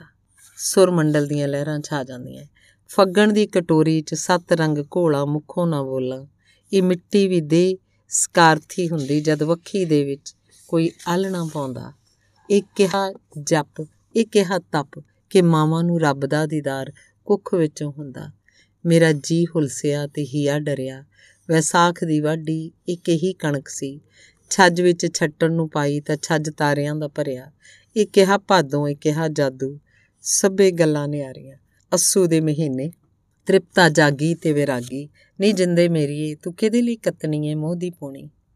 ਮੋਹ ਦੀਆਂ ਤੰਦਾਂ ਚੰਬਰ ਨਾ ਵਲੀਂਦਾ, ਸੂਰਜ ਨਾ ਬੱਜੀਂਦਾ ਇਹ ਸੱਚ ਜੀ ਵਸਤੂ, ਇਹਦਾ ਚੋਲਾ ਨਾ ਕੱਤੀਦਾ ਨਹੀਂ ਜਿੰਦੇ ਮੇਰੀਏ। ਸੁਰ ਮੰਡਲ ਦੀਆਂ ਥਰਬਾਂ ਸੁਰਿੰਦਰ ਸੋਨੀ ਦੇ ਆਖੇ ਹੋਏ ਲਫ਼ਜ਼ ਕੰਨਾਂ 'ਚ ਗੂੰਜ ਰਹੇ ਸਨ। ਮੈਨੂੰ ਜਿੰਨੇ ਰਾਗ ਆਉਂਦੇ ਸਨ, ਸਭੇ ਵਰਤ ਦਿੱਤੇ ਨੇ 9 ਮਹੀਨੇ 9 ਰਾਗ। 9 ਮਹੀਨੇ 9 ਰਾਗ 9 दारू ਮੈਂ ਸੋਚ ਰਿਹਾ ਕੈਸੀ ਅਨੋਖੀ ਲਿਖਤ ਕੈਸੀ ਅਨੂਠੀ ਇਹਦੀ ਸੰਗੀਤ ਰਚਨਾ ਕੈਸਾ ਵਾਤਾਵਰਨ ਉਸਾਰਦੇ ਸਾਜ਼, ਸਿਰਫ ਦੋ ਸਾਜ਼। ਮੈਨੂੰ ਸਭ ਕੁਝ ਯਾਦ ਹੈ। ਹੋਰ ਰੂਪਕਾਂ ਬਾਰੇ ਵੀ, ਧੂਣੀ ਬਾਰੇ, ਐਦਨਾਮਾ ਬਾਰੇ, ਪਰ ਵਕਤ ਵਕਤ ਹੁੰਦਾ ਹੈ। ਸਭ ਕੁਝ ਭੁੱਲਣਾ ਉਹਦੀ ਆਦਤ ਹੁੰਦੀ ਹੈ। ਤਾਂ ਵੀ ਮੈਨੂੰ ਜਾਪਦਾ ਹੈ ਵਕਤ। ਉਸ ਵੇਲੇ ਨੂੰ ਚੇਤੇ ਕਰਕੇ ਆਖ ਰਿਹਾ ਹੈ, ਆਪਣੇ ਵੱਲੋਂ ਸਾਰੀ ਗੱਲ ਮੁਕਾ ਬੈਠੇ, ਹਾਲੇ ਵੀ ਇੱਕ ਹੌਕਾ ਤੇਰੀ ਗੱਲ ਕਰੇ। ਚਾਨਣ ਦੀ ਫੁਲਕਾਰੀ, ਤੋਪਾ ਕੌਣ ਪਰੇ? ਧੰਨਵਾਦ। ਅਮਰਤਾ ਪ੍ਰੀਤਮ ਦੀ ਪੁਸਤਕ ਹੈ, ਆਵਾਜ਼ ਦੀ ਦੁਨੀਆ। ਅਗਲਾ ਅੰਗ ਹੈ 15 ਅਗਸਤ 1965 ਅਮਰਤਾ ਪ੍ਰੀਤਮ ਦੀ ਪੁਸਤਕ, ਆਵਾਜ਼ ਦੀ ਦੁਨੀਆ। ਅਗਲਾ ਅੰਗ 15 ਅਗਸਤ 1965 ਦੇਸ਼ ਦੀ ਹਵਾ 'ਚ ਹੁਣ ਸਹਿਜਤਾ ਨਹੀਂ ਸੀ। ਸੱਤਾ ਦੀ ਕਸ਼ਿਸ਼ ਨੇ ਹਵਾ ਕੁਝ ਤੱਤੀ ਕਰ ਦਿੱਤੀ ਸੀ। ਤੇ ਇਹ ਅਸਾਰ ਕਿਸੇ ਦੂਰ ਦੇ ਦੁਖਾਂਤ ਵਾਲੇ ਇੱਕ ਸੰਕੇਤ ਬਣਦੇ ਪਏ ਸਨ। ਆਜ਼ਾਦੀ ਦਾ ਵਰੇ ਵਾਲਾ ਦਿਨ ਆਇਆ। ਮੈਨੂੰ ਸੰਗੀਤ ਰੂਪਕ ਲਿਖਣ ਲਈ ਆਖਿਆ ਗਿਆ ਤੇ ਅਹਿਸਾਸ ਹੋਇਆ ਕਿ ਜਿਹੜੀ ਘਾਲਣਾ ਸੁਤੰਤਰਤਾ ਵਾਸਤੇ ਸੀ, ਹੁਣ ਸਹਿਜ ਕਰਮ ਕਰਦੇ ਜਾਣ ਦੀ ਥਾਂ ਉਸ ਘਾਲਣਾ ਦੇ ਫਲ ਦੀ ਇੱਛਾ ਨੇ ਸਭ ਦਾ ਧਿਆਨ ਮੱਲ ਲਿਆ ਹੋਇਆ ਸੀ। ਇਸੇ ਅਹਿਸਾਸ ਨਾਲ ਭਰਿਆ ਸੰਗੀਤ ਰੂਪਕ ਲਿਖਿਆ। ਇੱਕ ਬੇੜੀਆਂ ਦਾ ਗੀਤ ਸੀ, ਹੱਥ ਕੜੀਆਂ ਦਾ ਗੀਤ ਸੀ, ਸਰਗਮ ਸੀ ਸਾਡੇ ਇਸ਼ਕ ਦੀ, ਜੇਲ ਪੰਚਮ ਸੁਰ ਸੀ ਤੇ ਸਤਵਾਂ ਸੁਰ ਸੂਲੀ ਸੀ। ਹੋਠ ਤੜਪ ਉੱਠੇ ਸਨ, ਬਹੁਤ ਬਹੁਤ ਮੁਸ਼ਕਲ ਸੀ, ਪਰ ਅਸਾਂ ਗੀਤ ਗਾਇਆ ਸੀ। ਇੱਕ ਬੇੜੀਆਂ ਦਾ ਗੀਤ ਸੀ ਹੱਥ ਕੜੀਆਂ ਦਾ ਗੀਤ ਸੀ ਤੇ ਉਹ ਵੀ ਵਕਤ ਸੀ। ਆਵਾਜ਼ ਨਜ਼ਰਬੰਦ ਸੀ। ਇਹ ਹੁਕਮਾਂ ਦੇ ਹੁਕਮ ਮੋੜਦਾ, ਪੈਰਾਂ ਦਾ ਲੋਹਾ ਤੋੜਦਾ ਤੇ ਗਾਉਣ ਸੁਣਨ ਵਾਲਿਆਂ ਦੇ ਮੂੰਹ ਤੇ ਲਾਲੀ ਧੂੜਦਾ। ਸਾਰੇ ਦੇਸ਼ 'ਚ ਵਿਚਰਦਾ ਰਿਹਾ, ਗਲੀਆਂ ਦੇ ਵਿੱਚ ਫਿਰਦਾ ਰਿਹਾ ਤੇ ਗਰਮ ਸੁੱਚਾ ਲਹੂ ਬਣ ਕੇ ਰਗਾਂ 'ਚ ਤੁਰਦਾ ਰਿਹਾ। ਰਹਿਮਤ ਹੈ ਉਸੇ ਗੀਤ ਦੀ, ਨਿਮਤ ਹੈ ਉਸੇ ਗੀਤ ਦੀ ਕਿ ਬੇੜੀਆਂ ਦਾ ਗੀਤ ਅੱਜ ਪੈਰਾਂ ਦਾ ਗੀਤ ਹੈ, ਪੈਰਾਂ ਦੀ ਮੰਜ਼ਿਲ ਦਾ ਗੀਤ ਹੈ ਤੇ ਕੜੀਆਂ ਦਾ ਗੀਤ ਅੱਜ ਹੱਥਾਂ ਦਾ ਗੀਤ ਹੈ, ਹੱਥਾਂ ਦੀ ਮਿਹਨਤ ਦਾ ਗੀਤ ਹੈ, ਸਰਗਮ ਹੈ ਸਾਡੇ ਇਸ਼ਕ ਦੀ, ਮਿਹਨਤ ਕਸ਼ਾਂ ਦੇ ਇਸ਼ਕ ਦੀ, ਹੱਕ ਪੰਚਮ ਸਵਰ ਹੈ, ਸਤਵਾਂ ਸਵਰ ਸੁਤੰਤਰਤਾ, ਹੱਕ ਲੈਣਾ, ਹੱਕ ਦੇਣਾ, ਤੇ ਸੁਤੰਤਰਤਾ ਨਾ ਖੋਣੀ, ਨਾ ਖੋਹਾਣੀ, ਇੱਕੋ ਰਾਗ ਦੀ ਰੂਹੀ ਅਵਰੋਹੀ। ਬਹੁਤ ਬਹੁਤ ਮੁਸ਼ਕਿਲ ਹੈ, ਪਰ ਅਸਾਂ ਗੀਤ ਗਾਉਣਾ ਹੈ। ਭਰੀ ਮਹਿਫਿਲ ਵਾਲਿਓ, ਇਹ ਗੀਤ ਬਹੁਤ ਸੁੱਚਾ ਹੈ। ਅੱਜ ਸਾਜ਼ ਆਪਣੇ ਕੋਲ ਨਹੀਂ, ਆਵਾਜ਼ ਆਪਣੇ ਕੋਲ ਹੈ। ਪਰ ਗੀਤ ਦੀ ਕਿਸਮਤ ਦਾ ਸਵਾਲ ਹੈ, ਰਾਗ ਦੀ ਅਜ਼ਮਤ ਦਾ ਸਵਾਲ ਹੈ। ਯਾਦ ਰੱਖਣਾ ਇਸ ਵਿੱਚ, ਇੱਕ ਸਵਰ ਵਰਜਿਤ ਵੀ ਹੁੰਦਾ ਹੈ। ਅਗਲਾ ਕਾਂਡ 11 ਜਨਵਰੀ 1966 ਸਤੰਬਰ 1965 ਚ ਪਾਕਿਸਤਾਨ ਨੇ ਜੋ ਕਦਮ ਉਠਾਇਆ, ਉਹ ਹਿੰਦ ਪਾਕ ਦੋਹਾਂ ਵਾਸਤੇ ਅਜ਼ਾਬ ਹੋ ਗਿਆ। ਜਿਨੇ ਸੋਚਵਾਨਾਂ ਨੂੰ ਲੰਬੀਆਂ ਦੂਰ ਦੀਆਂ ਸੋਚਾਂ 'ਚ ਪਾ ਦਿੱਤਾ। ਸ੍ਰੀ ਲਾਲ ਬਹਾਦਰ ਸ਼ਾਸਤਰੀ ਉਦੋਂ ਹਿੰਦੁਸਤਾਨ ਦੇ ਪ੍ਰਾਈਮ ਮਿਨਿਸਟਰ ਸਨ ਤੇ ਜਿਵੇਂ ਕਿਵੇਂ ਗੱਲ ਇੱਥੇ ਨਿਬੜੀ ਕਿ ਤਾਸ਼ਕੰਦ 'ਚ ਜਾ ਕੇ ਦੋਹਾਂ ਪਾਸਿਆਂ ਦੇ ਨੇਤਾ ਲੋਕ ਗੱਲਬਾਤ ਕਰਨ, ਆਪਸ 'ਚ ਕੋਈ ਐਦਨਾਮਾ ਕਰਨ ਤੇ ਅਮਨ ਦਾ ਮਾਹੌਲ ਕਾਇਮ ਹੋਵੇ ਤੇ ਇਸ ਤਾਸ਼ਕੰਦ ਦੀ ਗੱਲਬਾਤ ਗੱਲਬਾਤ ਉੱਤੇ ਫਿਰ ਬੜੀਆਂ ਉਮੀਦਾਂ ਲੱਗ ਗਈਆਂ, ਜਿਹਦੇ ਨਾਲ ਦੋਹਾਂ ਪਾਸਿਆਂ ਦੇ ਲੋਕਾਂ ਨੂੰ ਕੁਝ ਸੁੱਖ ਦਾ ਸਾਹ ਹੋਣਾ ਸੀ ਤੇ ਕੁਦਰਤ ਦਾ ਇਹ ਰਾਜ਼ ਸਿਰਫ ਕੁਦਰਤ ਜਾਣਦੀ ਹੈ ਕਿ ਤਾਸ਼ਕੰਦ ਵਿੱਚ ਰਾਤ ਨੂੰ ਚੰਗੇ ਭਲੇ ਸੁੱਤੇ ਲਾਲ ਬਹਾਦਰ ਸ਼ਾਸਤਰੀ ਜੀ ਵਾਸਤੇ ਉਹ ਰਾਤ ਕਿਵੇਂ ਅਖੀਰੀ ਰਾਤ ਹੋ ਗਈ? ਇੱਕ ਨੇਕ ਦਿਲ ਨੇਤਾ ਮੁਲਕ ਕੋਲੋਂ ਗਵਾਚ ਗਿਆ ਤੇ ਉਹ ਕਾਗਜ਼ ਧਰੇ ਧਰਾਏ ਰਹਿ ਗਏ ਜਿਨ੍ਹਾਂ ਉੱਤੇ ਅਮਨ ਦੇ ਦਸਖਤ ਹੋਣੇ ਸਨ। ਉਹ 11 ਜਨਵਰੀ 1966 ਦੀ ਸਵੇਰ ਸੀ, ਜਿਨੇ ਸਾਡੇ ਪੂਰੇ ਦੇਸ਼ ਦਾ ਅਸਮਾਨ ਉਦਾਸ ਕਰ ਦਿੱਤਾ। ਦਿੱਲੀ ਰੇਡੀਓ ਵੱਲੋਂ, ਪੰਜਾਬੀ ਪ੍ਰੋਗਰਾਮ ਵੱਲੋਂ ਸ਼ਾਸਤਰੀ ਜੀ ਵਾਸਤੇ ਆਦਰ ਪੇਸ਼ ਹੋਣਾ ਸੀ, ਜਿਹਦੇ ਲਈ ਮੈਨੂੰ ਲਿਖਣ ਵਾਸਤੇ ਆਖਿਆ ਗਿਆ। ਮੇਰੇ ਸਾਹਮਣੇ ਅਮਨ ਦਾ ਇੱਕੋ ਲਫ਼ਜ਼ ਸੀ, ਅੱਜ ਦੀ ਲੋੜ ਵੀ ਤੇ ਆਉਣ ਵਾਲੇ ਕੱਲ ਦੀ ਲੋੜ ਵੀ। ਇਹੋ ਮਕਸਦ ਲੈ ਕੇ ਸ਼ਾਸਤਰੀ ਜੀ ਤਾਸ਼ਕੰਦ ਗਏ ਸਨ।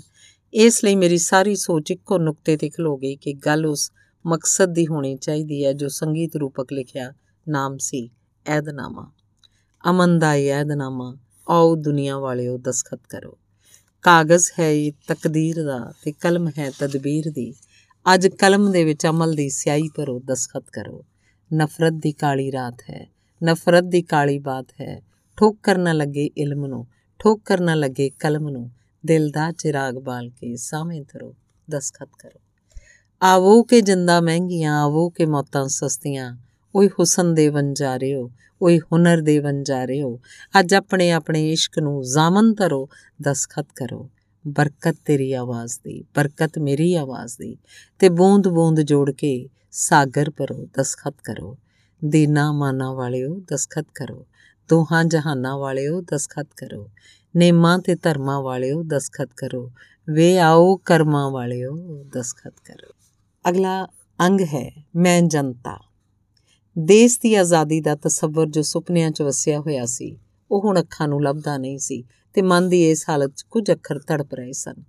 ਰਾਣੀਆਂ, ਪਟਰਾਣੀਆਂ, ਮੈਂ ਰੋਜ਼ ਵੇਖਦੀ। ਹੱਥੀਂ ਸੁਹਾਗ ਦੇ ਕੰਗਣ ਮੇਰੇ ਪੈਰੀ ਕਾਨੂੰਨ ਦੀ ਝਾਂਜਰ। ਉਹਨਾਂ ਦੀ ਤਲੀ ਵਾਸਤੇ ਮੈਂ ਰੋਜ਼ ਮਹਿੰਦੀ ਘੋਲਦੀ। ਕਦੇ ਕੁਝ ਨਹੀਂ ਬੋਲਦੀ ਮੈਂ। ਸਦਗੁਣੀ ਜਾਣਦੀ ਕਿ ਰੀਸ ਕਰਨੀ ਬੜਾ ਔਗੁਣ ਹੈ। ਸੇਜ ਉਹ ਨਹੀਂ, ਪਰ ਸੇਜ ਦਾ ਸੁਆਮੀ ਉਹੀ। ਮੈਂ ਹਨੇਰੇ ਦੀ ਸੇਜ ਭੋਗਦੀ ਜਾਂ ਸੇਜ ਦਾ ਹਨੇਰਾ ਭੋਗਦੀ। ਕੁੱਖ ਮੇਰੀ ਬਾਲ ਜੰਮਦੀ ਹੈ, ਪਰ ਵਾਰਿਸ ਨਹੀਂ ਜੰਮਦੀ। ਬਾਲ ਮੇਰੇ ਬੜੇ ਬੜੇ ਬੀਬੇ ਸਦਗੁਣੇ। ਜਾਣਦੇ ਕਿ ਹੱਕ ਮੰਗਣਾ ਬੜਾ ਔਗੁਣ ਹੈ। ਬਾਲ ਮੇਰੇ ਚੁੱਪ ਕੀਤੇ ਜਵਾਨੀ ਕੱਟ ਲੈਂਦੇ ਨੇ ਤੇ ਸੇਵਾ ਸਾਂਭ ਲੈਂਦੇ ਨੇ ਕਿਸੇ ਨਾ ਕਿਸੇ ਦੇਸ ਰਤਨ ਦੀ। ਮੈਂ ਜਨਤਾ ਚੁੱਪ ਕੀਤੀ ਬੁੱਢੇਪਾ ਕੱਟ ਲੈਂਦੀ ਆ। ਅੱਖ ਦਾ ਇਸ਼ਾਰਾ ਸਮਝਦੀ, ਇੱਕ ਚੰਗੀ ਰਖੇਲ ਆਪਣੀ। ਤੇ ਉਹੀ ਮੇਰੇ ਵਿਆਕੁਲ ਦਿਨ ਸਨ ਜਦੋਂ ਮੈਨੂੰ 15 ਅਗਸਤ ਦਾ ਦੇਸ਼ ਦੀ ਆਜ਼ਾਦੀ ਦੇ ਦਿਨ ਤੇ ਸੰਗੀਤ ਰੂਪਕ ਲਿਖਣ ਲਈ ਆਖਿਆ ਗਿਆ, ਇਹ ਗੱਲ 1968 ਦੀ ਹੈ। ਇਹ ਵੇਲਾ ਕੁਝ ਕਹਿਣ ਦਾ ਮੈਂ ਗਵਾਣਾ ਨਹੀਂ ਸੀ ਚਾਹੁੰਦੀ ਤੇ ਸਾਰੇ ਰੂਪਕ ਦੀ ਰੂਪਰੇਖਾ ਆਪਣੀ ਉਸੇ ਨਜ਼ਮ ਦੇ ਦੁਆਲੇ ਉਣਨਾ ਚਾਹੁੰਦੀ ਸੀ, ਜੋ ਮੇਰੇ ਵਜੂਦ ਦੇ ਕਣ ਕਣ ਚੋਂ ਨਿਕਲੀ ਸੀ। ਇੱਕੋ ਰਾਹ ਸਾਹਮਣੇ ਸੀ ਕਿ ਮੈਂ ਆਪੇ ਹੀ ਆਪਣੀ ਨਜ਼ਮ ਵਿੱਚ ਥੋੜੀ ਜੀ ਤਰਮੀਮ ਕਰ ਦਿਆਂ, ਬਸ ਇੰਨੀ ਕੁ ਕਿ ਸਾਰੀ ਗੱਲ ਨੂੰ ਪ੍ਰਸਾਰਨ ਦਾ ਰਾਹ ਨਾ ਰੁਕ ਜਾਏ।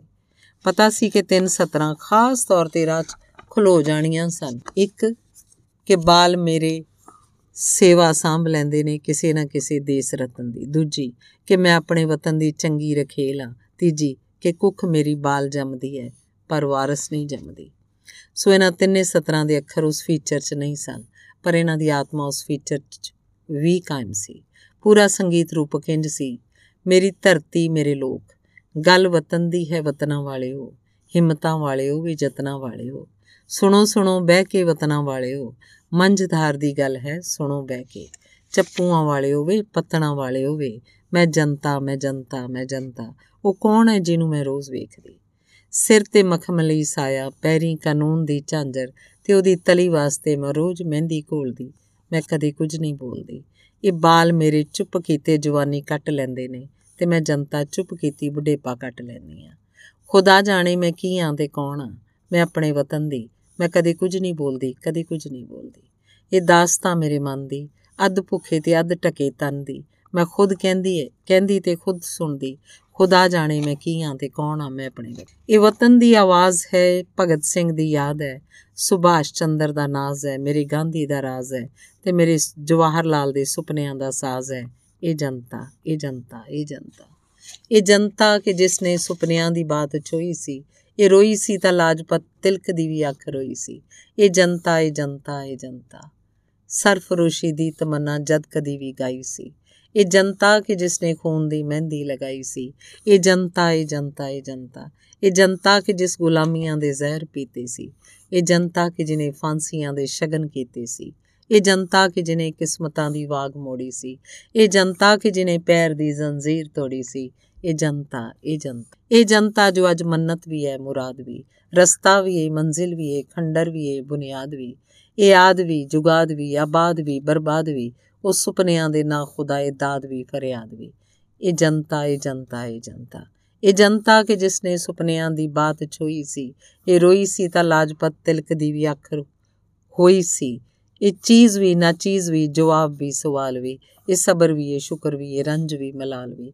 ਇਹ ਚੀਜ਼ ਵੀ, ਨਾ ਚੀਜ਼ ਵੀ, ਸਵਾਲ ਵੀ, ਜਵਾਬ ਵੀ। ਇਹ ਚੁੱਪ ਵੀ ਹੈ ਵਕਤ ਦੀ ਤੇ ਉਸ ਦਾ ਇਨਕਲਾਬ ਵੀ। ਗੱਲ ਵਤਨ ਦੀ ਹੈ ਵਤਨਾਂ ਵਾਲੇ ਹੋਵੇ, ਹਿੰਮਤਾਂ ਵਾਲੇ ਹੋਵੇ ਜਤਨਾਂ ਵਾਲੇ ਹੋਵੇ। ਇਸ ਜਨਤਾ ਦਾ ਇੱਕ ਵਿਸ਼ਵਾਸ ਹੁੰਦਾ। ਇਹ ਵਿਸ਼ਵਾਸ ਜੋ 15ਵਾਂ ਰਤਨ ਕਹੀਏ, ਇਸ ਰਤਨ ਦੀ ਅੱਜ ਹੈ ਲੋੜ ਸਾਨੂੰ। ਆਓ ਫੇਰ ਸਮੁੰਦਰ ਨੂੰ ਰੜਕ ਲਈਏ। ਇਹ ਵਿਸ਼ਵਾਸ ਅੱਜ 15ਵਾਂ ਰਤਨ ਲੱਭੇ। ਸੁਣੋ ਸੁਣੋ 14 ਰਤਨ ਵਾਲੇ ਹੋਵੇ। ਗੱਲ ਵਤਨ ਦੀ ਏ, ਵਤਨਾਂ ਵਾਲੇ ਹੋਵੇ। ਰੇਤ ਦੇ ਕਿਣਕੇ ਜੋ ਰਲ ਕੇ ਚਟਾਨ ਵੀ ਬੰਦੇ ਸਮੇਂ ਦੀ ਆਵਾਜ਼ ਚੁੱਪਚਾਪ ਸੁਣਦੇ। ਰੇਤ ਦੇ ਕਿਣਕੇ, ਵਕਤ ਦੇ ਗਵਾਹ, ਵਕਤ ਦੀ ਗਰਦਸ਼ ਵੀ ਹੁੰਦੇ। ਤੂਫਾਨ ਵਾਂਗ ਉੱਠਦੇ, ਜੋ ਪਾਣੀ ਦੇ ਵਾਂਗ ਸੌਂਦੇ, ਸਮੇਂ ਦੀ ਆਵਾਜ਼ ਚੁੱਪਚਾਪ ਸੁਣਦੇ ਵੀ ਹਨ। ਇਹ ਬਹੁਤ ਕੁਝ ਜਰਦੇ ਵੀ ਹਨ, ਬਹੁਤ ਕੁਝ ਕਰਦੇ ਵੀ ਹਨ। ਇਹ ਜਨਤਾ ਇਹ ਜਨਤਾ ਇਹ ਜਨਤਾ। ਇਹ ਪੈਰਾਂ ਚੁੱਗੇ ਨਿਮਾਣੇ ਘਾਹ ਦੀ ਹਰਿਆਲੀ ਵੀ ਹੈ ਤੇ ਸਿਰਾਂ ਤੋਂ ਉੱਚੇ ਤੇਜਮਈ ਸੂਰਜ ਦੀ ਲਾਲੀ ਵੀ ਹੈ। ਸਬਰ ਵਾਲੀ ਵੀ ਹੈ, ਸ਼ਕਤੀਸ਼ਾਲੀ ਵੀ ਹੈ। ਪਰ ਵਕਤ ਦੀ ਸਦਾ ਸੁਣੋ ਕਿ ਵਕਤ ਹਾਲੀ ਵੀ ਹੈ, ਵਕਤ ਹਾਲੀ ਵੀ ਹੈ। ਮੇਰੀ ਧਰਤੀ ਮੇਰੇ ਲੋਕ, ਇਹ ਦਾਵਾ ਇਹ ਵਾਦਾ ਇਹ ਹੱਕ ਪਛਾਣੇ ਲੋਕਾਂ ਦਾ। ਇਹ ਸ਼ਗਨ ਆਜ਼ਾਦੀ ਦਾ। ਧਰਤੀ ਨੇ ਅੱਜ ਵਰਤ ਖੋਲਣਾ ਦਿਲ ਦੀ ਪਰਸੀ ਥਾਲੀ ਹੈ। ਇਹ ਦਿਉ ਕਿਸਮਤਾਂ ਵਾਲਾ ਹੈ ਇਹ ਰਾਤ ਕਰਾਰਾਂ ਵਾਲੀ ਹੈ। ਮੇਰੀ ਧਰਤੀ, ਮੇਰੇ ਲੋਕ, ਇਹ ਮੰਗ ਪਛਾਣੇ ਲੋਕਾਂ ਦੀ। ਇਹ ਲਗਨ ਆਜ਼ਾਦੀ ਦਾ, ਇਹ ਸ਼ਗਨ ਆਜ਼ਾਦੀ ਦਾ। ਹੱਥਾਂ ਦੇ ਵਿੱਚ ਮਿਹਨਤ ਦੇ, ਅਸੀਂ ਸੱਜਰੇ ਫੁੱਲ ਲਿਆਏ ਹਾਂ। ਆਸਾਂ ਦੇ ਕੁਝ ਚੰਨ ਸਿਤਾਰੇ ਤੱਕਣ ਦੇ ਲਈ ਆਏ ਹਾਂ। ਇਹ ਆਸ ਪਛਾਣੇ ਲੋਕਾਂ ਦੀ, ਇਹ ਗगन ਆਜ਼ਾਦੀ ਦਾ। ਇਹ ਹੱਕ ਪਛਾਣੇ ਲੋਕਾਂ ਦਾ, ਇਹ ਸ਼ਗਨ ਆਜ਼ਾਦੀ ਦਾ। ਕਲਾਕਾਰਾਂ ਨੇ ਜਿਸ ਤਰ੍ਹਾਂ ਇੱਕ ਇੱਕ ਹਰਫ ਨੂੰ ਉਠਾਇਆ ਤੇ ਦੁਹਰਾਇਆ ਸੀ, ਰੂਹ ਦੀ ਇੱਕ ਆਵਾਜ਼ ਹੋ ਕੇ ਇੱਕ ਮਾਹੌਲ ਬਣਿਆ ਸੀ, ਉਹ ਰੇਡੀਓ ਦੇ ਇਤਿਹਾਸ 'ਚ ਇੱਕ ਧੜਕਦੀ ਘਟਨਾ ਸੀ। ਦ੍ਰਿਸ਼ 1919 1969 ਚ ਸ਼ਾਇਦ ਫਰਵਰੀ ਦਾ ਮਹੀਨਾ ਸੀ ਜਦੋਂ ਇੰਦਰਾ ਜੀ ਨੇ ਇੱਕ ਛੋਟੀ ਜੀ ਮੀਟਿੰਗ ਬੁਲਾਈ ਕਿ ਇਸ ਵਾਰੀ ਅਪ੍ਰੈਲ ਦੇ ਮਹੀਨੇ ਅੰਮ੍ਰਿਤਸਰ ਜਲਿਆਂ ਵਾਲੇ ਬਾਗ ਦਾ ਸਾਕਾ ਸਾਹਮਣੇ ਰੱਖ ਕੇ ਕੋਈ ਬਹੁਤ ਵੱਡਾ ਪ੍ਰੋਗਰਾਮ ਪੇਸ਼ ਹੋਣਾ ਚਾਹੀਦਾ ਜਲਿਆਂ ਵਾਲੇ ਬਾਗ ਦੇ ਸ਼ਹੀਦਾਂ ਦੀ ਯਾਦ ਵਿੱਚ। ਤੇ ਉਹਦੀ ਰੂਪਰੇਖਾ ਇਸ ਤਰ੍ਹਾਂ ਬਣੀ ਸੀ ਕਿ Song and drama division light and sound the media ਵਰਤ ਕੇ ਉਸ ਪੂਰੇ ਵਾਕਿਆ ਨੂੰ ਦੁਹਰਾਏਗਾ, ਜਿਹਦਾ ਸ਼ਾਇਰੀ ਵਾਲਾ ਪਹਿਲੂ ਅਮ੍ਰਿਤਾ ਲਿਖੇਗੀ ਤੇ ਨਸਰ ਵਾਲਾ ਪਹਿਲੂ ਮੋਹਨ ਰਾਕੇਸ਼। ਅਸਲ ਗੱਲ ਪੇਸ਼ਕਸ਼ ਦੀ ਸੀ, ਜਿਹਦੇ ਲਈ ਕਰਨਲ ਗੁਪਤੇ ਨੇ ਸੱਚਮੁੱਚ ਇੱਕ ਜਾਦੂ ਜਗਾਤਾ ਸੀ। ਜਲਿਆਂ ਵਾਲੇ ਬਾਗ 'ਚ ਚਾਨਣ ਤੇ ਹਨੇਰਾ। ਜਲਿਆਂ ਵਾਲੇ ਬਾਗ 'ਚ ਚਾਨਣ ਤੇ ਹਨੇਰਾ ਇਸ ਤਰ੍ਹਾਂ ਵਿਛਾਏ ਗਏ ਸਨ। ਨਾਲ ਹੀ ਮਾਈਕ੍ਰੋਫੋਨ ਇਸ ਤਰ੍ਹਾਂ ਤਰਤੀਬ ਦਿੱਤੇ ਗਏ ਕਿ ਜ਼ਿਕਰ ਉਸ ਕੰਧ ਉੱਤੇ ਗੋਲੀਆਂ ਚੱਲਣ ਦਾ ਹੁੰਦਾ, ਜਿੱਥੇ ਅਜੇ ਤੱਕ ਗੋਲੀਆਂ ਦੇ ਛੇਕ ਦਿਸਦੇ ਹਨ, ਤਾਂ ਵੇਖਣ ਵਾਲੇ ਦਾ ਸਾਰਾ ਧਿਆਨ ਉਸ ਕੰਧ ਵੱਲ ਹੋ ਜਾਂਦਾ। 1919 ਦੀ ਭਿਆਨਕਤਾ ਅੱਖਾਂ ਅੱਗੇ ਵੀ ਤੇ ਜ਼ਿਹਨ ਵਿੱਚ ਵੀ ਵਾਪਰਦੀ ਦਿਸ ਰਹੀ ਸੀ, ਜਿਨ੍ਹਾਂ ਨੇ ਖੂਹ 'ਚ ਛਾਲਾ ਮਾਰੀਆਂ ਸਨ। ਖੂਹ 'ਚ ਵਿਛਾਏ ਹੋਏ ਮਾਈਕ੍ਰੋਫੋਨ ਮੌਤ ਦੇ ਉਸ ਖੂਹ 'ਚੋਂ ਆਵਾਜ਼ਾਂ ਨੂੰ ਉਛਾਲ ਰਹੇ ਸਨ, ਜਿਹੜੀ ਭੀੜੀ ਗਲੀ ਵੱਲੋਂ ਡਾਇਰ ਨੇ ਆ ਕੇ ਗੋਲੀਆਂ ਚਲਾਈਆਂ ਸਨ। ਜਦੋਂ ਉਹਦੀ ਭਿਆਨਕ ਆਮਦ ਨੂੰ ਕਈ ਮਾਈਕ੍ਰੋਫੋਨ ਉਸ ਪਾਸੇ ਆਉਂਦੀ ਵਿਖਾ ਰਹੇ ਸਨ, ਤਾਂ ਵੇਖਣ ਵਾਲੇ ਹੈਰਾਨ ਪਿਛਾਂ ਮੁੜ ਕੇ ਉਸ ਗਲੀ ਵੱਲ ਵੇਖ ਰਹੇ ਸਨ। ਮੈਂ ਤੇ ਮੋਹਨ ਰਾਕੇਸ਼ ਵੀ 3 ਦਿਨ ਅੰਮ੍ਰਿਤਸਰ ਰਹੇ ਸੀ। ਸਭ ਕੁਝ ਲਿਖਿਆ ਦਿੱਲੀ ਵਿੱਚ ਸੀ। ਰਿਕਾਰਡ ਵੀ ਦਿੱਲੀ 'ਚ ਹੋਇਆ ਸੀ, ਪਰ ਉਸ ਖੂਨੀ ਵਾਕਿਆ ਵਾਸਤੇ ਜੋ ਕਲਾਕਾਰ ਕਿਰਦਾਰਾਂ ਦੀ ਸੂਰਤ ਵਿੱਚ ਚਾਹੀਦੇ ਸਨ, ਉਹ ਸਾਰੇ ਵੀ ਉੱਥੇ ਸਨ। ਇਹ ਪੇਸ਼ਕਸ਼ 3 ਦਿਨ ਵਾਸਤੇ ਰੱਖੀ ਗਈ ਸੀ, ਪਰ ਜਿਉਂ-ਜਿਉਂ ਅੰਮ੍ਰਿਤਸਰ ਦੇ ਨੇੜੇ-ਤੇੜੇ ਵਾਲੇ ਪਿੰਡਾਂ, ਸ਼ਹਿਰਾਂ ਨੂੰ ਪਤਾ ਲੱਗਦਾ ਗਿਆ, ਉਹ ਰੋਜ਼ ਹੁਮ-ਹੁਮਾ ਕੇ ਆਉਣ ਲੱਗ ਪਏ। ਇੰਜੇ ਪੇਸ਼ਕਸ਼ ਡੇਢ ਮਹੀਨਾ ਚੱਲਦੀ ਰਹੀ ਸੀ। ਕਰਨਲ ਗੁਪਤੇ, ਬਾਕੀ ਸਾਰੇ ਕਲਾਕਾਰਾਂ ਦਾ ਉੱਥੇ ਰਹਿਣਾ ਲਾਜ਼ਮੀ ਸੀ, ਉਹ ਰਹੇ। ਸਿਰਫ ਮੇਰਾ ਤੇ ਮੋਹਨ ਰਾਕੇਸ਼ ਦਾ ਕੰਮ ਖਤਮ ਹੋ ਚੁੱਕਾ ਸੀ। ਅਸੀਂ ਦਿੱਲੀ ਪਰਤ ਆਏ ਸਾਂ। ਉਸ ਦ੍ਰਿਸ਼ 1919 ਚ ਜੋ ਹਿੱਸਾ ਮੈਂ ਨਜ਼ਮ ਰਾਹੀਂ ਲਿਖਿਆ ਸੀ, ਉਹ ਨਜ਼ਮ ਹੈ। ਜੀਵਨ ਦੀਆਂ ਦੁਸ਼ਵਾਰੀਆਂ, ਮਜਬੂਰੀਆਂ, ਲਾਚਾਰੀਆਂ, ਇਹ ਜਿਲਤਾਂ, ਇਹ ਖੁਆਰੀਆਂ, ਮਿੱਟੀ ਚ ਰਿੰਗਣ ਹਸਰਤਾਂ, ਗੁਲਾਮੀ ਦੀਆਂ ਇਲਾਨਤਾਂ ਗੁਲਾਮਾਂ ਦੀਆਂ ਇਹ ਕਿਸਮਤਾਂ। ਇੱਕ ਕਹਿਰ ਸੀ ਜੋ ਕਰ ਲਿਆ। ਇੱਕ ਸਬਰ ਸੀ ਜੋ ਜਰ ਲਿਆ, ਇੱਕ ਜ਼ਹਿਰ ਸੀ ਜੋ ਪੀ ਲਿਆ, ਇੱਕ ਮੌਤ ਨੂੰ ਅਸਾਂ ਜੀ ਲਿਆ। ਛਾਤੀ ਚੱਗ ਬਲਦੀ ਪਈ, ਅੱਖਾਂ 'ਚ ਪਾਣੀ ਵਹਿ ਰਿਹਾ, ਸੁਣੋ ਸੁਣੋ ਸੁਣੋ ਸੁਣੋ, ਇਹ ਵਕਤ ਕੀ ਕੁਝ ਕਹਿ ਰਿਹਾ, ਇਹ ਵਕਤ ਕੀ ਕੁਝ ਸਹਿ ਰਿਹਾ, ਇਹ ਵਕਤ ਕੀ ਕੁਝ ਕਹਿ ਰਿਹਾ। ਮੈਂ ਵਕਤ ਇੱਕ ਸਵਾਲ ਹਾਂ, ਕੰਧਾਂ ਤੇ ਖੂਹਾਂ 'ਚ ਉੱਠਿਆ ਸਵਾਲ, ਲੱਖਾਂ ਹੀ ਰੂਹਾਂ 'ਚ ਉੱਠਿਆ ਸਵਾਲ ਤੇ ਉਹਨਾਂ ਦੇ ਮੂੰਹਾਂ 'ਚ ਉੱਠਿਆ ਸਵਾਲ। ਇਹ ਜ਼ਰਦ ਚਿਹਰੇ, ਸਰਦ ਲਾਸ਼ਾਂ, ਹਨੇਰਾ ਹਨੇਰਾ ਤੇ ਹੋਠਾਂ ਦੇ ਉੱਤੇ ਸੰਗੀਨਾਂ ਦਾ ਪਹਿਰਾ। ਇਹ ਕਾਇਲ ਉਮੀਦਾਂ, ਇਹ ਜ਼ਖਮੀ ਆਵਾਜ਼ਾਂ, ਇਹ ਖੂਨੀ ਸਵੇਰਾਂ, ਇਹ ਕਾਲੀਆਂ ਦੁਪਹਿਰਾਂ, ਆਵੋ ਕਿ ਆਵੋ, ਹਨੇਰਾ ਜਲਾਓ। ਬਾਦਸ਼ਾਹੀਆਂ ਦੇ ਅੱਗੇ, ਸ਼ਹਿਨਸ਼ਾਹੀਆਂ ਦੇ ਅੱਗੇ। ਇਹ ਸਿਰ ਨਹੀਂ ਝੁਕੇਗਾ ਨਹੀਂ ਝੁਕੇਗਾ। ਇਹ ਜਵਾਨੀ ਦਾ ਦਾਵਾ, ਇਹ ਛਾਤੀ ਦਾ ਲਾਵਾ। ਇਹ ਹੁਣ ਨਹੀਂ ਰੁਕੇਗਾ ਨਹੀਂ ਰੁਕੇਗਾ। ਇਹ ਕੰਧਾਂ, ਇਹ ਕੂਚੇ, ਬਰਬਾਦ ਗਲੀਆਂ। ਇਹ ਅੱਖਾਂ 'ਚ ਰੁਲੀਆਂ ਤੇ ਦੁੱਖਾਂ 'ਚ ਪਲੀਆਂ। ਤੇ ਵੇਖੋ ਇਹ ਗਲੀਆਂ, ਗੁਲਾਮੀ ਦੀ ਦੁਨੀਆ ਨੂੰ ਅੱਗ ਲਾਣ ਚੱਲੀਆਂ। ਇਹ ਤਖਤ ਢਾਵੋ, ਇਹ ਤਾਜ਼ ਲਾਵੋ। ਆਵੋ ਕਿ ਆਵੋ, ਹਨੇਰਾ ਜਲਾਵੋ 26 ਜਨਵਰੀ 1971 ਦੇਸ਼ ਦੀ ਆਜ਼ਾਦੀ ਦਾ ਸੁਪਨਾ ਜਦੋਂ ਲੋਕਾਂ ਨੇ ਅੱਖਾਂ 'ਚ ਪਾਇਆ ਸੀ, ਉਹਨਾਂ ਦੀ ਰੂਹ 'ਚ ਇੱਕ ਜਲਾਲ ਆ ਗਿਆ ਸੀ। ਕਿਸੇ ਅਕੀਦੇ ਲਈ ਮਰ ਮਿਟਣਾ ਉਹਨਾਂ ਲਈ ਰੋਜ਼ ਦੀ ਗੱਲ ਹੋ ਗਈ ਸੀ। ਪਰ ਹੁਣ ਦੇਸ਼ ਆਜ਼ਾਦ ਸੀ। ਇਸ ਪਰ ਦਾ ਇਤਿਹਾਸ ਬਹੁਤ ਲੰਮਾ ਹੈ, ਜਿੱਥੇ ਮੈਂ ਸਿਰਫ ਇਹ ਕਹਿਣਾ ਹੈ ਕਿ 1971 ਚ 26 ਜਨਵਰੀ ਵਾਲੇ ਦਿਨ ਮੈਨੂੰ ਜੋ ਪੇਸ਼ ਕਰਨ ਲਈ ਆਖਿਆ ਗਿਆ ਮੇਰੇ ਮਨ 'ਚ ਵਰਤਮਾਨ ਦੇ ਨਜ਼ਰੀਏ ਵਾਸਤੇ ਉਲੰਭਾ ਵੀ ਸੀ ਤੇ ਜਿਹੜੇ ਦੇਸ਼ ਆਜ਼ਾਦੀ ਦੇ ਦਿਨ ਵਾਸਤੇ ਕੁਰਬਾਨ ਹੋਏ ਸੀ, ਉਹਨਾਂ ਦੇ ਆਦਰ ਪਿਆਰ ਵਿੱਚ ਮਨ ਭਰਿਆ ਹੋਇਆ ਸੀ ਤੇ ਸਭ ਕੁਝ ਨੂੰ ਲੈ ਕੇ ਜੋ ਸੰਗੀਤ ਰੂਪਕ ਲਿਖਿਆ ਉਹ ਸੀ, ਸੱਚ ਦੀ ਧੂਣੀ। ਇਹ ਰੂਪਕ 26 ਜਨਵਰੀ ਵਾਲੇ ਦਿਨ ਪ੍ਰਸਾਰਿਤ ਹੋਇਆ ਸੀ। ਇਹ ਸੰਗੀਤ ਤੇ ਸ਼ਾਇਰੀ ਦਾ ਆਲਮ ਸੀ। ਪੀਰਾਂ ਫਕੀਰਾਂ ਵਾਲੀ ਧੂਣੀ ਨੂੰ ਅੱਜ ਦੇ ਵੇਲੇ 'ਚ ਸੱਚ ਦੀ ਧੂਣੀ ਆ ਕੇ ਪਹਿਲਾਂ ਤਾਂ ਇੱਕ ਆਜ਼ਾਦ ਮੁਲਕ ਦੀ ਰਾਜ ਸੱਤਾ ਬਾਰੇ ਜੋ ਤਸ਼ਰੀ ਮੇਰੇ ਮਨ 'ਚ ਵਸੀ ਹੋਈ ਸੀ, ਮੈਂ ਉਹਦੀ ਗੱਲ ਕਰ ਸਕੀ। ਰਾਜ ਕਮਾਉਣਾ ਜੋ ਕਮਾਉਣਾ ਧੂਣੀ ਦੀ ਅਸ਼ਨਾਈ, ਰਾਜ ਜੋਗ ਦਾ ਵਿਖੜਾ ਪੈਂਡਾ, ਅੱਗ ਕਰੋ ਰੁਸ਼ਨਾਈ। ਤੇ ਧੂਣੀ ਦਾ ਕਿਰਦਾਰ ਕੀ ਹੁੰਦਾ? ਹੈ ਧੂਣੀ ਦੇ ਬਹਿਣ ਵਾਲਿਆਂ ਦਾ ਜਾਹੋ ਜਲਾਲ ਕੀ ਹੁੰਦਾ? ਉਹ ਗੱਲ ਵੀ ਮੈਂ ਕਹਿ ਸਕੀ। ਸੱਚ ਦੀ ਧੂਣੀ ਜੋਗੀ ਬਹਿੰਦੇ ਮੱਥੇ ਇਸ਼ਕ ਰਮਾਈ, ਸਾਰੇ ਦੁੱਖ ਤੇ ਸੁੱਖ ਲੋਕਾਂ ਦੇ ਆਪਣੇ ਅੰਗ ਰਚਾਈ। ਜ਼ਾਹਿਰ ਸੀ ਦੇਸ਼ ਦੀ ਆਜ਼ਾਦੀ ਵਾਸਤੇ ਜੋ ਤਪੱਸਿਆ ਕਰਦੇ ਹਨ, ਮੈਂ ਉਹਨਾਂ ਦੀ ਗੱਲ ਉਹਨਾਂ ਨੂੰ ਜੋਗੀ ਆਖ ਕੇ ਕੀਤੀ ਜੋ ਤਨ ਬਦਨ ਉੱਤੇ ਲੋਕਾਂ ਦੇ ਦੁੱਖਾਂ ਸੁੱਖਾਂ ਦੀ ਵਿਭੂਤੀ ਲਾਉਂਦੇ ਹਨ।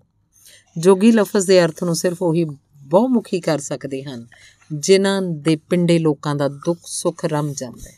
ਧੂਣੀ ਲਫ਼ਜ਼ ਦੀ ਆਤਮਾ ਨੂੰ ਸੱਚ ਤੋਂ ਬਿਨਾ ਨਹੀਂ ਪਾਇਆ ਜਾ ਸਕਦਾ। ਧੂਣੀ ਦੀ ਆਤਮਾ ਦਾ ਦਰਸ਼ਨ ਸਿਰਫ ਸੱਚ ਨੂੰ ਹੁੰਦਾ ਹੈ।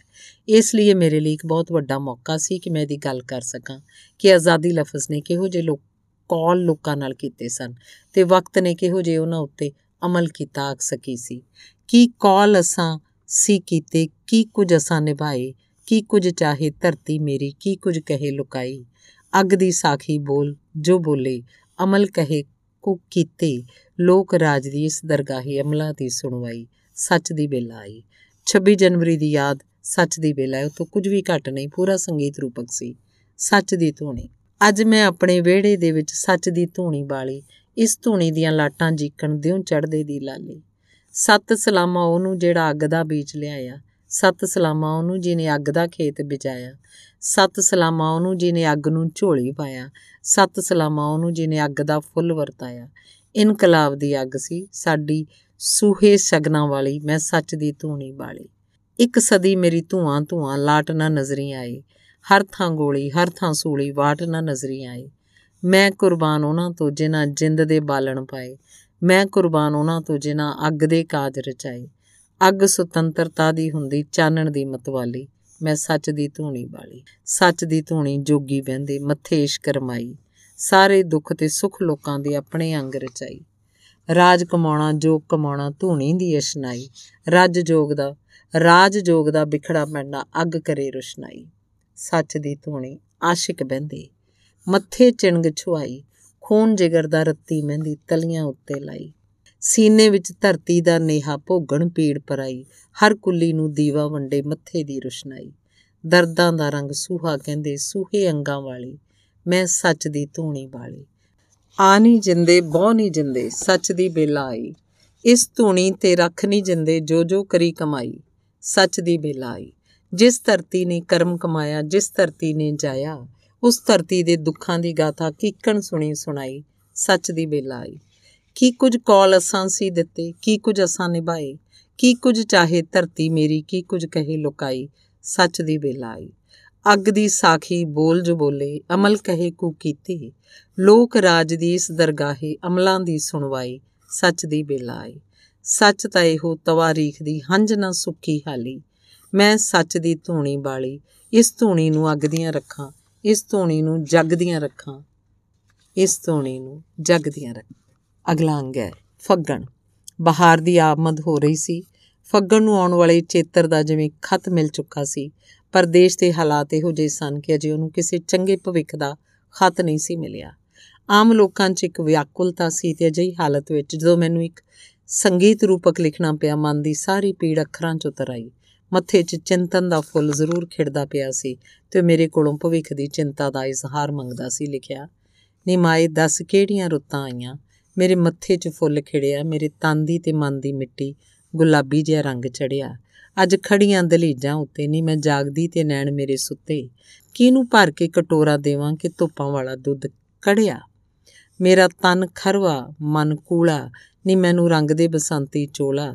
ਅਸਾਂ ਚੇਤਰ ਮਾਂ ਦਾ ਲਿਖਿਆ, ਸੁਨਹਿਰੀ ਜਿਹਾ ਖੱਤ ਪੜਿਆ ਕਿ ਤੂੰ ਝਾਂਜਰਾਂ ਦੀ ਆਵਾਜ਼ ਪਈ ਆਵੇ ਨਹੀਂ ਮੇਰਾ ਪੈਰ ਠੁਮਕਦਾ ਜਾਵੇ, ਮੇਰਾ ਸੁਪਨਾ ਬੋਲੀਆਂ ਪਾਵੇ, ਨੀ ਕਿੱਦਾਂ ਮੇਰੇ ਪਿੰਡ ਵੜਿਆ। ਦੱਸ ਕਿਹੜੀਆਂ ਰੁੱਤਾਂ ਆਈਆਂ, ਮੇਰੇ ਮੱਥੇ 'ਚ ਫੁੱਲ ਖਿੜਿਆ। ਆਖਾਂ ਤੇ ਆਖਾਂ ਮੈਂ ਕਿਸ ਨੂੰ ਆਖਾਂ, ਜਾਵਾਂ ਤੇ ਜਾਵਾਂ, ਮੈਂ ਕਹਿ ਦਰ ਜਾਵਾਂ। ਦੇਸ ਤਾਂ ਮੇਰਾ ਸੱਜਣ ਸੁਣੀਂਦਾ, ਮੈਂ ਸੱਜਣ ਨੂੰ ਆਖ ਸੁਣਾਵਾਂ। ਸੱਜਣਾ ਜੀ ਪਾਇਆ ਰੁੱਤਾਂ ਨੇ ਫੇਰਾ ਰੰਗਾਂ ਸੁਗੰਧਾਂ ਦਾ ਸੂਤਰ ਬਥੇਰਾ। ਦੇਵੋ ਤਾਂ ਦੇਵੋ, ਦਿਲ ਦਾ ਅਟੇਰਨ ਲਾਵੋ ਤਾਂ ਲਾਵੋ, ਕਿਰਤਾਂ ਦੀ ਖੱਡੀ।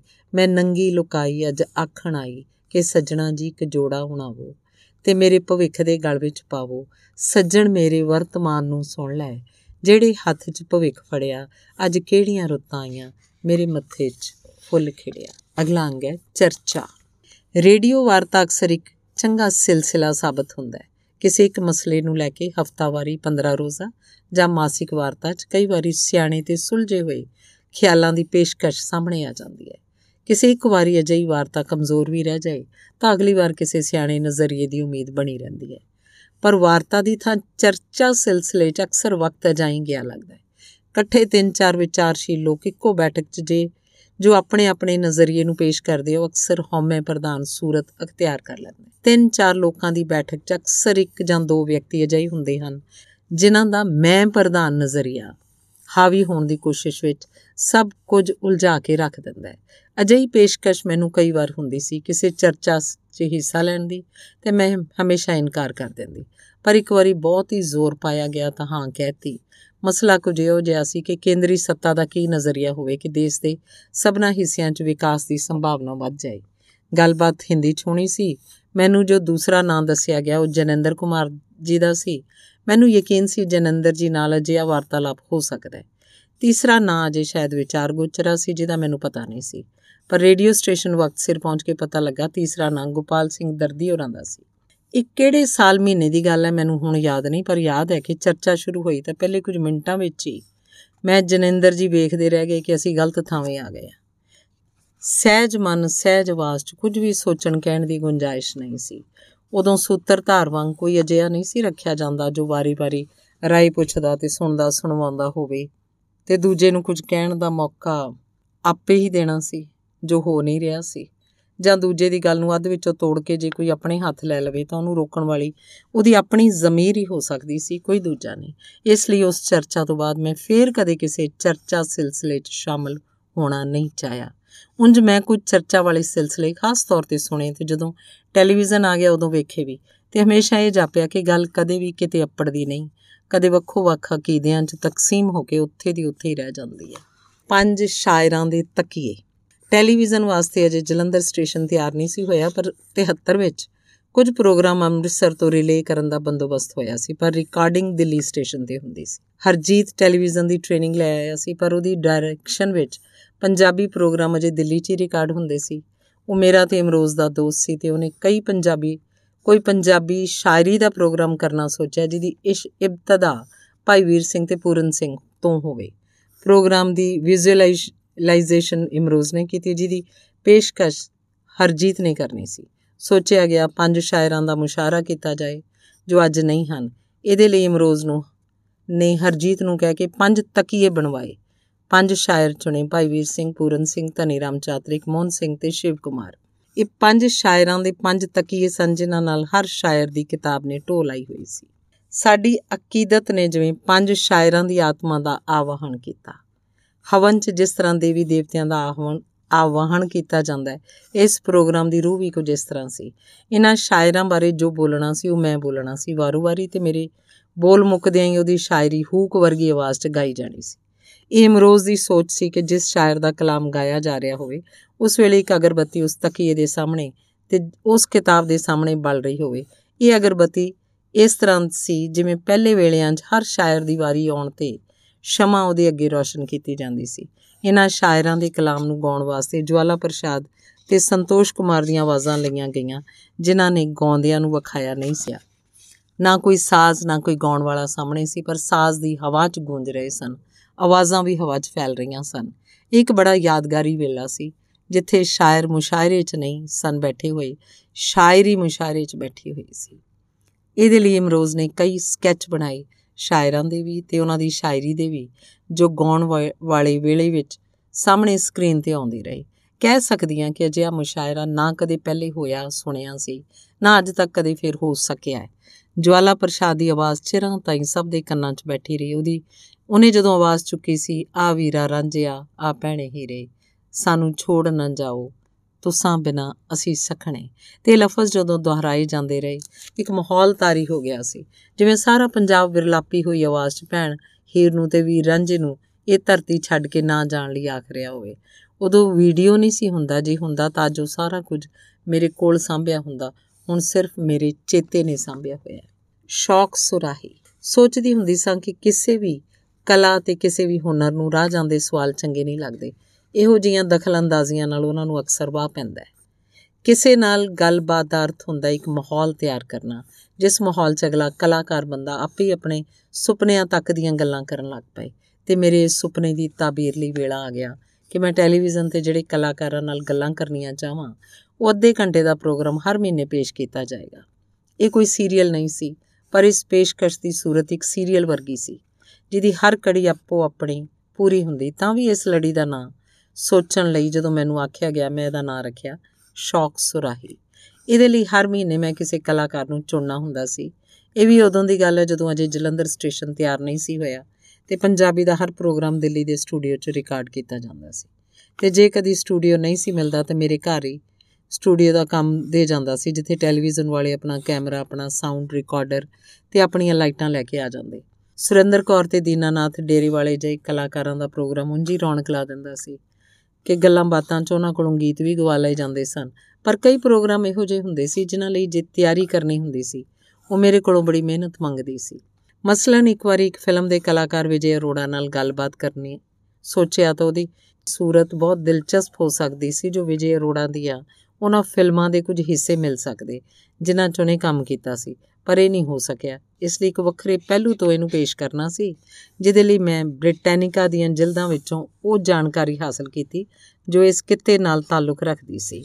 ਯਾਨੀ ਦੁਨੀਆ ਵਿੱਚ ਲਾਹੌਰ ਰੇਡੀਓ ਤੋਂ ਇੱਕ ਲੂਥਰਾ ਸਾਹਿਬ ਹੁੰਦੇ ਸੀ, ਜੋ ਆਪਣੇ ਵੇਲੇ ਦੇ ਬੜੀ ਵਧੀਆ ਫੋਟੋਗ੍ਰਾਫਰ ਸਨ। ਹੁਣ ਉਹ ਦਿੱਲੀ 'ਚ ਸਨ। ਇੱਕ ਗੱਲਬਾਤ ਉਹਨਾਂ ਨਾਲ ਵੀ ਕੀਤੀ ਉਸ ਵੇਲੇ ਦੀਆਂ ਯਾਦਾਂ ਬਾਰੇ, ਇਸ ਵੇਲੇ ਦੇ ਮਸ਼ਹੂਰ ਗੀਤਾਂ ਬਾਰੇ। ਜਿਨ੍ਹਾਂ ਨੇ ਲੋਕਾਂ ਨੂੰ دیਵਾਨੀਆਂ ਕਰ ਦਿੱਤਾ ਸੀ। ਉਹਨਾਂ ਕੋਲ ਕਈ ਕਲਾਕਾਰਾਂ ਦੀਆਂ ਤਸਵੀਰਾਂ ਅਜੇ ਵੀ ਸਾਂਭੀਆਂ ਸਨ। ਇਸ ਲਈ ਗੱਲਬਾਤ ਦੇ ਦੌਰਾਨ ਉਹ ਤਸਵੀਰਾਂ ਵੀ ਵਿਖਾਣ ਦੇ ਕੰਮ ਆਈਆਂ। ਧਨਰਾਜ ਭਗਤ ਬੁੱਤ ਤਰਾਸ਼ ਸਨ। ਉਹਨਾਂ ਦਾ ਕੰਮ ਉਹਨਾਂ ਦੇ ਘਰ ਦੇ ਕਈ ਕਮਰਿਆਂ 'ਚ ਫੈਲਿਆ ਸੀ। ਇਸ ਲਈ ਸਾਰਾ ਅਮਲਾ ਲੈ ਕੇ ਮੈਂ ਉਹਨਾਂ ਦੇ ਘਰ ਗਈ ਸੀ। ਉਹਨਾਂ ਨਾਲ ਪਹਿਲੇ ਵੇਲੇ ਦੀ ਜਦੋਂ ਜੈਦ ਦੀਆਂ ਗੱਲਾਂ ਵੀ ਕਰਦੀ ਰਹੀ ਤੇ ਉਹਨਾਂ ਦੀ ਆਵਾਜ਼ ਦੇ ਨਾਲ-ਨਾਲ ਕੈਮਰਾ ਉਹਨਾਂ ਦੇ ਬਣਾਏ ਛੋਟੇ-ਛੋਟੇ ਬੁੱਤ ਵੀ ਸਾਂਭਦਾ ਰਿਹਾ। ਪਾਕਿਸਤਾਨ ਤੋਂ ਫੈਜ਼ ਸਾਹਿਬ ਆਏ ਸਨ ਦਿੱਲੀ। ਮੈਂ ਉਹਨਾਂ ਨੂੰ ਮਨਾ ਲਿਆ ਕਿ ਉਹ ਸ਼ੌਕ ਸੁਰਾਈ ਪ੍ਰੋਗਰਾਮ ਵਾਸਤੇ ਅੱਧਾ ਘੰਟਾ ਪੰਜਾਬੀ 'ਚ ਗੱਲਾਂ ਕਰਨਗੇ। ਪਹਿਲਾ ਮੌਕਾ ਸੀ ਤੇ ਹੁਣ ਕਹਿ ਸਕਦੀ ਹਾਂ ਆਖਰੀ ਮੌਕਾ ਸੀ ਜਦੋਂ ਫੈਜ਼ ਸਾਹਿਬ ਨੇ ਕਿਸੇ ਪਬਲਿਕ ਮੀਡੀਆ ਤੇ ਆਪਣੀ ਜ਼ੁਬਾਨ ਬੋਲੀ ਸੀ ਪੰਜਾਬੀ। ਉਹਨਾਂ ਦੀ ਆਖੀ ਇਹ ਗੱਲ ਲੋਕਾਂ ਤੱਕ ਪਹਿਲੀ ਵਾਰ ਪਹੁੰਚੀ ਕਿ ਉੱਠਦੀ ਜਵਾਨੀ ਵੇਲੇ ਜਦੋਂ ਉਹਨਾਂ ਦੇ ਅੰਦਰ ਸ਼ਾਇਰੀ ਜਾਗ ਪਈ ਤੇ ਉਹਨਾਂ ਦੇ ਸਾਹਮਣੇ ਇਹ ਸਵਾਲ ਸੀ ਕਿ ਸ਼ਾਇਰੀ ਉਰਦੂ 'ਚ ਕਰਾਂ ਜਾਂ ਪੰਜਾਬੀ 'ਚ? ਤੇ ਉਦੋਂ ਉਹਨਾਂ ਦੇ, ਉਹਨਾਂ ਨੇ ਵਾਰਿਸ ਸ਼ਾਹ ਦਾ ਕਲਾਮ ਵੀ ਪੂਰਾ ਪੜਿਆ ਤੇ ਮਿਰਜ਼ਾ ਗਾਲਿਬ ਦਾ ਕਲਾਮ ਵੀ ਤੇ ਉਹਨਾਂ ਨੂੰ ਜਾਪਿਆ, ਮੈਂ ਕਿਸੇ ਨਾ ਕਿਸੇ ਤਰ੍ਹਾਂ ਮਿਰਜ਼ਾ ਗਾਲਿਬ ਦੇ ਬਾਰੇ ਵੱਟ ਲਵਾਂਗਾ, ਪਰ ਸਾਰੀ ਉਮਰ ਲਾ ਕੇ ਵੀ ਵਾਰਿਸ ਸ਼ਾਹ ਦੇ ਬਾਰੇ ਨਹੀਂ ਵੱਟ ਸਕਦਾ। ਇਸ ਲਈ ਉਹਨਾਂ ਨੇ ਫੈਸਲਾ ਕੀਤਾ ਕਿ ਮੈਂ ਉਰਦੂ 'ਚ ਸ਼ਾਇਰੀ ਕਰਾਂਗਾ, ਪੰਜਾਬੀ 'ਚ ਨਹੀਂ।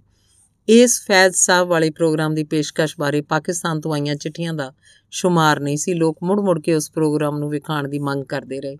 ਤੇ ਇਸ ਸਿਲਸਿਲਾ ਉਦੋਂ ਬੰਦ ਹੋ ਗਿਆ ਜਦੋਂ ਜਲੰਧਰ ਦਾ ਟੈਲੀਵਿਜ਼ਨ ਸੈਂਟਰ ਤਿਆਰ ਹੋ ਗਿਆ ਸੀ ਤੇ ਫਿਰ ਹਰ ਰਿਕਾਰਡਿੰਗ ਜਲੰਧਰ ਤੋਂ ਹੋਣੀ ਲਾਜ਼ਮੀ ਹੋ ਗਈ ਸੀ। ਤੇ ਜਲੰਧਰ ਦੇ ਟੈਲੀਵਿਜ਼ਨ ਸੈਂਟਰ ਦੀ ਇਬਤਦਾ 1979 ਚ ਵਿਸਾਖੀ ਵਾਲੇ ਦਿਨ ਹੋਈ ਸੀ। ਇੱਕ ਪੈਗਾਮ 1986 ਚ 23 ਅਕਤੂਬਰ ਦੀ ਰਾਤ ਸੀ ਜਦੋਂ ਇੱਕ ਸੁਪਨਾ ਹਕੀਕਤ ਦੇ ਰੰਗ ਚ ਰੰਗਿਆ ਹੋਇਆ ਵੇਖਿਆ ਸਾਹਮਣੇ ਇੰਦਰਾ ਜੀ ਖੜੇ ਸਨ। ਹੋਠਾਂ ਉੱਤੇ ਹਲਕੀ ਜੀ ਮੁਸਕਰਾਹਟ ਸੀ। ਪਾਰਲੀਮੈਂਟ ਦੀਆਂ ਕਾਰਵਾਈਆਂ ਵਾਲਾ ਵੱਲ ਹੱਥ ਦਾ ਸੰਕੇਤ ਜਿਹਾ ਕਰਕੇ ਕਹਿਣ ਲੱਗੇ तूने एक बात कहनी है देश को मैं हैरान जी ने पूछा मैंने क्या कहूँ इंदिरा जी की आवाज़ रहस्यमयी हो गई रात को ढैया न लगने का दो अंधेरे का नहीं तो सूरज को आने में मुश्किल होगी ਇਹ ਢਈਆ ਲਫ਼ਜ਼ ਸਿਤਾਰਿਆਂ ਦੇ ਇਲਮ ਦੀ ਗੱਲ ਹੁੰਦਾ ਹੈ ਤੇ ਜਦੋਂ ਸ਼ਨੀ ਕਿਸੇ ਦੇ ਸੁੱਖ ਸਥਾਨ ਤੇ ਆ ਜਾਂਦਾ 2.5 ਸਾਲ ਲਈ ਤੇ ਮੇਰੀ ਹੈਰਾਨੀ ਨੂੰ ਇੰਦਰਾ ਜੀ ਨੇ ਰਾਹ ਵਿਖਾ ਦਿੱਤਾ आखिर इंसान में अगर कोई शक्ति है तो यही कि वो नेगेटिव ख्यालों को सुख स्थान पर आने से रोक सकता है इसलिए कह रही हूँ कि रात को ढैया ना लगने दो अंधेरे का मैं आहिस्ता जी पूछा लेकिन कैसे इंदिरा जी ने कहा सारे देश में पॉजिटिव ख्यालों के चिराग जलाओ ਉਸ ਵੇਲੇ ਸੁਣਿਆ ਕਣ ਕਣ ਵਿੱਚੋਂ ਇੱਕ ਆਵਾਜ਼ ਆ ਰਹੀ ਸੀ ਰਾਤ ਕੋ ਢਈਆ ਨਾ ਲੱਗਨੇ ਦੋ ਅੰਧੇਰੇ ਕਾ ਇੱਕ ਕਣ ਕਣ ਵਿੱਚੋਂ ਆਉਂਦੀ ਆਵਾਜ਼ ਸੀ ਕਿ ਅੱਖਾਂ ਸਾਹਮਣੇ ਜੋ ਕੁਝ ਦਿਸ ਰਿਹਾ ਸੀ ਉਹ ਲੋਪ ਹੋ ਗਿਆ ਮੈਂ ਹੈਰਾਨ ਜਈ ਨੇ ਕਮਰੇ ਦੀ ਬੱਤੀ ਜਗਾਈ ਉਸ ਵੇਲੇ ਪ੍ਰਭਾਤ ਦੇ। 4:45 ਮਿੰਟ ਸੀ। ਇਮਰੋਜ਼ ਜਦੋਂ ਚਾਹ ਲੈ ਕੇ ਆਏ ਤਾਂ ਚਾਹ ਪੀਂਦਿਆਂ ਮੈਂ ਇਮਰੋਜ਼ ਨੂੰ। ਇਹ ਸਭ ਕੁਝ ਸੁਣਾਇਆ ਤੇ ਪੁੱਛਿਆ, ਇਹ ਜੋ ਪੈਗਾਮ ਮਿਲਿਆ ਤੂਨੇ ਇੱਕ ਬਾਤ ਕਹਿਣੀ ਹੈ ਦੇਸ਼ ਕੋ?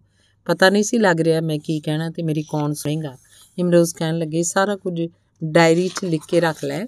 ਇੱਕ ਆਦੇਸ਼ ਉਸ ਘਟਨਾ ਤੋਂ ਠੀਕ 15 ਦਿਨ ਬਾਅਦ 7 ਨਵੰਬਰ ਦੀ ਰਾਤ ਇੱਕ ਆਵਾਜ਼ ਸੁਣਾਈ ਦਿੱਤੀ, ਇੱਕ ਆਦੇਸ਼ ਵਰਗੀ, ਇਸ 19 ਨਵੰਬਰ ਕੇ ਦਿਨ इंदिरा जी के जन्म दिवस पर सुबह के समय तुम एक आवाज़ उठाओ ਫਿਰਕਾ ਪ੍ਰਸਤੀ ਕੇ ਖਿਲਾਫ ਬਸ ਇਹਨੇ ਲਫ਼ਜ਼ ਸਨ ਇੱਕ ਆਦੇਸ਼ ਵਰਗੇ ਪਰ ਕਿਸੇ ਦੀ ਸੂਰਤ ਵਿਖਾਈ ਨਹੀਂ ਦਿੱਤੀ ਕਿ ਕਹਿਣ ਵਾਲਾ ਕੌਣ ਸੀ ਆਵਾਜ਼ ਮਰਦਾਨਾ ਸੀ ਇਹ ਆਦੇਸ਼ ਵੀ ਇਮਰੋਜ਼ ਨੂੰ ਸੁਣਾਇਆ ਡਾਇਰੀ 'ਚ ਲਿਖ ਕੇ ਰੱਖ ਲਿਆ ਪਰ ਕੋਈ ਰਾਹ ਸਾਹਮਣੇ ਨਹੀਂ ਸੀ ਦਿਸਦਾ ਕਿ ਜੋ ਕੁਝ ਮੈਨੂੰ ਕਿਹਾ ਗਿਆ ਉਹ ਮੈਂ ਕਿਸ ਤਰ੍ਹਾਂ ਪੂਰਾ ਕਰਾਂਗੀ ਸੁਪਨੇ ਦੀ ਤਾਬੀਰ 16 ਨਵੰਬਰ ਦੀ ਦੁਪਹਿਰ ਸੀ ਜਦੋਂ ਬ੍ਰਾਡਕਾਸਟਿੰਗ ਮਿਨਿਸਟਰੀ ਦਾ ਇੱਕ ਖਤ ਮਿਲਿਆ 19 ਨਵੰਬਰ ਇੰਦਰਾ ਜੀ ਦੇ ਜਨਮ ਦਿਨ ਤੇ। ਸਵੇਰ ਸਾਰ ਮੈਂ ਸਟੂਡੀਓ ਨੰਬਰ 1 'ਚ ਪਹੁੰਚ ਕੇ ਪੂਰੇ ਦੇਸ਼ ਨੂੰ ਕੌਮੀ ਏਕਤਾ ਦੀ ਕਸਮ ਦਿਵਾਣੀ ਹੈ। ਸਟੂਡੀਓ 'ਚ ਰੇਡੀਓ ਦੇ ਅਫਸਰ ਖੜੇ ਰਹਿਣਗੇ। ਉਸ ਕਸਮ ਨੂੰ ਪਿੱਛੇ-ਪਿੱਛੇ ਦੁਹਰਾਉਣ ਲਈ ਤੇ ਹਰ ਰੇਡੀਓ ਸੁਣਨ ਵਾਲੇ ਨੂੰ ਇਲਤਜਾ ਕੀਤੀ ਜਾਏਗੀ ਕਿ ਉਹ ਜਿੱਥੇ ਵੀ ਹੈ ਦੇਸ਼ ਦੇ ਕਿਸੇ ਵੀ ਹਿੱਸੇ 'ਚ ਤੇ ਰੇਡੀਓ ਸੁਣ ਰਿਹਾ ਉਹ ਇਸ ਕਸਮ ਨੂੰ ਦੁਹਰਾਏ। ਨਾਲ ਹੀ ਮੈਨੂੰ ਇਤਲਾਹ ਦਿੱਤੀ ਗਈ ਕਿ ਉਸ ਦਿਨ ਸਵੇਰੇ 7:45 ਮਿੰਟ ਤੇ ਮੈਨੂੰ ਪੂਰੇ 5 ਮਿੰਟ ਦਿੱਤੇ ਜਾਣਗੇ, ਜਿਹਦੇ ਵਿੱਚੋਂ 5ਵਾਂ ਮਿੰਟ ਕਸਮ ਦਿਵਾਉਣ ਤੇ ਲੱਗੇਗਾ। ਤੇ ਪਹਿਲੇ 4 ਮਿੰਟ ਮੈਂ ਜੋ ਚਾਹਾਂ ਪੂਰੇ ਦੇਸ਼ ਨੂੰ ਮੁਖਾਤਿਬ ਹੋ ਕੇ ਬੋਲ ਸਕਦੀ ਹਾਂ। ਇਸ ਤਰ੍ਹਾਂ ਮੈਂ ਆਪਣੇ ਕਿਸੇ ਸੁਪਨੇ ਦੀ ਤਾਬੀਰ ਕਦੇ ਵੇਖੀ ਨਹੀਂ ਸੀ। ਮੇਰੇ ਰੋਮ-ਰੋਮ 'ਚ ਕੁਦਰਤ ਦਾ ਇਹ ਰਹੱਸ ਜਿਸ ਤਰ੍ਹਾਂ ਰੁਮਕਣ ਲੱਗ ਪਿਆ, ਉਹ ਮੇਰੇ ਲਫ਼ਜ਼ਾਂ ਦੀ ਪਕੜ 'ਚ ਨਹੀਂ ਆ ਸਕ। ਹੈਰਾਨ ਸੀ ਇਹ ਕਿਵੇਂ ਹੋਇਆ?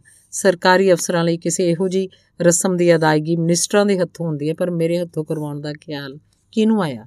ਇਹ ਵੀ ਪਤਾ ਸੀ ਕਿ ਬ੍ਰਾਡਕਾਸਟਿੰਗ ਦੇ ਇਤਿਹਾਸ 'ਚ ਅਜਿਹੀ ਕਸਮ ਨੂੰ ਬ੍ਰਾਡਕਾਸਟ ਕਰਨ ਦਾ ਪਹਿਲਾ ਵੇਲਾ ਹੈ। ਪਹਿਲਾਂ ਕਦੇ ਇੰਜ ਨਹੀਂ ਸੀ ਹੋਇਆ। ਜੋ ਪੈਗਾਮ ਮੈਨੂੰ ਸੁਪਨੇ 'ਚ ਮਿਲਿਆ ਸੀ, ਨਾਲ ਹੀ ਆਦੇਸ਼ ਕਿ ਇੰਦਰਾ ਜੀ ਕੇ ਜਨਮ ਦਿਵਸ ਪਰ ਸਵੇਰ ਕੇ ਸਮੇਂ ਇੱਕ ਆਵਾਜ਼ ਉਠਾਓ, ਫਿਰਕਾ ਪ੍ਰਸਤੀ ਕੇ ਖਿਲਾਫ ਉਹ ਪੈਗਾਮ, ਉਹ ਆਦੇਸ਼ ਮੇਰੇ ਲੂੰ ਵਿੱਚ ਉਤਰ ਗਿਆ। ਇਹ ਸਾਰਾ ਵਾਕਿਆ ਮੈਂ ਬਾਅਦ 'ਚ ਆਪਣੀ ਕਿਤਾਬ ਲਾਲ ਧਾਗੇ ਦਾ ਰਿਸ਼ਤਾ 'ਚ ਲਿਖਿਆ ਸੀ, ਜੋ 1999 'ਚ ਪ੍ਰਕਾਸ਼ਿਤ ਹੋਈ ਸੀ।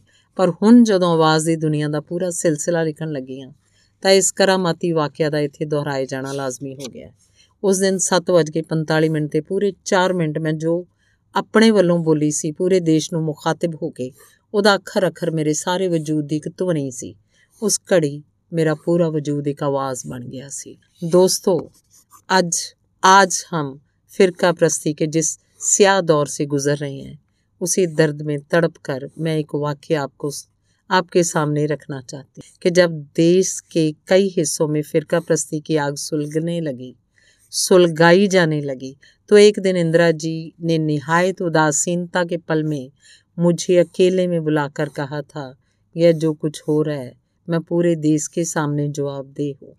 लेकिन अपने को इस कदर अकेला महसूस करती हूँ कि खामोश हूँ। क्या कहूँ अपने लोगों से?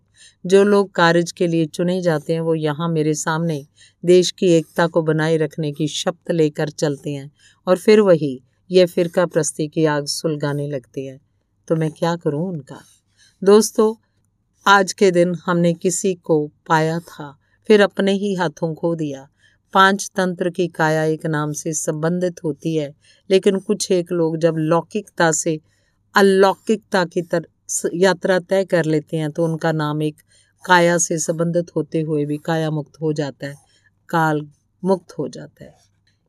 इसलिए कहना चाहती हूँ कि आज का दिन एक नाम से संबंधित होते हुए भी पूरे देश की चेतना से संबंधित है, पूरे देश की गौरवता से संबंधित है, पूरे देश की अखंडता से संबंधित है। इसलिए चाहती हूँ कि आज के दिन हम सब अकेले भी और मिलकर भी अक्सर अक्षर से अर्थ तक की यात्रा करें, जड़ से चेतन तक की यात्रा करें और देश की एकता को बरकरार रखने के लिए हम एक ऐसी शब्द लें जो आज एक रस्मिया शब्द ना हो, बिल्कुल एक अंतर्ध्वनि की तरह वो हमारे भीतर से उठे। हमारे होठों की आवाज़, हमारे ज़मीर की आवाज़ बन जाए और हमारे अंतर की ध्वनि आंतरिक शक्तियों को जगा दे और हमारा देश फिरका प्रस्ती के सिया दौर से निकलकर एकता और अखंडता की मंजिल को पा सके आवाज़ कभी मिटती नहीं आइए अपनी आत्म शक्ति के बल पर अपनी कर्म शक्ति के बल पर हम अपनी आवाज़ को मिलकर बुलंद करें ਤੇ ਇਹਨਾਂ ਲਫ਼ਜ਼ਾਂ ਤੋਂ ਬਾਅਦ ਮੈਂ ਸ਼ਬਦ ਦੇ ਲਫ਼ਜ਼ ਬੋਲੇ ਸਨ ਅੱਗੇ ਅੱਗੇ ਜੋ ਸਟੂਡੀਓ ਵਿੱਚ ਆਏ ਹੋਏ ਅਫਸਰ ਪਿੱਛੇ ਪਿੱਛੇ ਦੁਹਰਾਉਂਦੇ ਗਏ ਸਨ ਮੈਂ सत्य निष्ठा से प्रतिज्ञा करती हूँ कि देश की आज़ादी और एकता बनाए रखने और उसे मज़बूत करने के लिए समर्पित होकर कार्य करूँगी। मैं ये भी प्रतिज्ञा करती हूँ कि कभी हिंसा का सहारा नहीं लूँगी। मेरा विश्वास है कि धर्म, भाषा, क्षेत्र से संबंधित भेदभाव और झगड़ों और अन्य राजनीतिक या आर्थिक शिकायतों का निपटारा शांतिपूर्ण तथा वैधानिक तरीकों से किया जाए ਇਸ ਸ਼ਪਥ ਦੇ ਲਫ਼ਜ਼ ਮੈਨੂੰ ਲਿਖ ਕੇ ਦਿੱਤੇ ਗਏ ਸਨ ਪਰ ਇਹ ਤੋਂ ਪਹਿਲੇ 4 ਮਿੰਟਾਂ ਦੇ ਸਾਰੇ ਅੱਖਰ ਮੇਰੀ ਲੂੰ ਲੂੰ ਦੀ ਆਵਾਜ਼ ਸਨ ਇਹ ਵਾਕਿਆ ਸੁਪਨੇ ਤੋਂ ਲੈ ਕੇ ਉਹਦੀ ਤਾਬੀਰ ਤੱਕ ਮੇਰੀ ਜ਼ਿੰਦਗੀ ਦਾ ਅਚੰਭਾ ਹੈ ਕੁਦਰਤ ਦੀ ਕਿਹੜੀ ਸ਼ਕਤੀ ਨੇ ਇਸ ਸੁਪਨੇ ਨੂੰ ਤਾਬੀਰ ਦਿੱਤੀ ਹੈ ਮੈਂ ਨਹੀਂ ਜਾਣਦੀ ਪਰ ਇਹ ਮੇਰਾ ਸੁਪਨਾ ਇੱਕ ਯਾਦਗਾਰੀ ਸੁਪਨਾ ਹੈ ਜਿਹਨੂੰ ਮੈਂ 26 ਦਿਨਾਂ ਦੇ ਅੰਦਰ ਅੰਦਰ ਸੱਚ ਹੁੰਦਾ ਵੇਖਿਆ ਸੀ। ਅਖੀਰਲਾ ਭਾਗ ਹੈ ਹੈਲੋ ਮਾਈਕ ਇੱਕ ਮਾਈਕ੍ਰੋਫੋਨ ਹੁੰਦਾ ਹੈ, ਇਨਸਾਨ ਦੀ ਬੜੀ ਕੀਮਤੀ ਇਜਾਦ ਜੋ ਜ਼ਾਹਿਰਾ ਜ਼ਹੂਰ ਕਿਸੇ ਸ਼ਾਇਰ, ਕਲਾਕਾਰ ਦੇ ਕਿਸੇ ਵਿਚਾਰਵਾਨ ਦੇ ਸਾਹਮਣੇ ਬਹਿ ਕੇ ਉਹਦੀ ਸੋਚ ਨੂੰ, ਉਹਦੇ ਸੁਰਾਂ ਨੂੰ ਤੇ ਉਹਦੀ ਆਵਾਜ਼ ਨੂੰ ਲੱਖਾਂ ਲੋਕਾਂ ਤੱਕ ਲੈ ਜਾਂਦਾ ਹੈ। ਇੱਕ ਮਾਈਕ੍ਰੋਫੋਨ ਹੁੰਦਾ ਹੈ ਜਿਹਨੂੰ ਸਾਜ਼ਿਸ਼ਾਂ ਵਾਲਿਆਂ ਨੇ ਆਪਣਾ ਬੰਦੀ ਬਣਾ ਲਿਆ ਹੁੰਦਾ ਹੈ। ਉਹ ਕਦੇ ਸਾਹਮਣੇ ਨਹੀਂ ਆਉਂਦਾ, ਪਰ ਉਹਦਾ ਕਰਮ ਹਰ ਵੇਲੇ ਕਿਸੇ ਸ਼ਾਇਰ ਸੋਚਵਾਨ ਦੀ ਜ਼ਿੰਦਗੀ 'ਚ ਪ੍ਰੀਤੀ ਸਾਈ ਵਰਗਾ ਹੋ ਜਾਂਦਾ ਹੈ। ਬੋਰਿਸ ਪਾਸਤਰਨਾਕ ਨੇ ਸੋਵੀਅਤ ਰੂਸ ਦੇ ਨਿਜ਼ਾਮ ਨੂੰ ਵੇਖ ਕੇ ਪੂਰਾ ਅੰਦਾਜ਼ਾ ਲਾ ਲਿਆ ਸੀ ਕਿ ਵੇਲੇ ਦੇ ਚਿੰਤਨਸ਼ੀਲ ਲੋਕ ਹੋਣੀਆਂ ਦੇ ਜਾਈ ਹਨ। ਇਸ ਲਈ ਉਹ ਜਦੋਂ ਉਸ ਔਰਤ ਨੂੰ ਮਿਲਦਾ, ਜਿਹਨੂੰ ਉਹ ਪਿਆਰ ਕਰਦਾ ਸੀ, ਓਲਗਾ ਆਈਵਿਨਸਕਾਇਆ ਨੂੰ, ਤਾਂ ਉਹਦੇ ਨਜ਼ਦੀਕੀ ਮਿੱਤਰ ਉਹਨੂੰ ਮੁੜ-ਮੁੜ ਤਾਕੀਦ ਕਰਦੇ ਕਿ ਮੁਹੱਬਤ ਦੇ ਪਿਘਲੇ ਹੋਏ ਪਲਾਂ ਵਿੱਚ ਵਕਤ ਦੀ ਸੱਤਾ ਬਾਰੇ ਕੋਈ ਗੱਲ ਮੂੰਹ ਨਾ ਕੱਢ ਬਵੀਂ। ਸਾਡੇ ਰਹਿਣ ਵਾਲੀਆਂ ਥਾਵਾਂ 'ਚ ਹਿਡਨ ਮਾਈਕ ਵਿਛੇ ਹੋਏ ਹਨ।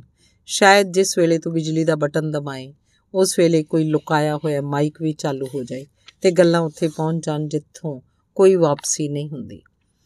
ਪਾਸਤਰ ਨਾ ਕਿ ਸਭ ਕੁਝ ਜਾਣਦਾ ਸੀ। ਜਾਣਦਾ ਸੀ ਕਿ ਉਹਦੇ ਕੋਲ ਕੋਈ ਜ਼ਾਤੀ ਵੇਲਾ ਨਹੀਂ ਸੀ।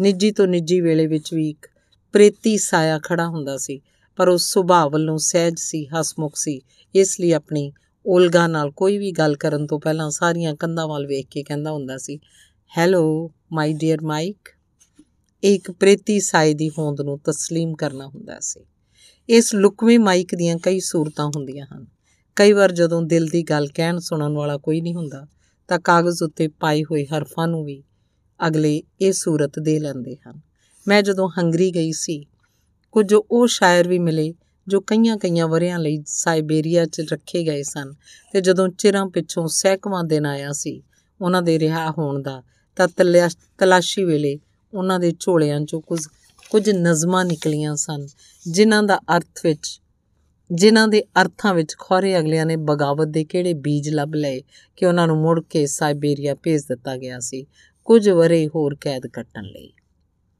ਇਹ ਲੁਕਵੇਂ ਮਾਈਕ ਕਈ ਵਾਰ ਆਪਣੇ ਹੀ ਮਿੱਤਰ ਬੋਲੀ ਬਣ ਜਾਂਦੇ ਹਨ, ਜਿਨ੍ਹਾਂ ਦਾ ਪਤਾ ਉਦੋਂ ਲੱਗਦਾ ਹੈ ਜਦੋਂ ਮੁਖਬਰ ਮੁਖਬਰ ਬਣ ਚੁੱਕੇ ਹੁੰਦੇ ਹਨ, ਇਨਫਾਰਮਰ। ਤੇ ਕਈ ਵਾਰ ਅਜਿਹੇ ਮਿੱਤਰ ਬੇਲੀ ਵੀ ਹੁੰਦੇ ਹਨ, ਜਿਨ੍ਹਾਂ ਨਾਲ ਕਿਸੇ ਘੜੀ ਦੁੱਖ ਵੰਡਾਇਆ ਹੋਵੇ, ਤਾਂ ਵਰਿਆਂ ਪਿੱਛੋਂ ਜਾ ਕੇ ਉਹਨਾਂ ਦੇ ਲਿਖੇ ਅਜਿਹੇ ਕਾਗਜ਼ ਪੜਨ ਨੂੰ ਮਿਲਦੇ ਹਨ, ਜਿਨ੍ਹਾਂ 'ਚ ਗਾਲ ਮੰਦਾ ਤੱਕ ਦੀ ਜ਼ਬਾਨ ਇਨਵਰਟਡ ਕੋਮਿਆਂ 'ਚ ਪਾ ਕੇ ਲਿਖੀ ਹੋਈ ਮਿਲਦੀ ਹੈ। ਤੇ ਜਿਹੜੀ ਗੱਲ ਦਾ ਸਾਰੇ ਅਫਸਾਨੇ 'ਚ ਜ਼ਿਕਰ ਨਹੀਂ ਹੁੰਦਾ, ਉਹ ਗੱਲ ਇਹਨਾਂ ਦੇ ਮਾਈਕ ਨੇ ਸੁਣੀ ਹੁੰਦੀ ਹੈ। ਜ਼ਾਹਿਰ ਹੈ ਕਿ ਇਨਸਾਨੀ ਮਾਈਕ ਕਿਸੇ ਵੀ ਯਾਂਤਰਿਕ ਮਾਈਕ ਨਾਲੋਂ ਕਿਤੇ ਵੱਧ ਖਤਰਨਾਕ ਹੁੰਦਾ ਹੈ। ਇਹਨਾਂ ਸਾਰੀਆਂ ਹਾਲਤਾਂ ਦਾ ਜਾਇਜ਼ਾ ਲੈਂਦਿਆਂ ਇੱਕ ਵਾਰ ਰੋਮਾਨੀਆ ਦੇ ਸ਼ਾਇਰ ਮਾਰਿਨ ਸੋਰੈਸਕੂ ਨੇ ਇੱਕ ਨਜ਼ਮ ਲਿਖੀ ਸੀ, ਮੈਂ ਕਦੇ ਤਰਕਾਲਾਂ ਨੂੰ ਗਵਾਂਢੀਆਂ ਦੇ ਘਰ ਜਾਂਦਾ ਹਾਂ ਤੇ ਉਹਨਾਂ ਕੋਲੋਂ ਕੁਝ ਕੁਰਸੀਆਂ ਮੰਗ ਕੇ ਲਿਆਉਂਦਾ ਹਾਂ। ਬੜੇ ਕਰੀਨੇ ਦੇ ਨਾਲ ਕੁਰਸੀਆਂ ਸਜਾਉਂਦਾ ਹਾਂ, ਫਿਰ ਉਹਨਾਂ ਨੂੰ ਆਪਣੀਆਂ ਨਜ਼ਮਾਂ ਸੁਣਾਉਂਦਾ ਹਾਂ। ਇਹ ਬੈਠਕ ਬੜੀ ਇਮਾਨਦਾਰ ਹੁੰਦੀ ਹੈ। ਕਿਸੇ ਵਾਵਾ ਦਾ ਦਿਖਾਵਾ ਨਹੀਂ ਹੁੰਦਾ, ਨਾ ਝੂਠੀਆਂ ਤਾਲੀਆਂ ਦੀ ਆਵਾਜ਼ ਤੇ ਨਾ ਕੋਈ ਸੈਂਸਰ। ਯਾਨੀ ਅਜਿਹੀ ਬੈਠਕ 'ਚ ਕੋਈ ਮਾਈਕ ਨਹੀਂ ਹੁੰਦਾ, ਕੋਈ ਮੁਖਬਰ ਨਹੀਂ ਹੁੰਦਾ। ਪਰ ਜਿਨ੍ਹਾਂ ਲੱਗੀਆਂ ਵਾਲਿਆਂ ਨੇ ਕੁਝ ਲਿਖਣਾ ਬੋਲਣਾ ਜ਼ਰੂਰ ਹੁੰਦਾ ਹੈ। ਉਹਨਾਂ ਕਿਸੇ ਨਾ ਕਿਸੇ ਥਾਂ ਤੇ ਪਾਸਤਰਨਾਕ ਬਣਨਾ ਹੁੰਦਾ ਹੈ। ਹਰ ਲੁਕਵੇਂ ਮਾਈਕ ਵਾਲੀ ਤਕਦੀਰ ਵੀ ਪਾਣੀ ਹੁੰਦੀ ਹੈ। ਤੇ ਇਸ ਤਕਦੀਰ ਦੀ ਮਨਜ਼ੂਰੀ ਦਿੰਦਿਆਂ ਇਹ ਵੀ ਆਖਣਾ ਹੁੰਦਾ ਹੈ ਹੈਲੋ ਮਾਈ ਡੀਅਰ ਮਾਈਕ ਮਿੱਤਰਾਂ ਦੀ ਸੂਰਤ ਵਿੱਚ ਜਿਹੜੇ ਮਾਈਕ ਮੇਰੀ ਜ਼ਿੰਦਗੀ 'ਚ ਆਏ, ਜੋ ਮੇਰੇ ਸਾਹਮਣੇ ਬਹਿ ਕੇ ਕੁਝ ਹੋਰ ਬੋਲਦੇ ਸਨ ਤੇ ਬਾਹਰ ਜਾ ਕੇ ਕੁਝ ਹੋਰ ਲਿਖਦੇ ਸਨ, ਉਹਨਾਂ ਸਾਰਿਆਂ ਨੂੰ ਹੈਲੋ ਮਾਈ ਡੀਅਰ ਮਾਈਕ ਆਖੇ ਤੇ ਅਸਲੋਂ ਲੰਬੇ ਕਰਕੇ ਮੈਂ ਕਹਿ ਸਕਦੀ ਹਾਂ ਕਿ ਮੇਰੀ ਆਵਾਜ਼ ਨੂੰ ਅਮਨ ਅਮਾਨ ਹਜ਼ਾਰਾਂ ਲੱਖਾਂ ਲੋਕਾਂ ਤੱਕ ਲੈ ਜਾਣ ਵਾਲਾ ਰੇਡੀਓ ਮਾਈਕ ਮੈਨੂੰ ਜ਼ਿੰਦਗੀ 'ਚ ਇਸ ਤਰ੍ਹਾਂ ਨਸੀਬ ਹੋਇਆ ਹੈ, ਵਰਿਆਂ ਦੇ ਵਰੇ, ਕਿ ਮੇਰਾ ਬੋਲਿਆ, ਲਿਖਿਆ, ਸਖਾਰਥਾ ਹੋ ਗਿਆ। ਧੰਨਵਾਦ। ਸਮਾਪਤ।